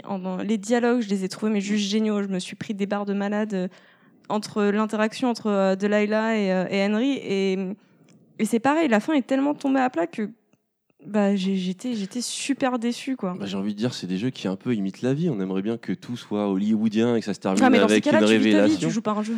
Ouais, mais justement, ouais, moi maintenant, au, autant, autant à une époque, autant à une époque, euh, je trouvais, euh, c'est peut-être aussi une question d'âge.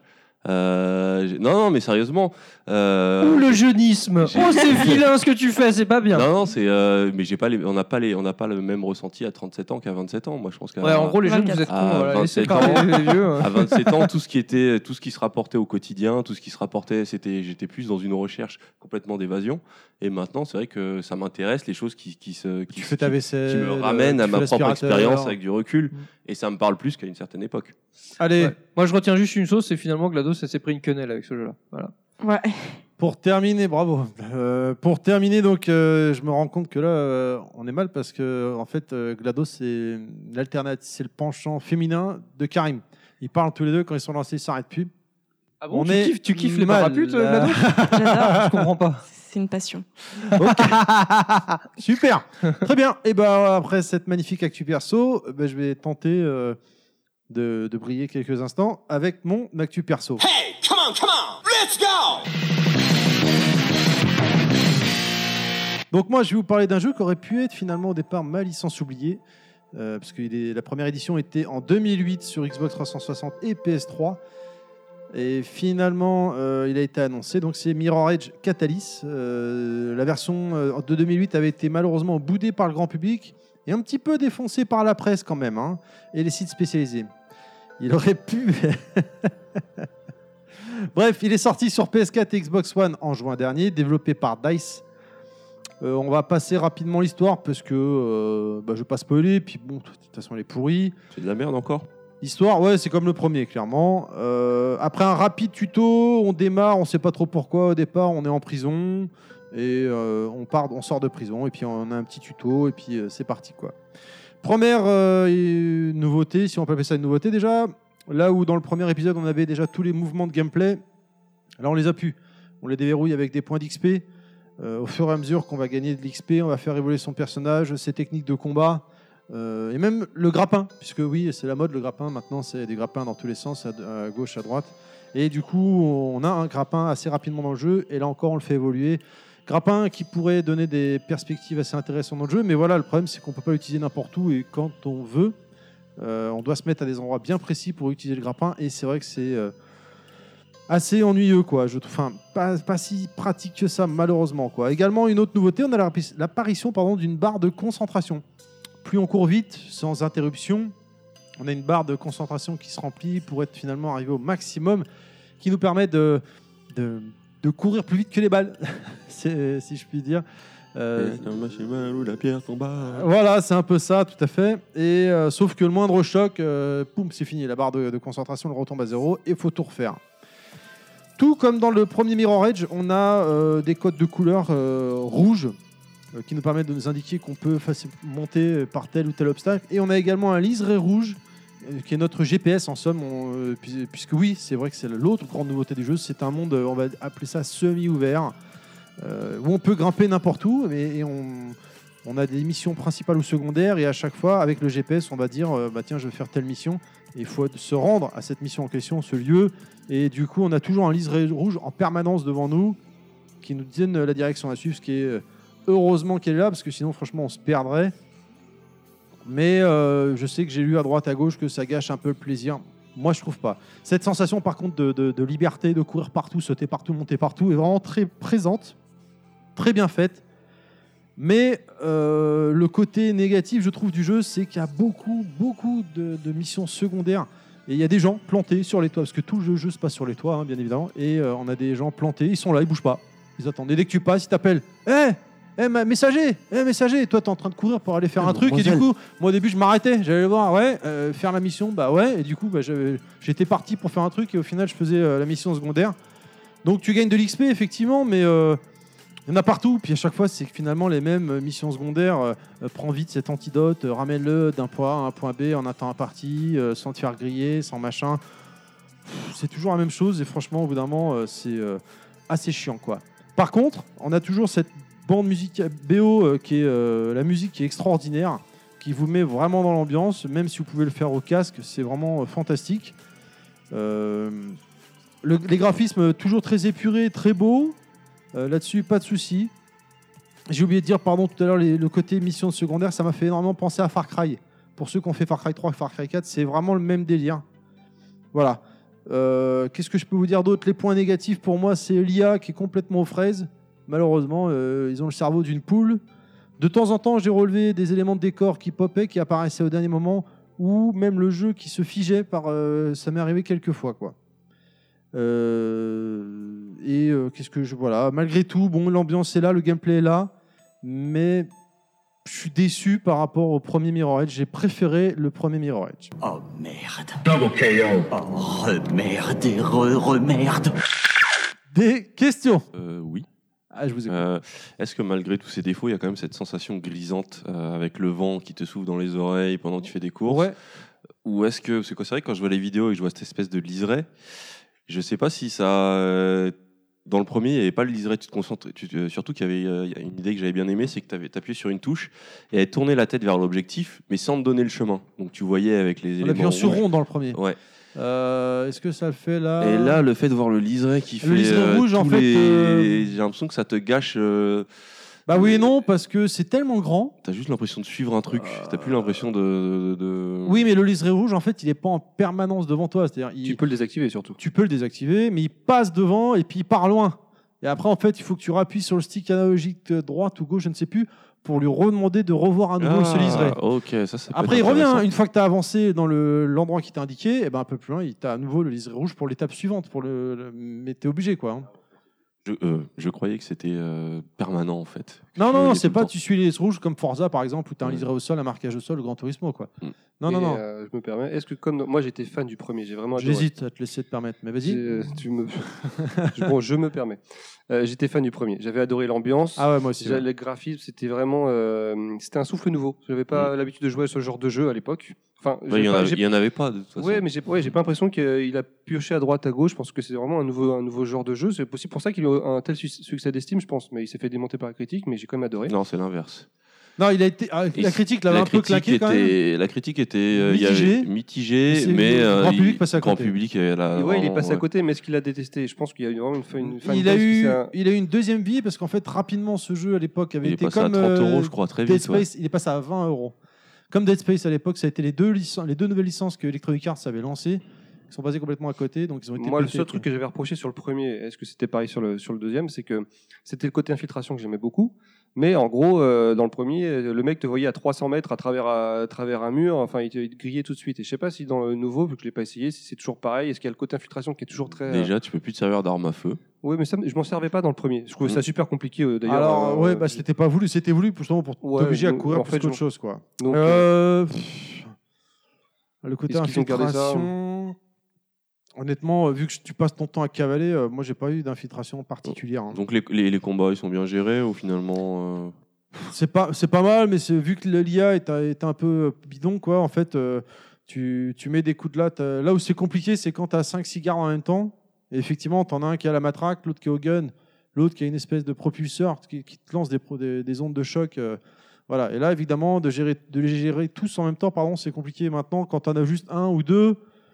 Tu lui mets un coup de latte dans la tête, euh, il, il, il se cogne la tête contre le mur, il revient, il y en a un, je, je, je faisais un, un, un flipper avec lui, quoi. Je mettais un coup de latte, je l'avais bloqué dans un coin, coup de latte dans la tête, il prenait mon coup de latte, il partait contre le mur, il revenait, re-coup de latte dans la tête, il partait contre le mur, il revenait, voilà, et ainsi de suite, quoi. Petite chorégraphie.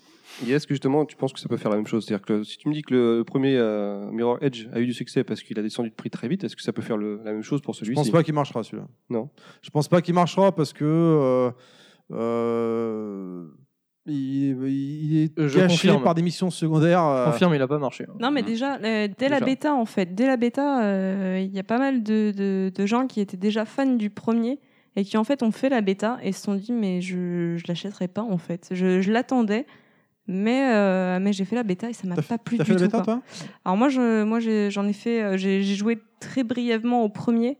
Euh, donc, euh, donc j'attendais pas spécialement le deuxième, mais euh, j'ai, j'ai un collègue à moi qui, qui était vraiment fan et pour lui, depuis l'année dernière, il m'en parle en me disant vraiment le jeu que j'attends, c'est euh, le prochain Mirror's Edge. Ah ouais. et, euh, et il a joué à la bêta et il m'a dit j'ai annulé ma précommande. Je, vraiment, je, ça m'intéresse pas. Bah moi en plus, j'ai pas fait la bêta, mais à l'époque, les journalistes disaient euh, le reproche qui était donné à Mirror's Edge Catalyst, c'est euh, y a, finalement il n'y a pas d'évolution avec le premier. Et moi, ça me va très bien. J'ai tellement kiffé le premier qu'à la limite, je m'en fous, quoi. Graphiquement rehaussé, quelques petits trucs en plus, voilà. Le problème, c'est que là, ils se sont perdus avec les côtés X P, euh, ouais, missions ça, secondaires. Le, le fait de devoir regagner ses pouvoirs, c'est frustrant au début de plus bah, pouvoir ouais, se retourner. Moi, euh, se... se retourner, ou même tu fais un, super, un saut un peu haut, avant tu faisais la galipette et t'enchaînais ouais. ta course. Bah, au début, tu ne l'as pas, donc, ah au début, ouais, tu, donc tu, tu claques la gueule pour rien. C'est une première partie qui doit être euh, frustrante. Euh, les glissades, euh, voilà, des choses comme ça. Bon. Pourtant, je l'ai acheté en collector, encore une fois. Belle figurine, quand même, je trouve. Ouais, c'est un peu le seul truc, mais bon, parce que le reste du contenu est un peu bidon, mais bon, ça, c'est pas grave. Euh, non, euh, franchement, moi je suis assez déçu. Globalement, c'est un jeu moyen moins. Il n'est pas pourri parce que le style graphique est là, l'ambiance ouais, musicale la, est là. La, quand la même. Direction artistique elle est toujours voilà, aussi soignée ouais, ouais. au niveau des décors. Oui, et puis quand même cette sensation quand tu quand tu, tu fais abstraction de, de, de, du scénario de l'I A qui est aux fraises, mais juste tu cours pour le plaisir, tu sautes partout, t'enchaînes, tu montes sur les murs, clac clac clac. Ça, ça marche super bien. Quoi. Et tu l'as, tu l'as terminé, Terry ? Ouais, je l'ai fini bah, justement il y a deux jours là, ouais, parce que j'étais à la bourre. Euh... Et... Mais j'ai pas fait les, par exemple les missions secondaires. Euh, il y en a trois cent mille. Donc je et au niveau du, du scénario, ça. Ah non non, c'est pourri. Quoi. Non. Ouais. Voilà. Il y a un petit twist pourri euh, que tu, tu doutes assez rapidement. Euh. J'ai l'impression en fait, que... En fait, c'était que... un rêve et elle était, en fait, elle est paraplégique. En vérité. Non, mais j'ai l'impression qu'il y a ce, ce besoin d'ajouter un, un twist à chaque fin de, de jeu. Et, et quand tu vois la qualité des twists pour la plupart des, des jeux, c'est, à la limite, abstenez-vous, quoi. Puis en plus, là, à la fin, enfin, je, tu, tu, tu, tu, j'ai fini le jeu, je dis merde, mais, mais là, en fait, c'est la cinématique de fin que je vois là. Ah merde, merde. C'est quoi la euh, fin? Il n'y a même pas de, de, de bagarre, il n'y a même pas de. Euh, tu vois. Lui, dans le premier Mirage, tu avais une petite personne scène rapide, il y avait un mec dans l'hélicoptère, tu arrivais, ouais, tu sautais, mal, tu mets un coup de latte. J'ai, j'ai bien c'était aimé, original, ça changeait. Niveau, euh, ça ouais. changeait. Là. Euh, je crois que je vais me refaire le premier. Euh, eh ben moi, écoute, je l'ai refait un petit peu. En plus, le premier, je trouvais que c'était vraiment bien. Tu avais le côté parcours, euh, tu avais le côté le, le, le, le mode solo qui était entre guillemets le truc grand public. Mais dès que tu faisais les, les, les runs, euh, ouais, les runs la montre, ouais. où tu t'es chargé le numéro un mondial, tu disais mais comment il fait le gars pour, pour mettre vingt secondes le niveau alors qu'il te donne deux minutes. Voilà, on va pas y rester deux heures. Sinon, ça pourrait bah, durer deux heures. On va continuer avec le temps que je remonte dans mes notes avec. Euh, Et bah, c'était initialement avec Ken Balayette, euh, mais il, est, il s'est absenté, il revient. Donc, on va continuer avec euh, la licence oubliée de CLAD. Ah, d'accord. Ok, tant pis pour moi. Je voulais, je voulais fermer le bal, mais c'est pas grave. Bah... Avec, euh, le meilleur pour la fin, mais bon, tu vois, c'est Ken, il fait son, il fait son petit truc là. Euh, bah moi, je vais vous parler d'une licence oubliée qui me tient à cœur parce que c'est, c'est un jeu culte, c'est un jeu que j'ai adoré, que j'ai, que j'ai bien trippé, et c'est un truc complètement euh, atypique. Euh, c'est euh, voilà et Yoshi euh, voilà on, on, a, on, on se comprend, c'est un jeu qui a marqué notre existence euh, de gamers tous les deux. Euh, c'est, euh, c'est je vais vous donner un indice, c'est, c'est la, la, la main de Dieu, c'est, euh, c'est le God Hand ah. qui, est, genre, qui est sorti sur PlayStation deux. Euh, donc un jeu hallucinant. Alors bon, pour, le, pour les puristes, hein, c'est un jeu de Clover Studio. D'ailleurs, c'est même le dernier jeu de Clover Studio Tout avant que ce magnifique studio ferme. Donc Clover Studio, pour resituer, hein, c'est euh, Okami, voilà, c'est euh, Beautiful Joe. Donc des gens qui beaucoup ont, d'anciens qui étaient, de Capcom en fait. Voilà, des anciens tout à fait. Et bah d'ailleurs euh, God Hand a été donc euh, lancé et chapeauté par Shinji Mikami, qui est le créateur de Resident Evil, l'homme à l'origine de Devil May Cry aussi. Pas vraiment le créateur de Devil May Cry, mais il était à l'origine. Et donc il a il a voulu en fait donc pour resituer, hein, je vais faire ça bien quand même. Donc c'est Clover Studio, édité par Capcom et sorti donc sur PlayStation deux le quinze février deux mille sept en Europe. Euh, en fait, pour resituer, euh, Shinji Mikami avait, avait euh, l'envie absolue de faire un, un beat'em all façon trois D, et donc il voulait un jeu, on va, on va dire, plus pour les hardcore gamers en termes de beat'em all, et surtout un jeu à l'humour omniprésent. Et ben on peut dire que tout ce qu'il a voulu, il l'a complètement réussi, et c'était rentré euh, tout à fait euh, dans le cahier des charges, et donc ça nous a donné un jeu complètement barré, complètement hallucinant, qui pour moi à ce jour est sans doute l'un des meilleurs beat'em all trois D finalement. Euh, c'est un jeu hallucinant et qui pioche dans tout un tas de références absolues. Euh, c'est vraiment un excellent jeu. D'ailleurs, dès le début du jeu, quand vous commencez avec le personnage, vous avez une référence à Ken le survivant, euh, où il arrive dans, une, dans, une, dans un village, il réclame de l'eau parce que voilà, il, il a soif, et cetera. Il meurt de soif, il a tra- fait une traversée du désert. Et euh, vous avez tout un tas de références de, de, comme ça, des mangas cultes comme euh, bah, Ken le Survivant, Jojo Bizarre Adventure. Où vous avez des personnages qui affrontent des, des mecs absolument euh, euh, dispro- disproportionnés et hostiles, effectivement un, improbables. Euh, y a deux sur... Bon, je ne vais pas vous faire le, tout, le, tout le jeu, mais je pense que je vais revenir sur deux critères absolus. Le premier, c'est le, cri- le critère complètement porte-nawak du jeu et qui marche très bien. Euh, vous affrontez des, des, des méchants euh, qui sont des drag queens, euh, qui font des, des chorés improbables, qui vous balancent des chihuahuas empoisonnés euh, euh, à la gueule. C'est complètement moi, juste... j'y crois, non, mais c'est... c'est de l'absurde et du non-sens à tout va, mais c'est juste génialissime parce que c'est à mourir de rire. Le jeu ne se prend jamais au sérieux, mais c'est toujours très bien amené parce que c'est toujours c'est là où ils sont forts les Japonais, c'est qu'ils arrivent à vous balancer des trucs mais vraiment, mais vraiment débiles à souhait. Mais ça passe très bien et ça vous fait rire quand même, quoi, parce que c'est vraiment très con, quoi. Mais c'est excellent. Et c'est vraiment très bien porté par une mise en scène absurde, par une musique excellente d'ailleurs, qu'on entend en ce moment, parce que cette musique que vous entendez, je vais y revenir après, j'ai une anecdote, parce qu'elle nous a marqué, euh, Yoshi et moi, euh, à un certain point. Mais euh, la bande-son est vraiment terrible. Et le deuxième aspect du jeu qui est vraiment excellentissime, c'est le gameplay, parce que c'est ça qui est vraiment assez hallucinant avec ce jeu-là. C'est que vous avez visuellement et de prime abord un jeu qui a l'air complètement absurde, qui est complètement nul et débile, parce que c'est vrai que c'était pas très beau, on est quand même sur P S deux, et même on était en fin de vie de P S deux, c'était assez limite techniquement. J'ai le souvenir que ça, ça piquait un peu les yeux. Ah non, même, mais hein. Clairement. Mais en revanche, vous avez une mine d'or de gameplay, parce que pour faire simple, c'est un beat'em all, Mais le beat'em all, euh, là où c'est là où c'est très très bon, c'est qu'au fur et à mesure que vous évoluez dans le jeu, vous pouvez construire vos propres combos. C'est-à-dire que vous faites évoluer votre personnage et après donc vous débloquez des points comme des points d'expérience et vous pouvez dépenser une sorte de monnaie, d'argent, et acheter des coups que vous allez upgrader, et finalement vous allez faire des, vos propres enchaînements de coups euh, bien spécifiques, et comme ça créer vos propres combos. D'ailleurs, ce qu'on retrouve un peu dans Bayonetta dans, dans, après, parce que dans Bayonetta vous achetez des coups euh, spécifiques qui vous permettent de, après de faire vos propres combos, c'est un peu le même principe donc, qui a vu le jour finalement dans God Hand, et ça vous donne en fait des, des techniques absolues, parce que vous avez, vous avez des références à, comme je disais, à Hokuto no Ken dans, dans le jeu, hein, en termes de gameplay, avec euh, par exemple les mille points, en fait vous pouvez enchaîner un combo et finir avec euh, des pareil dans le même genre. Vous avez aussi des références à Drunken Master de Jackie Chan, donc euh, où vous avez les techniques de l'homme ivre, voilà, vous avez tout un tas, toutes les références de, que ce soit les jeux de combat, les films de kung fu, y sont, et en plus c'est vachement bien incorporé, et vous pouvez créer votre propre jeu beat'em all, euh, références de jeux de combat, et cetera, ou de films de kung fu, et c'est vraiment très très bien foutu. Et, et finalement le jeu, il a une profondeur de gameplay qui est hallucinante, et vous avez euh, mathématiquement des, des, des combinaisons possibles qui sont juste infinies, quoi. C'est juste hallucinant. Et euh, vraiment, c'était pour moi une révélation, quoi. Et le jeu, je me suis vraiment éclaté. C'était vraiment une perle. C'est vraiment un jeu qu'il faut... Enfin, pour les gens qui sont adeptes de jeux de combat, type, ou surtout de beat'em all, c'est un jeu qui est juste indispensable, qu'il faut vraiment faire, parce que c'est, c'est vraiment excellent.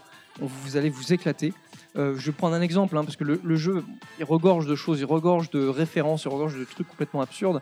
Moi, il y a deux choses qui me restent à, à l'esprit, qui, ont, qui nous ont marqué, euh, Yoshi et moi. C'est, alors déjà, effectivement, il y a les chorégraphies euh, des, des personnages, notamment des méchants, qui sont improbables, mais vous avez aussi, des, par moment du jeu, quand vous enchaînez des combos avec un certain niveau de réussite, sans prendre de coups, vous avez une phase action euh, contextuelle qui se, qui se passe, et donc si vous martelez un bouton en précis, là, vous pouvez enchaîner un coup répétitif. Et ce coup répétitif, c'est soit le mec tombe au sol et vous le savatez au sol comme une brute, soit vous le chopez et vous lui mettez la fessée. Donc, euh, mais la fessée en mode violent, quoi. Le truc la fessée, quoi. Ouais, voilà, la fessée, quoi. Mais je franchement, pour la fessée, pour la fessée. Faut, faut... quand tu joues au jeu, c'est juste hallucinant. Le truc complètement absurde, c'est à un moment donné, quand on est sur le bateau, je sais pas si tu te rappelles, Yoshi, là, le mec qui arrive en nageant, tu, tu finis schématique, le mec qui arrive en nageant, il te donne un coffre, et ouais, il te fait une courbette et il, il s'en va. C'est débile à raconter comme ça, mais quand il joue dans le jeu, dans le contexte, mais qu'est-ce qui s'est passé, que je comprends pas. Le... Enfin, il y a plein de trucs comme ça qui n'ont absolument aucune donnée scénaristique, qui n'ont aucun sens. Et les mecs se disent, j'imagine trop les Japonais autour de leur table, là, super sérieux. Bon, bah là, il y a un mec qui va arriver en nageant, il va donner un coffre au gars, puis il va partir. Ouais, ouais, ok, d'accord, ça passe. Pourquoi ? On sait pas. Euh, les bitomanes, c'est pareil, il y a une espèce les, de... Les nains Sentai. Les nains euh, Sentai, euh, c'est, c'est... Mais, voilà, le jeu, c'est, tout, c'est une parodie de A à Z de tout ce qu'a fait la production japonaise et vidéoludique. C'est juste énormissime. Et donc, je vais finir avec les musiques, qui sont en plus très très bonnes, pour le coup, avec un mélange de rock, country, euh, avec des petites rythmiques super sympas. Et euh, la musique qu'on entend là, euh, on a, pour l'anecdote, on avait, oui ou pas, mais bon, non, je pense que j'ose espérer, je compte sur toi Terry pour la passer, parce qu'elle est vraiment énorme. On avait une anecdote, en fait, à l'époque, on avait trippé avec Yoshi sur ce jeu, avec une bande de potes, c'était, ça fait partie de notre jeu chevet, de toute façon, il est juste euh, mythique, en plus, c'était sorti, sorti peu de mois euh, dans la foulée d'Okami, on avait enchaîné. Et, euh, et donc Yoshi a eu la, la bonne idée de se marier, ou la mauvaise, je sais pas, et du coup, on, on, a, on, lui, a fait un, on lui a fait un trip pour son enterrement de vie de garçon euh, sur euh, le, la façon God Hand. Des dossiers, ouais, des dossiers. Et euh, non, le dossier surtout pour non, nous, c'est que nous, les... non, c'était pour mes trente ans. Oui, c'était pour tes trente ans, c'est ouais. vrai. Le, l'enterrement de garçon, c'est aujourd'hui, c'était pour, pour tes trente ans. Et donc, pour fêter ça, on s'est filmé, euh, moi et une bande de potes, sur la bande-son de God Hand. On a fait la chorégraphie des méchants de God Hand, c'est-à-dire que c'est une chorégraphie complètement débile. Quand tu avances dans le jeu, tu vois les mecs au loin, avant d'arriver à eux et qui te courent dessus pour, pour combattre. Ils, ils sont statiques, ils lèvent les bras en l'air, ils, ils, ils basculent les bras vers la droite et la gauche en rythme, comme des cons, je sais pas pourquoi. Et cette vidéo, elle est sur YouTube ou pas ? Ah, non, elle n'est pas sur YouTube, elle, est, elle reste euh, private. Et nous, on a de fait ça. Mis sur notre page Facebook. Et on a, on a bon. fait cette vidéo. On se filme, on se filme à différents endroits, notamment dans des dans des points de vente McDonald's où a travaillé Yoshi. On l'a même fait sur les Champs-Élysées. On a arrêté la circulation, s'il te plaît, sur les Champs-Élysées. On s'est mis au milieu de la route, on s'est filmé en train de faire ça. Enfin bref, on a été très loin. Toi, quoi. Jeune auditeur, mais il y a tout... quelques années, qui était sur les champs, qui avait voilà, quelques trous du cul en train de mais faire les cons. Tout ça sur la bande son de God Hand, qui, qui est juste énorme et qui est en, en symbiose parfaite avec le jeu, parce que le jeu, c'est un délire de A à Z. Vous savez, vous avez fait ça pendant les trente ans, en fait. Mais à quel moment il y a eu des putes au mariage, c'est ça ? Ah ouais, non, non, non, non, non, non, non, non, t'en as dans le jeu, et après, bah, c'est autre chose, quoi. Mais euh, non, vraiment, c'était, euh, c'était un jeu excellent. Et moi, je pense euh, concrètement, avec le recul, aujourd'hui, ça reste l'un des meilleurs, si ce n'est le meilleur beat'em all qui a jamais été fait, notamment en trois D. Quoi. Vraiment, encore un euh, jeu que je suis passé à côté. Ah bah, tu me l'as bien vendu là, j'ai bien envie de le faire. Ah mais pour le, après il faut la apprendre au troisième degré, mais vraiment, mais, mais génialissime. J'aime bien l'absurde. Sur le système de jeu, vraiment c'est. c'est et le système énorme. de jeu est juste hallucinant. Quoi. On, y Donc, joué, ont... on y jouait, enfin on y jouait en même temps, en plus à l'époque, ouais, et ouais. Avant, vraiment. Euh... On a kiffé, c'était vraiment énorme. C'était sur euh, sur quelle console? P S deux, sur PlayStation deux. Et donc je vais finir. God Hand sur P S deux. Je vais conclure. Je vais réussir à faire une parenthèse avec Metal Gear Solid oh, cinq. Allez, et oui, messieurs, on continue, on avance. Parce qu'il y, y a un fan, il y a un fan, il n'y a, a pas de temps sur, un, sur Internet, qui a fait un, un trailer met, euh, God Hand deux. En fait, il a repris le, met, le moteur de Metal Gear cinq qui est sorti parce qu'il était, euh, euh, il était free en fait sur, sur P C. Et donc, il a repris le personnage, il a repris tous les décors de Metal Gear Solid cinq. Et il a fait un, un pseudo-trailer. Il a changé donc le skin du personnage principal de Snake, il a changé son bras rouge par un bras euh, divin, et cetera, genre God Hand, et il a fait un trailer euh, God Hand deux euh, qui est vraiment bien foutu avec la musique de God Hand, et cetera. Et donc surtout l'aspect et l'ambiance God Hand. Franchement, je trouve ça plutôt drôle, et en plus avec M G S cinq, bah, je valide hein, forcément. D'ailleurs, énorme. Je souhaiterais poser une annonce, je, je cherche le jeu parce que je l'ai égaré.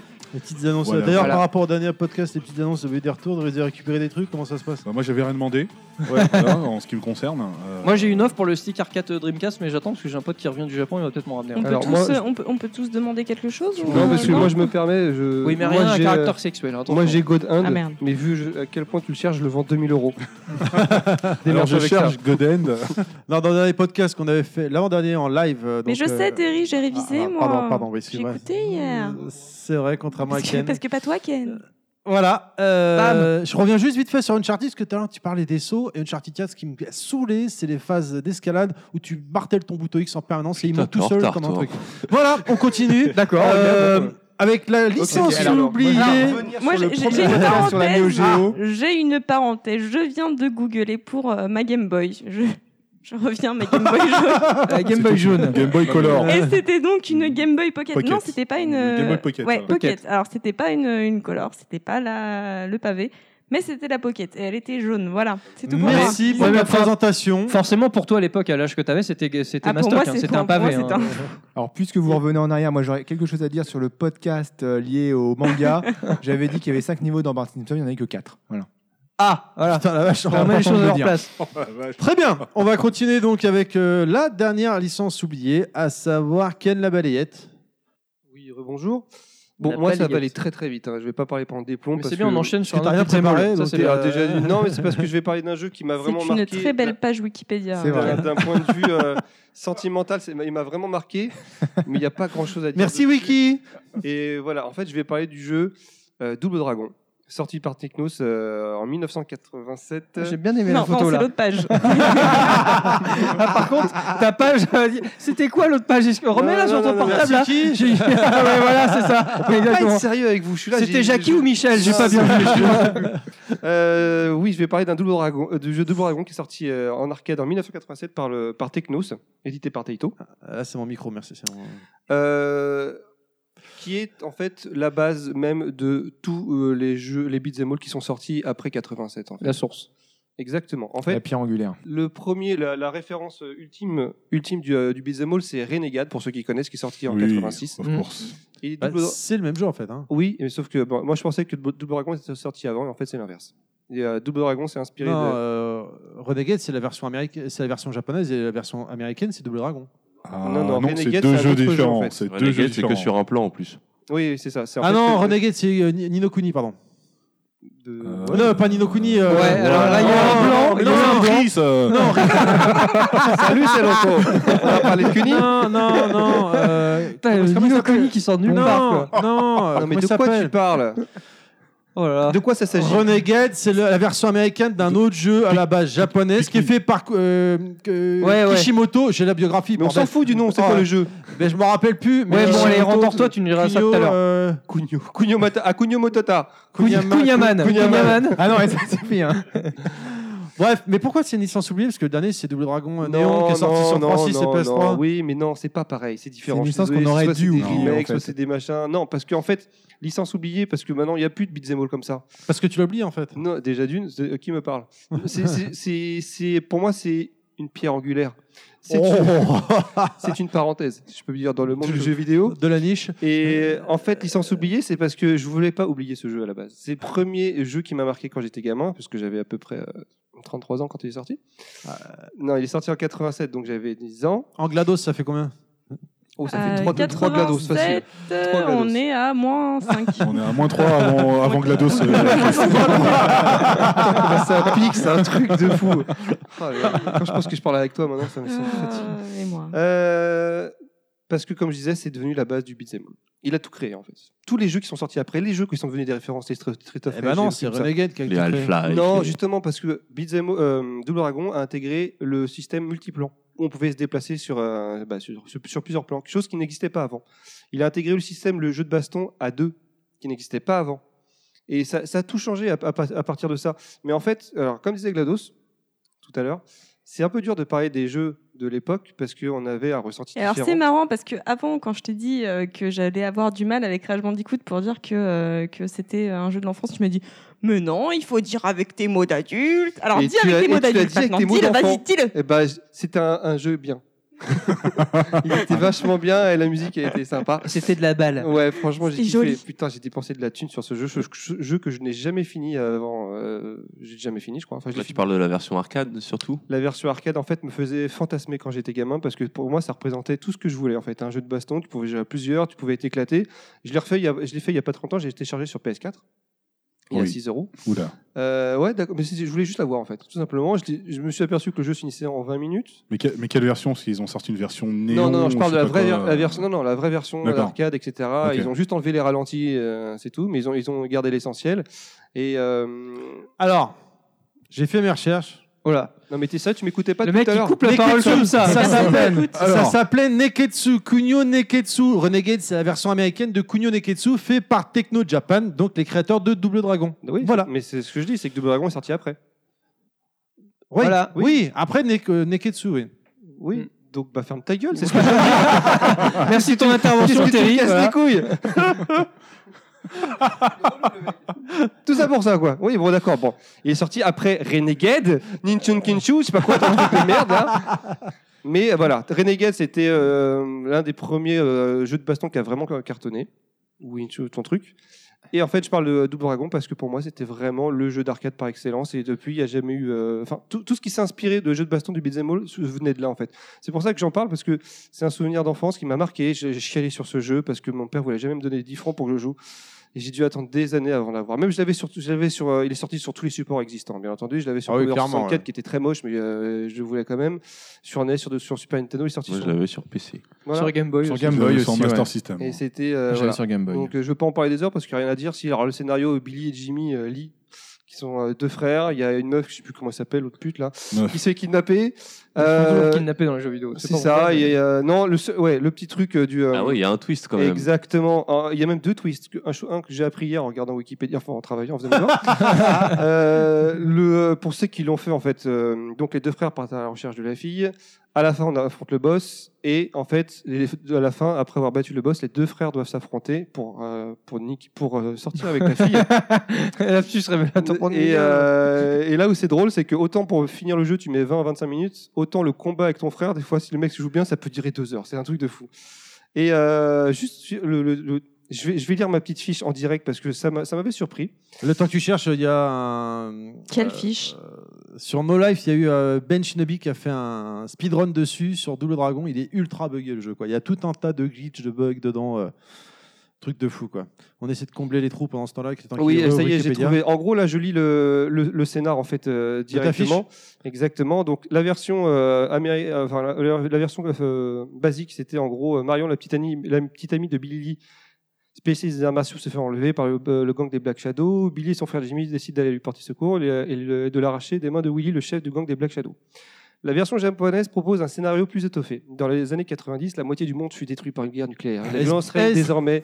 Est-ce bien utile de lire Wikipédia ? Les gens le liront. Si, parce qu'à la fin, si, un truc à la fin qui m'a, qui m'a, qui m'a plu, en fait. Oui, mais il y a la voix de Ken, tu vois, c'est, c'est autre chose. Et la violence règne désormais en maître voilà. dans les rues américaines. L'un des gangs les plus virulents de Pierre Bellemare, tu vois, c'est pareil. L'un des gangs les plus virulents des États-Unis, appelé Black Warriors, fait alors la loi dans les rues. Les frères jumeaux Jimmy et Billy, aguerris au style martial, sous je sais pas quoi, et pro- propriétaire du dojo Susan, je ne sais pas quoi, décide de se dresser face aux Black Warriors et d'enseigner euh, aux habi- euh, leur art aux habitants de, de la ville. Ils furent bientôt surnommés les Double Dragons. Chose que, mais, c'est euh, super chiant. Oui, mais juste à la fin, à la, à la fin de la version japonaise du scénario, on apprend chiant. que Jimmy, le frère, est en fait le chef secret des, euh, du gang des Black Warriors. Et qu'il est transsexuel. Et ça, ça m'a choqué. J'ai appris ça hier, c'était pas bien. Bien. C'est bon pour toi ? Oh, c'est bon pour nous. Allez, tous. On va rapidement, en trois minutes, là, balancer d'autres licences en vrac, licences oubliées que vous aurez aimé revoir. On y va, GLaDOS, on t'écoute, honneur à toi, tu es la dernière année. Je n'avais pas préparé, je suis pas petite. Bien, je passe à CLAD. Très bien, CLAD. Ah non, mais non, je suis pas préparé, je passe à CLAD. Ok, vas-y, bon, bah moi, alors. Non, mais des vrais jeux par contre. Another World. Acteur Abyss, c'est pas un vrai jeu. Another World, les gars, attends. Golden Axe. Je suis d'accord, il y a eu une suite à Another World, très, très peu de gens le savent. Oui, c'est, non, si c'est vrai. Euh, Art of the Alien. Euh, moi, euh, ah, Karim. B A T, sur, euh, c'était sur Amiga, P C. C'est pas un logiciel de bâtiment, ça, c'est l'architecture. B A T, non, non, c'est non, sorti non. Quand ça en, en termes GLaDOS, c'est combien de temps GLaDOS ? Ouh, en termes GLaDOS, euh, du moins dix, moins douze, j'imagine. Du moins douze avant GLaDOS, d'accord. Je sais pas, allez, Yoshi. C'est vraiment au début quatre-vingt-dix. Euh, ben moi, c'est Bomberman, moi, qui me manque, en fait. Hein. Et comme c'est Konami qui a racheté les droits... Oui, mais il existe toujours, enfin, il y a toujours des versions qui sortent sur tous les supports, tous les supports euh, Bomberman. Ouais, mais là, j'aimerais, j'aimerais bien qu'ils, soient, qu'ils en sortent un nouveau, mais le problème et c'est que c'est en trois D, c'est Konami avec, avec des mecs euh, à la carte. C'est Konami qui ont les droits et en fait apparemment ils ont gelé la licence pour que personne la, la rachète. Et ben je reprends le, le quiz de, de Yoshi et je dirais Pandemonium. J'avais adoré Pandemonium. Ah oh, mais non, respecte-toi Pandemonium. Ouais. Là, mais le, c'était top le Pandemonium. Jeu sur un couloir là qui. Mais non, ouais, mais non beau, c'était top, c'était super avec la plante comme ça. Viewpoint, moi j'ai kiffé Viewpoint sur Neo Geo. J'aimerais qu'ils reviennent. Je pense que ce sera notre musique d'introduction du podcast. Moi j'en citerai deux, moi c'est Legacy of Kain et Soul River évidemment et euh, Onimusha. Mais Onimusha, il y a Nioh, il y a des rumeurs, je crois. Il y a Nioh qui, ouais, Nioh qui, qui reprend un peu l'esprit le et, et qui, qui a l'air pas quelque mal. Chose d'autre. J'espère. Euh, moi, il y, a, bah, y a Street of Rage qui n'a jamais eu droit oui. à une suite depuis le trois. Ah puis vu que Sega a été racheté par Samy, euh, ça, ça, c'est, c'est compromis. C'est... Ouais, c'est très bien. Pong aussi. Ok. Oui, voilà. Et ben moi, j'aimerais. Il re... euh, y a des rumeurs euh, dans le dernier podcast qu'on avait reçu, Frionel, euh, il laissait sous-entendre qu'S N K était en train de renaître de sa superbe et potentiellement euh, des, des vieilles licences. J'aimerais Fatal Fury personnellement. C'est, c'est étonnant ça. Surkiffé Fatal Fury, bien évidemment. À savoir que j'ai découvert hier que sur Twitter de Nathan de Bagropoint, il a tweeté qu'il y avait eu un Garou Mark of the Wolf deux qui était dans les cartons et qui a malheureusement été annulé. J'ai, on a pu voir une photo sur Twitter euh, des, pro- des personnages, euh, des futurs personnages qui ne sont jamais arrivés. Quelqu'un d'autre ? Moi, je vais. Il euh, y en a un autre auquel je pense, mais d'ailleurs, euh, j'invite les, les gens à participer. Mais euh, bah, ils ont lancé un quick, tar- un quick starter pour faire un quick starter, un quick starter, d'accord, quick starter avec des giants, des, des nuggets. C'est ça, c'est ça. Okay, c'est ça. C'est toujours. Non, mais attends, je travaille pour McDo, tu vois. Donc, euh, je reste dans la, je reste dans la thématique. Euh, donc, euh, ils ont lancé un quick starter, donc euh, effectivement pour faire éventuellement. Il reste dedans. Ah ouais, mais attends, on fait ça bien. Okay. C'est euh, Fear Effect. Fear ah, Effect était euh, très très bon. Et j'ai et, beaucoup euh, hésité. D'ailleurs, d'un point de vue euh, narratif, scénaristique, c'était ouais, aussi ouais, très Fear très Effect, bien construit hein. à l'époque. Tu parles de ça, j'ai, j'ai, j'ai euh... commencé à le regarder sur YouTube il y a, il y a même pas deux semaines. Voilà, ça, parce que ça me manque en fait. J'avais adoré l'ambiance. Un des premiers jeux cel shading. En plus, une ambiance, c'est un jeu qui fait peur. Red Faction. Mais ça, non, putain, ça non parce que ça, ah, c'est, euh, non, c'est, c'est du. Ah, chacun son tour, chacun son tour. Attends, attends, laisse-moi finir. C'est de la S F horrifique à la Carpenter, John Carpenter, New York quatre-vingt-dix-sept. C'est pas si horrifique que ça. Non, non, pas horrifique, mais, bien, mais euh, voilà, il y a si une super fait, ambiance. C'est pas flipper, hein. Et c'était vraiment bien, quoi. Et franchement, le trois, ça pourrait le faire, quoi. Ok, Yoshi, GLaDOS, vous étiez en train de dire un truc ? Non, je, j'avais pas. Non, je parlais de Red Faction. D'accord. Red Faction, le, le, celui en monde ouvert, j'avais le, adoré. Le casser des bâtiments. J'avais bien aimé le premier. Le ouais, premier. Alors moi, j'avais fait sur P C, ouais, le premier. Moi, et je, j'avais adoré. Qui a intégré le géomode avec j'étais bébé euh, encore, les hein, éléments destructibles. J'avais adoré. F zéro, moi j'aurais aimé revoir F zéro également. Ah, ça, Last Resort, enfin bref, l'année au jeu en fait. Hein. Un Capcom versus S N K trois, j'aimerais bien. Voilà. Voilà. Ouais, euh, ça, c'est pas des licences bon, Little Big Adventure trois. Ah sur, yes. Ouais. En... Bon, bah, N B A Jam et Super Sidekick. N B A Jam est sorti sur Wii le dernier. Oui, mais c'est... non, c'est pas pareil. Oui, c'est pas. Oui, mais c'est sur Wii. Oui, oui. C'était il y a combien de temps euh, les Bah oui, il y a pas si longtemps que ça. La, la Wii U, elle, ça fait que trois quatre ans qu'elle est déjà morte. On parle de la Wii. Voilà. Non, mais on parle de console ou on parle pas de console. Non, genre. De jeu. Voilà, mais non. Très bien. Allez, ah, rapide. Et, ah, quand même, Alan oui. Wake. On parlait tout à l'heure de Remedy. C'est un peu, on sait toujours pas s'il y aura une suite, donc c'est un peu une. Moi, c'est vrai que j'ai bien kiffé euh, Alan Wake ouais, avec ouais, les deux D L C. Euh, Max Payne. Bah ouais, Max Payne. Max Payne maintenant c'est dans les mains de Rockstar. Ça, ça me va aussi. Ouais. Euh, allez, Jet Set Radio, Jet Set Radio, Portal. Ah, Jet Set Radio, Jet Set Radio. Ah, oui, oui, le le Portal, c'est pas une licence oubliée. Arrêtez vos conneries. Ça fait ça fait dix ans au moins qu'il est sorti le deux. Allez. On n'est pas trop mal. Bon, on va déborder malheureusement. Je vous propose qu'on fasse un petit point E trois comme on avait parlé en off tout à l'heure, mais uniquement des trois conférences Sony, enfin des deux, Sony et Microsoft, parce que oui, Nintendo, oui, parce que Nintendo il n'a pas eu. Hein. Voilà. Qu'est-ce que bah, vous en pensez?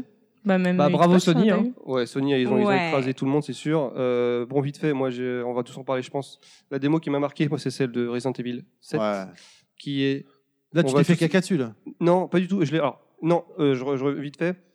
Niveau ambiance, ça marche super bien. C'est super flippant. Sauf que, enfin, je crois qu'on est tous d'accord, c'est pas du tout un Resident Evil. Alors, euh... c'est, depuis quand Resident Evil, il y a des esprits ou des fantômes et des trucs comme ça? C'est alors, du Silent Hill, le truc. Faut... Y a pas... Non, c'est non, faux. Non, c'est toi. Je t'écoute pas. Non, j'ai écouté un podcast dernièrement de J V, le, le, euh, le magazine J V. Ils ont fait un podcast. Je sais pas si tu l'as entendu, Karim. Et euh, ils ont juste discuté justement avec euh, les mecs qui font le prochain Resident Evil, qui ont expliqué qu'en fait, euh, les trois Les, trois premiers, les quatre premiers Resident Evil, c'est-à-dire le un, le deux, le trois et le Code Veronica, c'est finalement une première trilogie qui était axée sur Survival Horror. Avec quatre volets. Bah, voilà, la trilogie, la trilogie avec quatre volets. Il y a un truc bancal déjà de base. Merci, merci à trois, un, deux, trois, zéro. Sinon, on appelle ça une quadrilogie. Ensuite, on a eu, à partir du quatre, plus axé action, quatre, cinq, six. Et là, donc c'était vraiment une nouvelle, une nouvelle arc encore. Et là, maintenant, pardon, on est sur, on, ils démarrent sur le sept où ils, ils vont dans, un, dans une nouvelle direction, encore une fois. Moi, personnellement, je le fais. Et le zéro dans tout ça. D'accord, mais ils oublient les zombies, alors. Ouais, mais tu sais quoi, c'est non, pas... Non, mais ça ne représente pas le jeu, hein. Là, ce, que, ah, ce qu'on a c'est, fait, oui, c'est, c'est pour c'est, donner. C'est quoi l'intérêt? Enfin, dire si ça représente pas le jeu. Non, je pense euh, qu'ils ont peuvent... surfé sur le pity, mais oui, clairement, bah oui, c'est clair. Ouais. Non, mais je suis d'accord. Il n'y a pas de problème. Mais c'est quoi l'intérêt? À ce moment, ils mettent une simulation de football si ça n'a rien à voir avec le jeu. On met non, bah, ça reste un manoir, ça reste. Ça reste... Le truc, c'est que attends. Euh... Rien... Non, mais à ce moment-là, soit ils changent le titre, ils font autre chose, mais ce que Resident Evil. Non, non. Mais tu l'as terminé, Ken? Mais non. De quoi il... Tu l'as terminé la démo ou pas? Ouais. Oui, je, je, l'ai, je l'ai terminé. Ah, okay. Sur YouTube ou tu l'as terminé? je, je, je l'ai terminé. Non, parce regardé, que moi, je l'ai, je l'ai même pas terminé sur YouTube. YouTube pour... Parce qu'aujourd'hui, il y a plusieurs fins. Où il, y a voilà. il y a quatre fins. Ouais. ouais moi, j'en, j'en ai vu que deux. Enfin, peu imp... euh, non, j'en ai vu trois, je crois. Mais peu importe.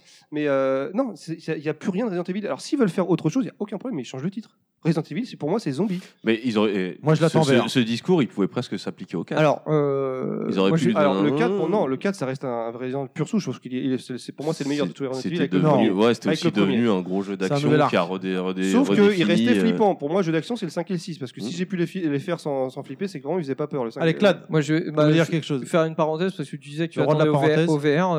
Laurent le fait pas au V R. Apparemment, ça rend malade. Oui, je l'ai. Alors, mes deux collègues qui sont partis. Ils sont partis à l'E trois, ils ont testé, euh, ils ont testé le jeu au V R en fait, et euh, enfin ils ont testé plein de trucs au V R qui étaient très bien. Resident Evil sept par contre c'était vraiment mal calibré et du coup au bout de cinq minutes ils avaient envie de vomir. Alors, euh, j'ai un de mes deux collègues lui qui a été jusqu'au bout de la, de la, de la démo et toute la journée il était malade, toute la journée il se sentait pas bien. C'était vraiment pas fait pour la V R, pas calibré. Alors après, Alors après, faut avoir la sortie finale. Voilà. Et puis... mais euh, ça reste, ça reste un gros débat sur la motion sickness, donc l'aspect motion sickness qui est un gros aspect et un gros problème de la V R. Un jeu V R doit être fait que pour la V R. C'est-à-dire qu'un jeu qui est un jeu de base normal, un F P S, qu'on transpose direct dans la V R, c'est pas fait pour ça, c'est pas bon parce que ça rend malade l'utilisateur. Allez, on avance parce que sinon euh, on va bah, vraiment cas, déborder. J'espère que sur ce Resident Evil, ils, ils écriront pas le scénario au Beaujolais Nouveau comme ils ont l'habitude de le faire sur. La... Vitriol, sinon. Allez, on ça, continue sur la conf Sony. Qu'est-ce que vous a marqué d'autre? Bah, God, God, God of War, War évidemment. God of War quatre. Hein. God of War. Ok. Euh, Nota- euh, notamment, le côté barbu? Non, le oui. côté euh, mise en scène qui change complètement. Caméra, et caméra à l'épaule. Caméra, exactement. Caméra à l'épaule à la Gears of War. Qui change complètement. Et j'ai, j'ai hâte de, de savoir ce que, ce que ça va faire parce que le, le côté caméra dynamique, c'est ce qui donnait, le côté euh, caméra fixe, c'est ce qui donnait le, la plus-value à God of War. C'était un des rares jeux à utiliser ça. Et moi, j'ai vu un truc qui, euh, qui m'a fait vraiment tiquer. Euh, dans le bon sens du terme, euh, c'est la première fois que dans un jeu, tu gagnes des points d'expérience pour, euh, pour, on va dire, on ne sait pas encore si c'est son fils, mais au moment où il lui fait tirer à l'arc ou quoi. Et en fait, j'ai trouvé ça génial parce que les points d'expérience, c'est pas pour toi, c'est ce que tu as appris à ton enfant. Et donc, euh, tu le vois, les petits points d'expérience qui apparaissent, et c'est pas pour, c'est pas alors, pour, dans c'est la pas démo, il l'appelle sœur, donc euh, je suis pas sûr que ce soit son fils. Ouais, non, mais ouais. ça peut être, euh, c'est son fils de substitution, on, on sait pas. pas. Mais, okay, mais euh, je trouve continue. ça génial le fait que dans un jeu. T'es ce côté euh, filiation et euh, pas filiation mais ap- apprentissage à un autre personnage. Ah, si, c'est, pas le personnage si c'est bien utilisé, après peut-être qu'à la fin du jeu, on a, on, enfin on voit le gamin qui est devenu adulte et qui maîtrise à fond l'arc. Oui, et... c'est peut-être lui le futur héros. Est-ce que je prends une photo euh, Est-ce que je prends une photo d'Inaman là pour euh, poster devant la en fin de podcast dans l'état où il est? Non, ouais, bah, il est toujours pareil en fait. Mais euh, sinon dans, dans l'autre euh, l'autre licence qui a été donc nouvelle licence, ce qui est bien, c'est euh, Death Gone au fait, et qui a été oh. euh, qui a l'air ouais, à part. On dirait Last of Us du pauvre. Non non c'est non je dirais moi, je dirais, je dirais plutôt un mélange entre Last of Us et Uncharted, justement. Donc, du ça, pauvre. Ouais, le... ouais, quand tu vois la démo finale du pauvre, j'ai envie de voir. Oui, comme dit Inaman aussi, attendons de voir, mais je trouve que c'est très réchauffé, quoi. Ah oui, non, mais ça, mais le zombie de base, c'est réchauffé. C'est bien fait, il utilise tout le temps le zombie. Mais techniquement, c'était impressionnant. Les hordes de zombies, c'est assez... Il y a beaucoup de gens qui ont été marqués par cette démo. Death Stranding de Kojima. Oui, ça ouais, juste. Ouais, ouais mais ça. Ouais, mais... Non, mais, mais alors, voilà, même si on n'a rien vu, je pense que de tous euh, les trailers qu'ils ont montrés, c'est, c'est celui qui m'a le plus alors, chauffé. C'est... Mais de, de... Bah, j'ai c'est bien été chauffé par enfin, un trailer comme ça. Le depuis, problème, c'est qu'on ne sait pas de quoi parle le jeu. On ne sait pas du tout ce que alors c'est. Moi, j'ai ouais, mais d'un côté, c'est bien parce que non, mais j'ai une théorie en fait. Vous allez vous foutre de ma gueule complètement, mais quand moi j'ai vu le trailer, se fout déjà de ta gueule. Quand moi j'ai vu le trailer et tu vois l'acteur, donc qui était l'acteur qui devait jouer dans Pity, dans Walking Dead, voilà, et qui devait être l'acteur du prochain jeu, et tu le vois donc il récupère le bébé par terre. Et il pleure. Et moi, ça m'a fait penser, il récupère Pity, il pleure et il peut en faire mais alors, par contre, et, et par contre, les, la motion capture sur, euh, sur ce, à ce moment-là est juste terrible. Oui. Non, mais c'est j'ai bien fait. Hein. L'acteur, non, il est même plus beau comme ça qu'en vrai, quoi. Il, ah oui, non, mais il, il est surtout, il est surtout beaucoup plus musclé parce qu'il est très gras en vrai. Parce que t'es baraque. Ouais, voilà. Ouais. Mais bon, après, bon, le jeu, tu, tu y a rien à dire. Non, pas ce que c'est. En revanche, bon, bah voilà, c'est une nouvelle licence. Mais t'as tellement d'informations sur sur cette petite vidéo. C'est ça. Mais de toute façon, c'est Kojima. Tu sais que ça va, ça va te, ça va te triturer le cerveau. Il va te le foutre dans un mixeur et ça va, ça va. Le gros doigt à Konami, quoi. Le gros doigt à Konami. Et je comprends pas pourquoi Microsoft ils sont pas arrivés. Kojima, tiens. Tac sur la non, table, tu veux combien? Parce qu'ils n'ont pas d'argent.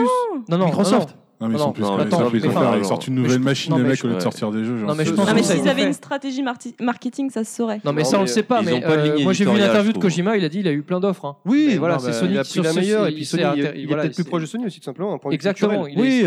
Il est plus proche de Sony. Il s'entend mieux avec eux. Et avec eux, en plus, il a plus de facilité en termes de communication. Enfin, il a tout tout de suite. Et il avait dit, si ça avait été un autre. Il a, enfin, ça aurait été plus lent en termes de processus pour lancer le truc, lancer la machine, et cetera. Alors qu'avec, avec il Sony, a vendu tellement de consoles, Sony à lui tout seul euh, qu'il pourrait faire qu'un Pandore. C'est, mais à mon avis, je serais pas étonné que Microsoft ait fait un Pandore. Et Sony, ce qui est bien, c'est que là, d'année en année, on voit qu'il y a vraiment une ligne éditoriale euh, dans les jeux qui, qui présentent. Il y a toujours ce côté narratif très recherché.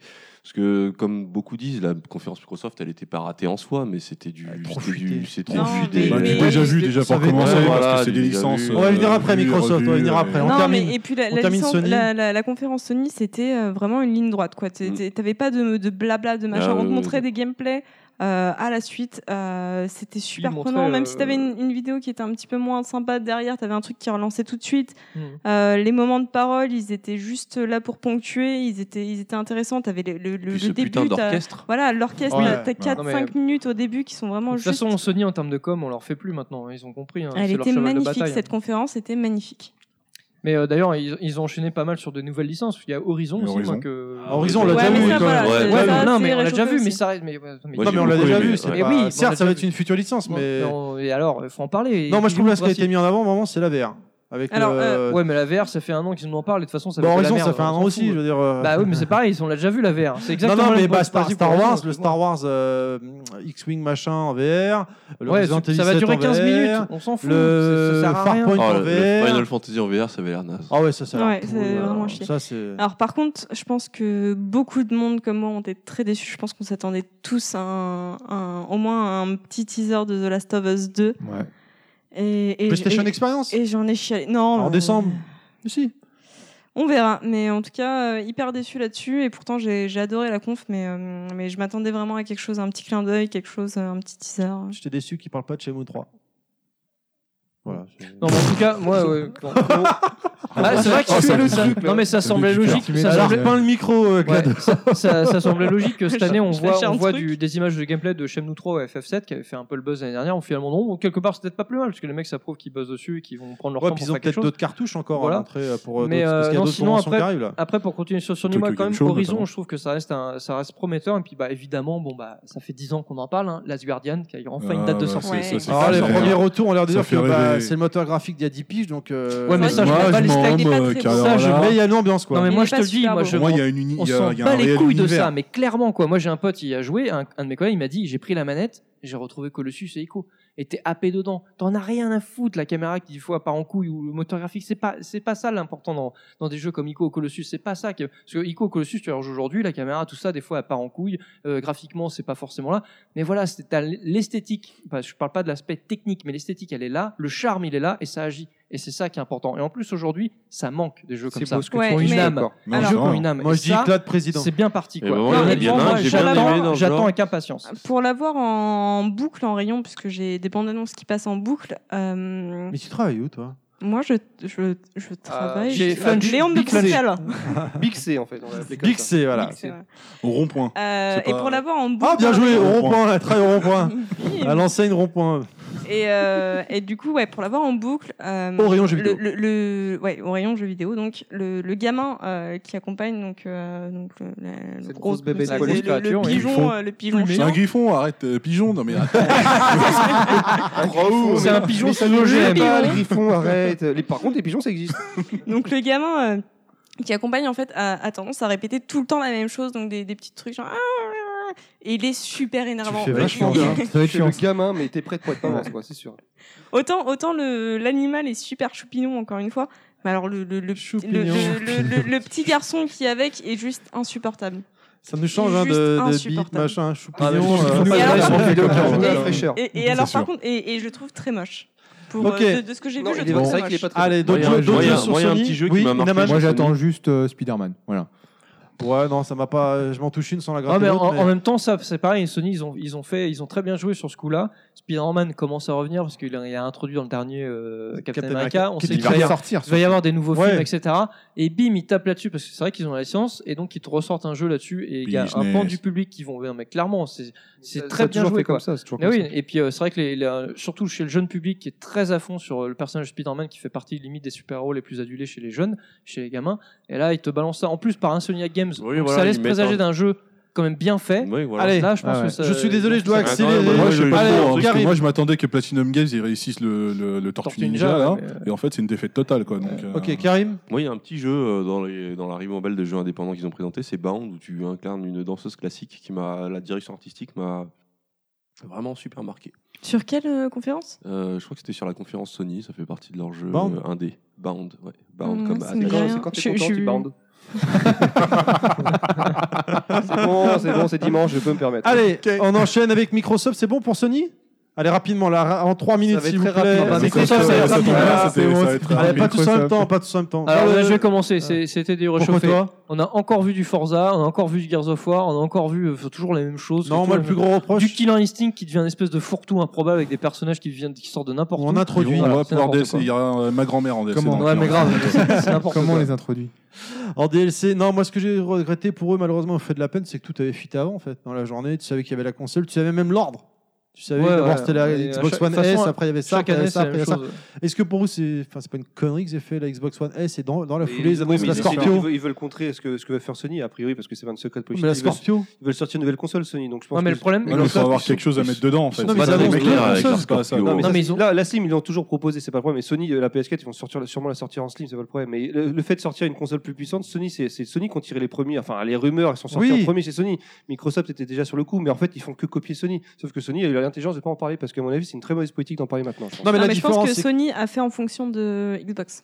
Oui, mais je pense que oui, justement ils, ont bien, ils les ont bien niqués en fait parce qu'en fait oui, tout, monde sûr, attendait, tout le monde attendait ce qu'ils en parlent.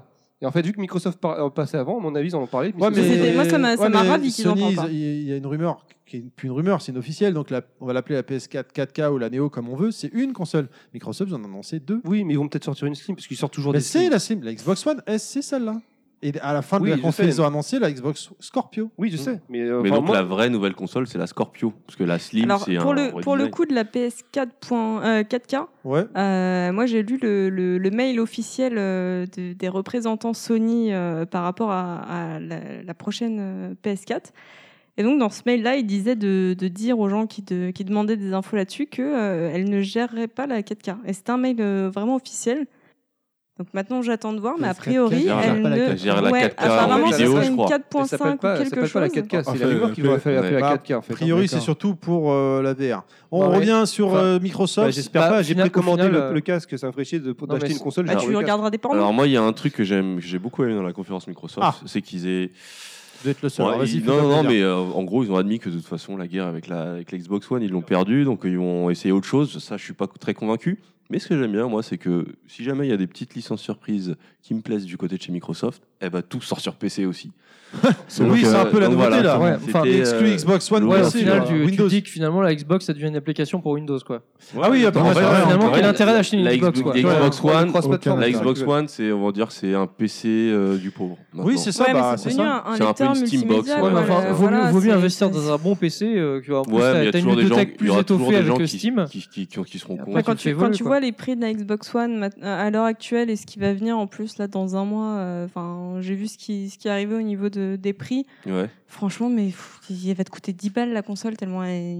avec trois bah jeux. Voilà, ça te fait ça te fait ça te fait un petit Dead P C. Rising, euh... Dead Rising quatre, Forza, non rien de ça. Bah, non, non, mais, enfin... moi j'aime pas du tout les jeux de bagnole, mais Forza m'a fait de l'œil. C'était non beau, mais Forza c'est, c'est un très bon jeu, mais ah, Forza, c'est, c'est, ouais, c'est toujours réussite à chaque fois. C'est hein, toujours Forza oui, quoi, tu vois. C'est la référence au contraire. C'est la Gran Turismo qui se Oui, non, mais d'accord, mais le problème, ça. C'est qu'en deux générations de machines, ils en sont à combien de Forza sept, huit six. Tu vois, c'est... Non, mais attention, c'est Forza Horizon et Forza. Oui, non, mais... Sport, ah, c'est... mais arrête, c'est bon, c'est bonnet blanc et blanc bonnet, quoi. C'est en parallèle, quoi. C'est pas non, mais ce que, ce que je veux dire par là, non, c'est que. Moi, Forza ils ont... six, ça me parle pas, Horizon, ça me parle. Non, mais ce que je veux dire par là, c'est que Microsoft, ils ont tellement peu de licences qui sont bien, c'est qu'ils capitalisent que sur ça, quoi. C'est dommage qu'ils arrivent pas à trouver. Euh, tu vois, moi, finalement, tu prends Rise.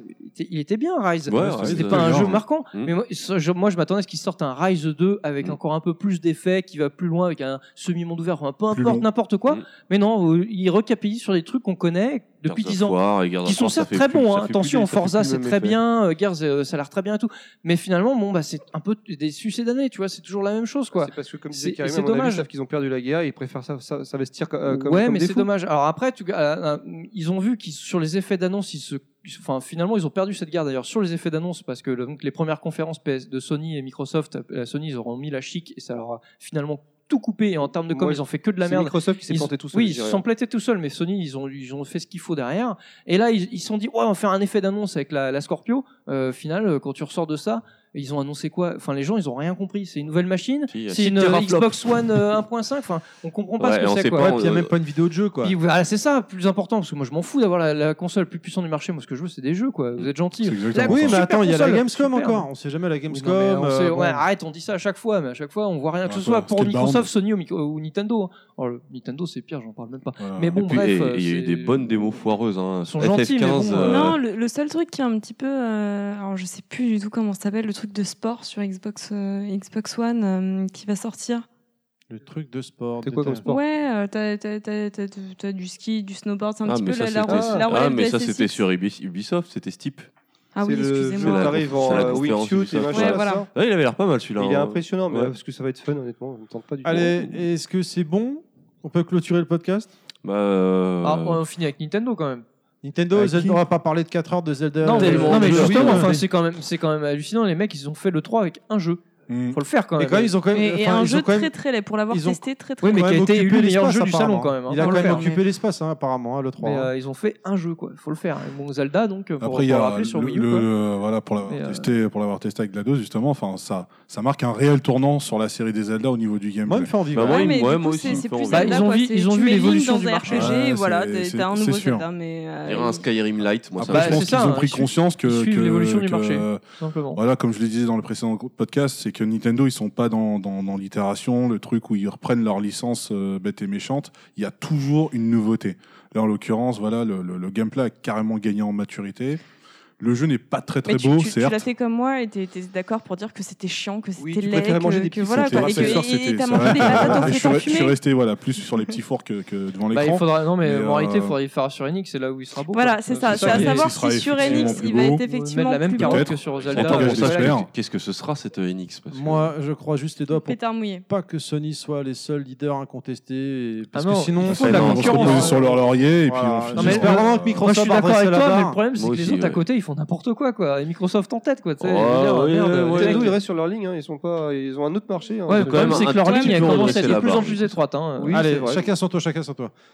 Bon, bah, ok, personne voilà. parle, c'est bon. Donc, on peut fermer le podcast, c'est bon pour tout le monde ? Ouais. Très ouais. bien, très bien. Merci GLaDOS d'être venu. Merci. Merci euh, Clad également. Mais de rien, c'est toujours un plaisir. Merci le roi de la niche, Ken Balayette. Allez, tous vous faire foutre. Merci c'est, Karim. C'est, c'est quoi le rapport avec la niche euh, avec Ken Balayette euh, Podcast c'est Royal Rumble où tu étais présent euh, et c'était son expression la niche, la niche, la niche. Ah, marché de niche. Il rebondait dessus donc du coup. Merci à toi Karim. Eh bien merci à vous. Merci Inaman. Merci, merci. Merci Yoshi, à toi également. Pour la fin. Merci beaucoup. N'hésitez pas à réagir sur Twitter. Merci, Perry. Merci beaucoup. N'hésitez pas à réagir sur Twitter. Merci, Perry. On a été poli. Allez, au revoir Thierry. Trop joli Thierry, sympa. Moi j'ai fait mes devoirs et pas toi. Tu sens bon la pizza. Voilà. N'hésitez pas à réagir sur notre podcast. Euh, euh, ils m'ont fait perdre. N'hésitez ouais. pas à réagir à notre podcast sur Twitter. Pardon, hashtag les podcasts de Level Max. Suivez maintenant Inaman sur Twitter. Hashtag aujourd'hui je mange une pomme. I N A N A M sur Twitter. Est-ce que GLaDOS, tu aurais par hasard un compte Twitter? Euh, oui, j'ai. Euh, ah. Alors, euh, très bonne question de, de comment. Mais c'est même pas ça, c'est pas Inaman le mien. Si, non, c'est, c'est Kunaman, Inaman. N'oubliez pas. Kunaman. Non, c'est Inaman vingt-cinq. Ils te trouveront à Inaman également. Mais Inaman vingt-cinq, soit. Euh, underscore whateverminger. C'est moi. À tes souhaits. Eh voilà. Là, on n'est pas près de la trouver celle-là. Voilà. Également, moi-même toujours, Thierry underscore level underscore max. Je vous remercie de nous avoir écoutés. Merci à ceux qui ne nous ont pas écoutés également. On espère que vous avez passé un bon moment avec nous, nous avons... et que vous avez ri autant que nous. Karim, quelque chose à rajouter a priori? T'as... T'es sur Twitter également maintenant? Euh, oui, mais je ne me rappelle plus sous quel nom. Donc, euh... Très bien. Vrai, qui ne prend pas de risque, l'anti-réseau social. Je mets rien d'intéressant, je mets mes dessins de temps en temps, mais c'est tout. Très bien. Si vous avez aimé notre podcast, euh, n'hésitez pas à aller sur iTunes, nous mettre cinq petites étoiles, ça fait toujours zizir. Je vous rappelle que nous avons une page Facebook, les podcasts de Level Max. T'as pas le droit, je suis désolé, t'as pas personne qui dit depuis quatre-vingt-sept. J'ai, j'ai l'impression d'avoir Diane sans face. Et que ah, nous sommes cool. disponibles sur SoundCloud, iTunes et Hardzis. N'hésitez pas à vous abonner, partagez notre page, partagez le nouveau podcast ou encore à donner votre retour. Je vous dis au mois prochain, si tout va bien. Salut, bisous. Hello.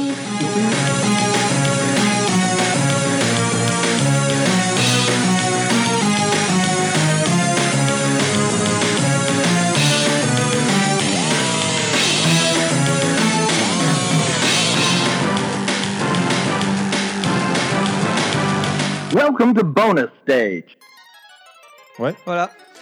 Ouais. Bon. Non mais. Euh... ouais, bah alors là c'est total impro. Qu'est-ce que tu veux qu'on dise? Non mais t'as vu, ah, t'as vu ton petit blanc. Ah, bah, t'en as eu sept là. Chacun à son tour, chacun à son tour. Mais non mais alors, qu'est-ce que tu qu'on dit sur GLaDOS, le... ça a été ou pas? Ça t'a plu? T'es pas trop fait chier? T'as pas beaucoup entendu parler surtout? Toi, tu rigoles, elle, elle a pas arrêté. Elle nous a fait une Madara. Le, la dernière hey, demi-heure elle s'est réveillée. J'ai beaucoup plus parlé qu'Inaman et Yoshi. Hein. Je veux pas balancer. Et parler et manger. Euh... Ouais, c'est vrai. Non, c'est c'est un vrai. T'as mangé trois paquets de bonbons. Inaman. Moi, euh... eh, moi, je viens de te défendre, alors je te prie. Non, c'est vrai, hein. euh, Ken.